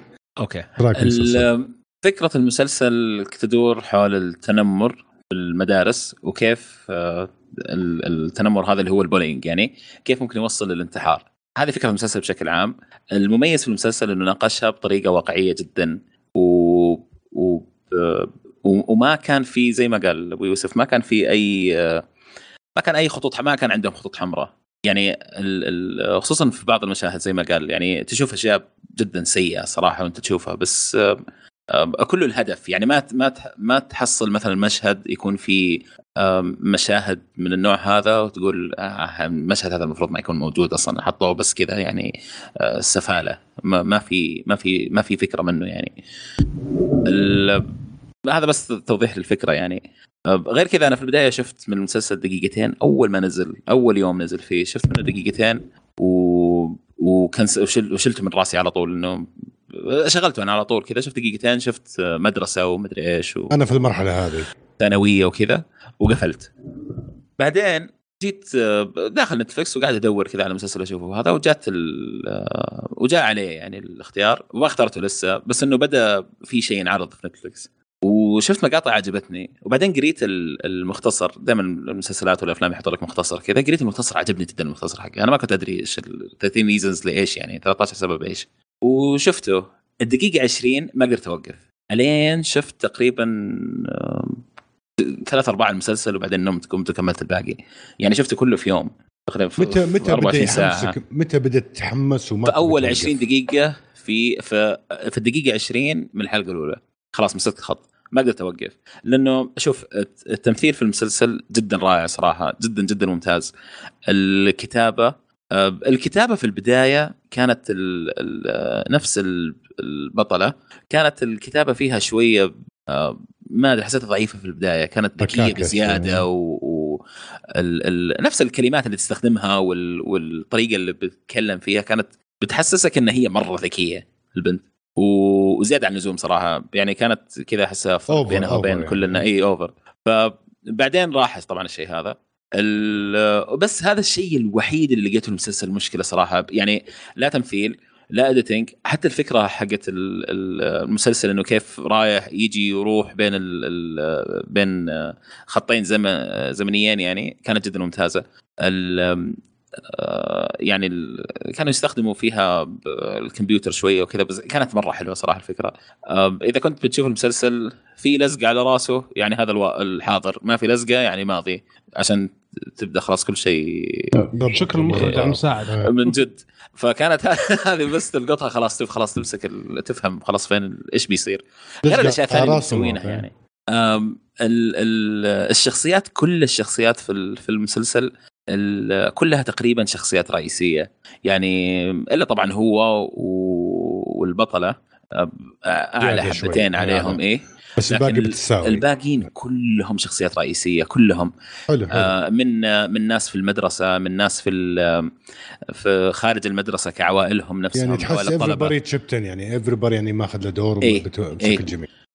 الفكرة من كل هذا أنا ليش عجبني جدا، مو بس عشان طريقة الطرح ولا التمثيل ولا الكتابة ولا كل الكلام هذا، علشان كمان الفكرة، فكرة جدا جميلة فكرة المسلسل هذا يعني. اللي كانوا مثلا يتعنفوا هم في أيام المدرسة، أو كانوا يعنفوا، أو كانوا يشوفوا أحد يتعنف ويسكتوا، المسلسل يعطيك في النهاية النتيجة يعني، أو إنه الفكرة كلها من الأخير إنه ترى كلنا عندنا المشكلة هذه، كلنا سبب في اللي صار، سواء كنتوا طلاب، سواء كنتوا إدارة مدرسة، سواء كنتوا كلهم لهم كل الناس لهم دخل يعني في المشكلة دي. سلطوا المجهر على قضية قد تكون ددلي يعني تلمسنا كلنا يعني. إيه، خصوصا اللي عنده أطفال كمان في مدرسة بيشوف تنمر ويشوف كذا، لازم يركزوا على الأمور هذه لأنه الطفل غير، أو حتى التينيجر يعني غير، عقل مخه غير لسه ما اكتمل، ما يعرف إنه الشيء هذا خلاص إنه انتهى، أو إنه خلاص انتهت المشكلة دي قد يعني يكبر معاه غير.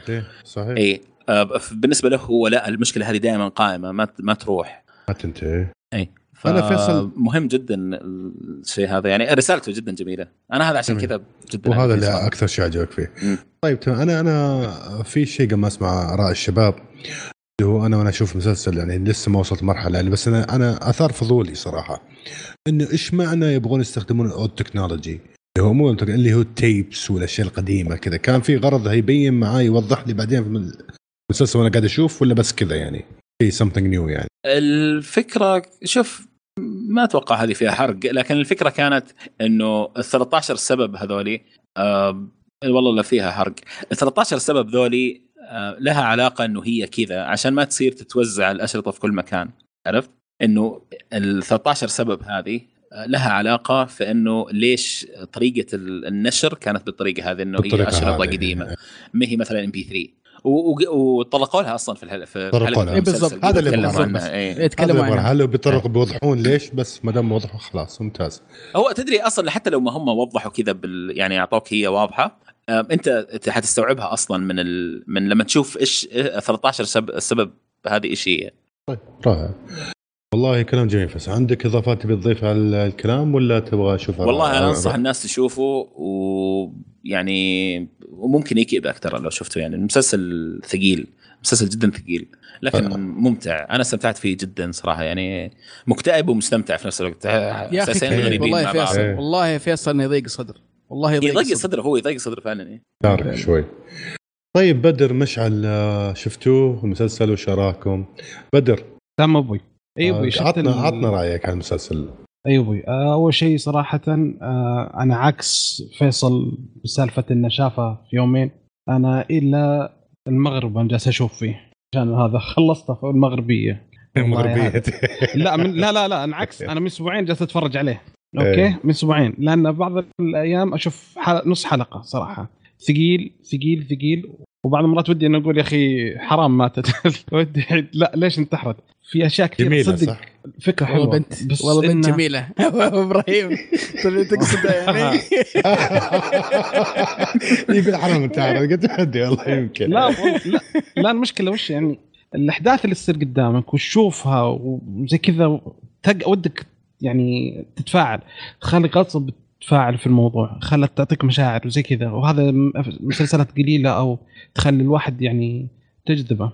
معناه في عندي كم نقطة بس، يعني صراحة هم عرضوا فكرة كاملة بس ما عطوا أي حلول، قالوا انتبهوا ترى في كذا في كذا كذا بس خلاص انتهى الموضوع السلام عليكم.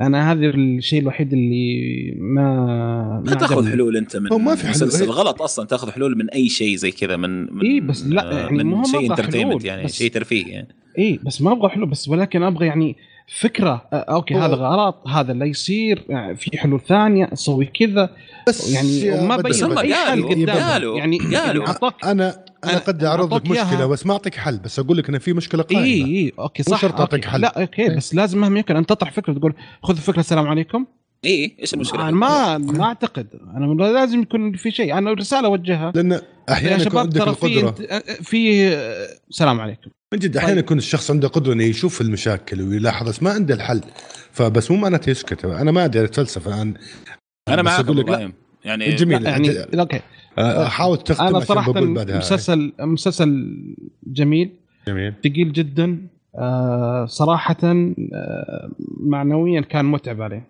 بس إنه نايس أنا صح فيه صراحة. طب يهمني أعرف تقييمك مسلسل بما أنك أنت جبت يعني في عندك الضارب من كم؟ من 10 1 ل 10 10 11 طيب أوكي يعني معناتها جايب مرة. طيب مشعل معنا شكله طاح في البير برضه كذلك. أحمد تبي تعطينا رأيك قبل ما المسلسل؟ أكيد طبعا الشباب ما قصروا وقالوا كل شيء تقريبا. بالنسبة لي أنا المسلسل متحمس له جدا من السنة الماضية، لما قريت أنهم حيسووا للسلسلة هذه مسلسل، قريت عن السلسلة نفسها وعجبتني الفكرة جدا قبل ما أصلا أشوف تريلر أو أي حاجة ثانية لكن اللي عجبني زيادة أن هم أخذوا الرواية سووها بطريقة مختلفة جدا، يعني اللي يقرأ الكتاب ويجي يشوف المسلسل حيلاقي فيه فروقات مرة مختلفة، والفروقات هذه كلها كانت إيجابية صراحة بشكل رائع، فأحييهم صراحة الكتاب والمنتجين. هذا الشيء الثاني زي ما قالوا الشباب مسألة أنه وروك هول هذه الأشياء، يعني مثلا زي الانتحار والأشياء الثانية اللي تصير للشخصيات، وروك فعلا كيف بتصير بالتفصيل بشكل يأثر نفسيا، يعني غير لما تسمع مثلا ولا ما يجيب لك كاميرا بس على الوجه وبعدين ينتهي الحدث، لا فعلا يوريك ايش ممكن يصير لو ما تعاملنا مع المشاكل من البداية، ويوريك هي بطريقة يعني فولجر كذا، وبطريقة زي ما تقول عنيفة أنه فعلا تأثر فيك نفسيا. فهذا كان مشان ممتازة. كل شيء في المسلسل عجبني، الإخراج كان رائع، طريقة الانتقال من الحاضر للماضي وكل هذه الأشياء، وكيف أنه تقدر تفرق بين الاثنين بكل سهولة. في أشياء معينة ممكن ما كانوا يبغوك تفرق بينها حتى جابوها كذا تحسها نص نص، يعني في شخصيات ما تعرف هي في الحاضر أو في الماضي. هذه كانت مرة ممتازة عشان لما تعرف بعدين أنت فين في الزمن الصدمة كانت أقوى. ممكن الشيء الوحيد اللي بالنسبة لي ما عجبني، طبعا لي علاقة بالقصة نفسها، أنه في بعض الأسباب حسيت الطريقة اللي سووها بيها كان ممكن تصير أحسن، بعض الأسباب وقليلة، ممكن واحد ولا اثنين ما كثيرة. لكن غير هذا الشيء أشوف المسلسل ما فيه أي عيب ثاني صراحة، رائع جدا، كل شيء فيه ممتاز. لكن إذا أنت ما تستحمل الأشياء هذه أنا ما أنصح أنك تشوفه حقيقة، لأنه أنا أعرف اثنين شافوا المسلسل هذا ودخلوا حالة اكتئاب شديد فعلا، يعني فعلا أسبوع كامل ما هم عارفين يتعاملوا مع الحياة من كثر الاكتئاب اللي وصلهم. فهذا يعتمد عليك أنت كشخصية، إذا أنت فعلا تتأثر بهذه الأشياء ومثلا قيد مرت عليك هذه الأشياء قبل كذا، فعليا المسلسل هذا ممكن يدمرك. فهذه يعني نقطة تحذير. أو حتى نتفليكس في الحلقات اللي يكون فيها المشاهد هذه الشديدة يحطوا لك في البداية ترى في هذه الأشياء في هذه الحلقة مشاهد حتعدم حياتك، يعني غير كذا مسلسل لازم يشاف. مسلسل والله يا أحمد جزئية أخيرة من كلامك صراحة حسست إنه المسلسل يعني تعاطى مع الفكرة بشكل رياليستيك، بشكل حقيقي، عرفت كيف؟ فعلا. لدرجة إنه أثر على الشباب اللي ذكرته. والله صراحة أنا شكلي بدأ في مسلسل، حمسني كلامكم، وأعتقد اللي ما عنده مشكلة مع مسلسلات من النوع هذا أتوقع أنه عنده الآن يعني رأي شباب، وشوفوا إذا كان عندكم مثلا الوقت والجرأة كافية شوفوا مسلسل. طيب كذا يعطيكم العافية شباب، ما قصرتوا. بكذا نختم فقرة المسلسلات وننتقل لفقرة الأفلام. ننتقل، خلاص خلصنا يا إبراهيم. خلصنا الأفلام وش فيك؟ والله نسيت. بس احنا كل فقره ننتقل خلصنا انا ما خلاص يعني حننتقل لان حننتقل للاسبوع الجاي المفروض يعني خلاص خلص في حال من الحالات يعني لازم تجي طلع شيء ثاني. طيب للحلقه القادمه ان شاء الله ما تسمعوا ان شاء الله. والله ما قصرتوا صراحه، يعطيكم العافيه، كلام جميل استمتعنا فيه. وإذا كذا بننهي الحلقه. احب صراحه نبغى الجمهور يعطونا تقييم المقدم. أنا عندي عتب على صراحة المستمعين، أنا أقدر صراحة استماعهم، أنا أسعد صراحة بعدد الاستماعات. نبغى نطلب منكم متابعة أكثر في المشاركات، مشاركة، تفاعل، أشياء معينة تبغون نشوفها نتكلم عنها، حتى لو في مثلا قضايا مثل انترتينمنت بشكل أو بآخر أطرحوها لنا، لأنكم تهمنا. فخلونا دائما نكون في تفاعل، وإن شاء الله بإذن الله من الأحسن للأحسن. ويعطيكم العافية مرة ثانية، وكذا نقول لكم نراكم على الف خير.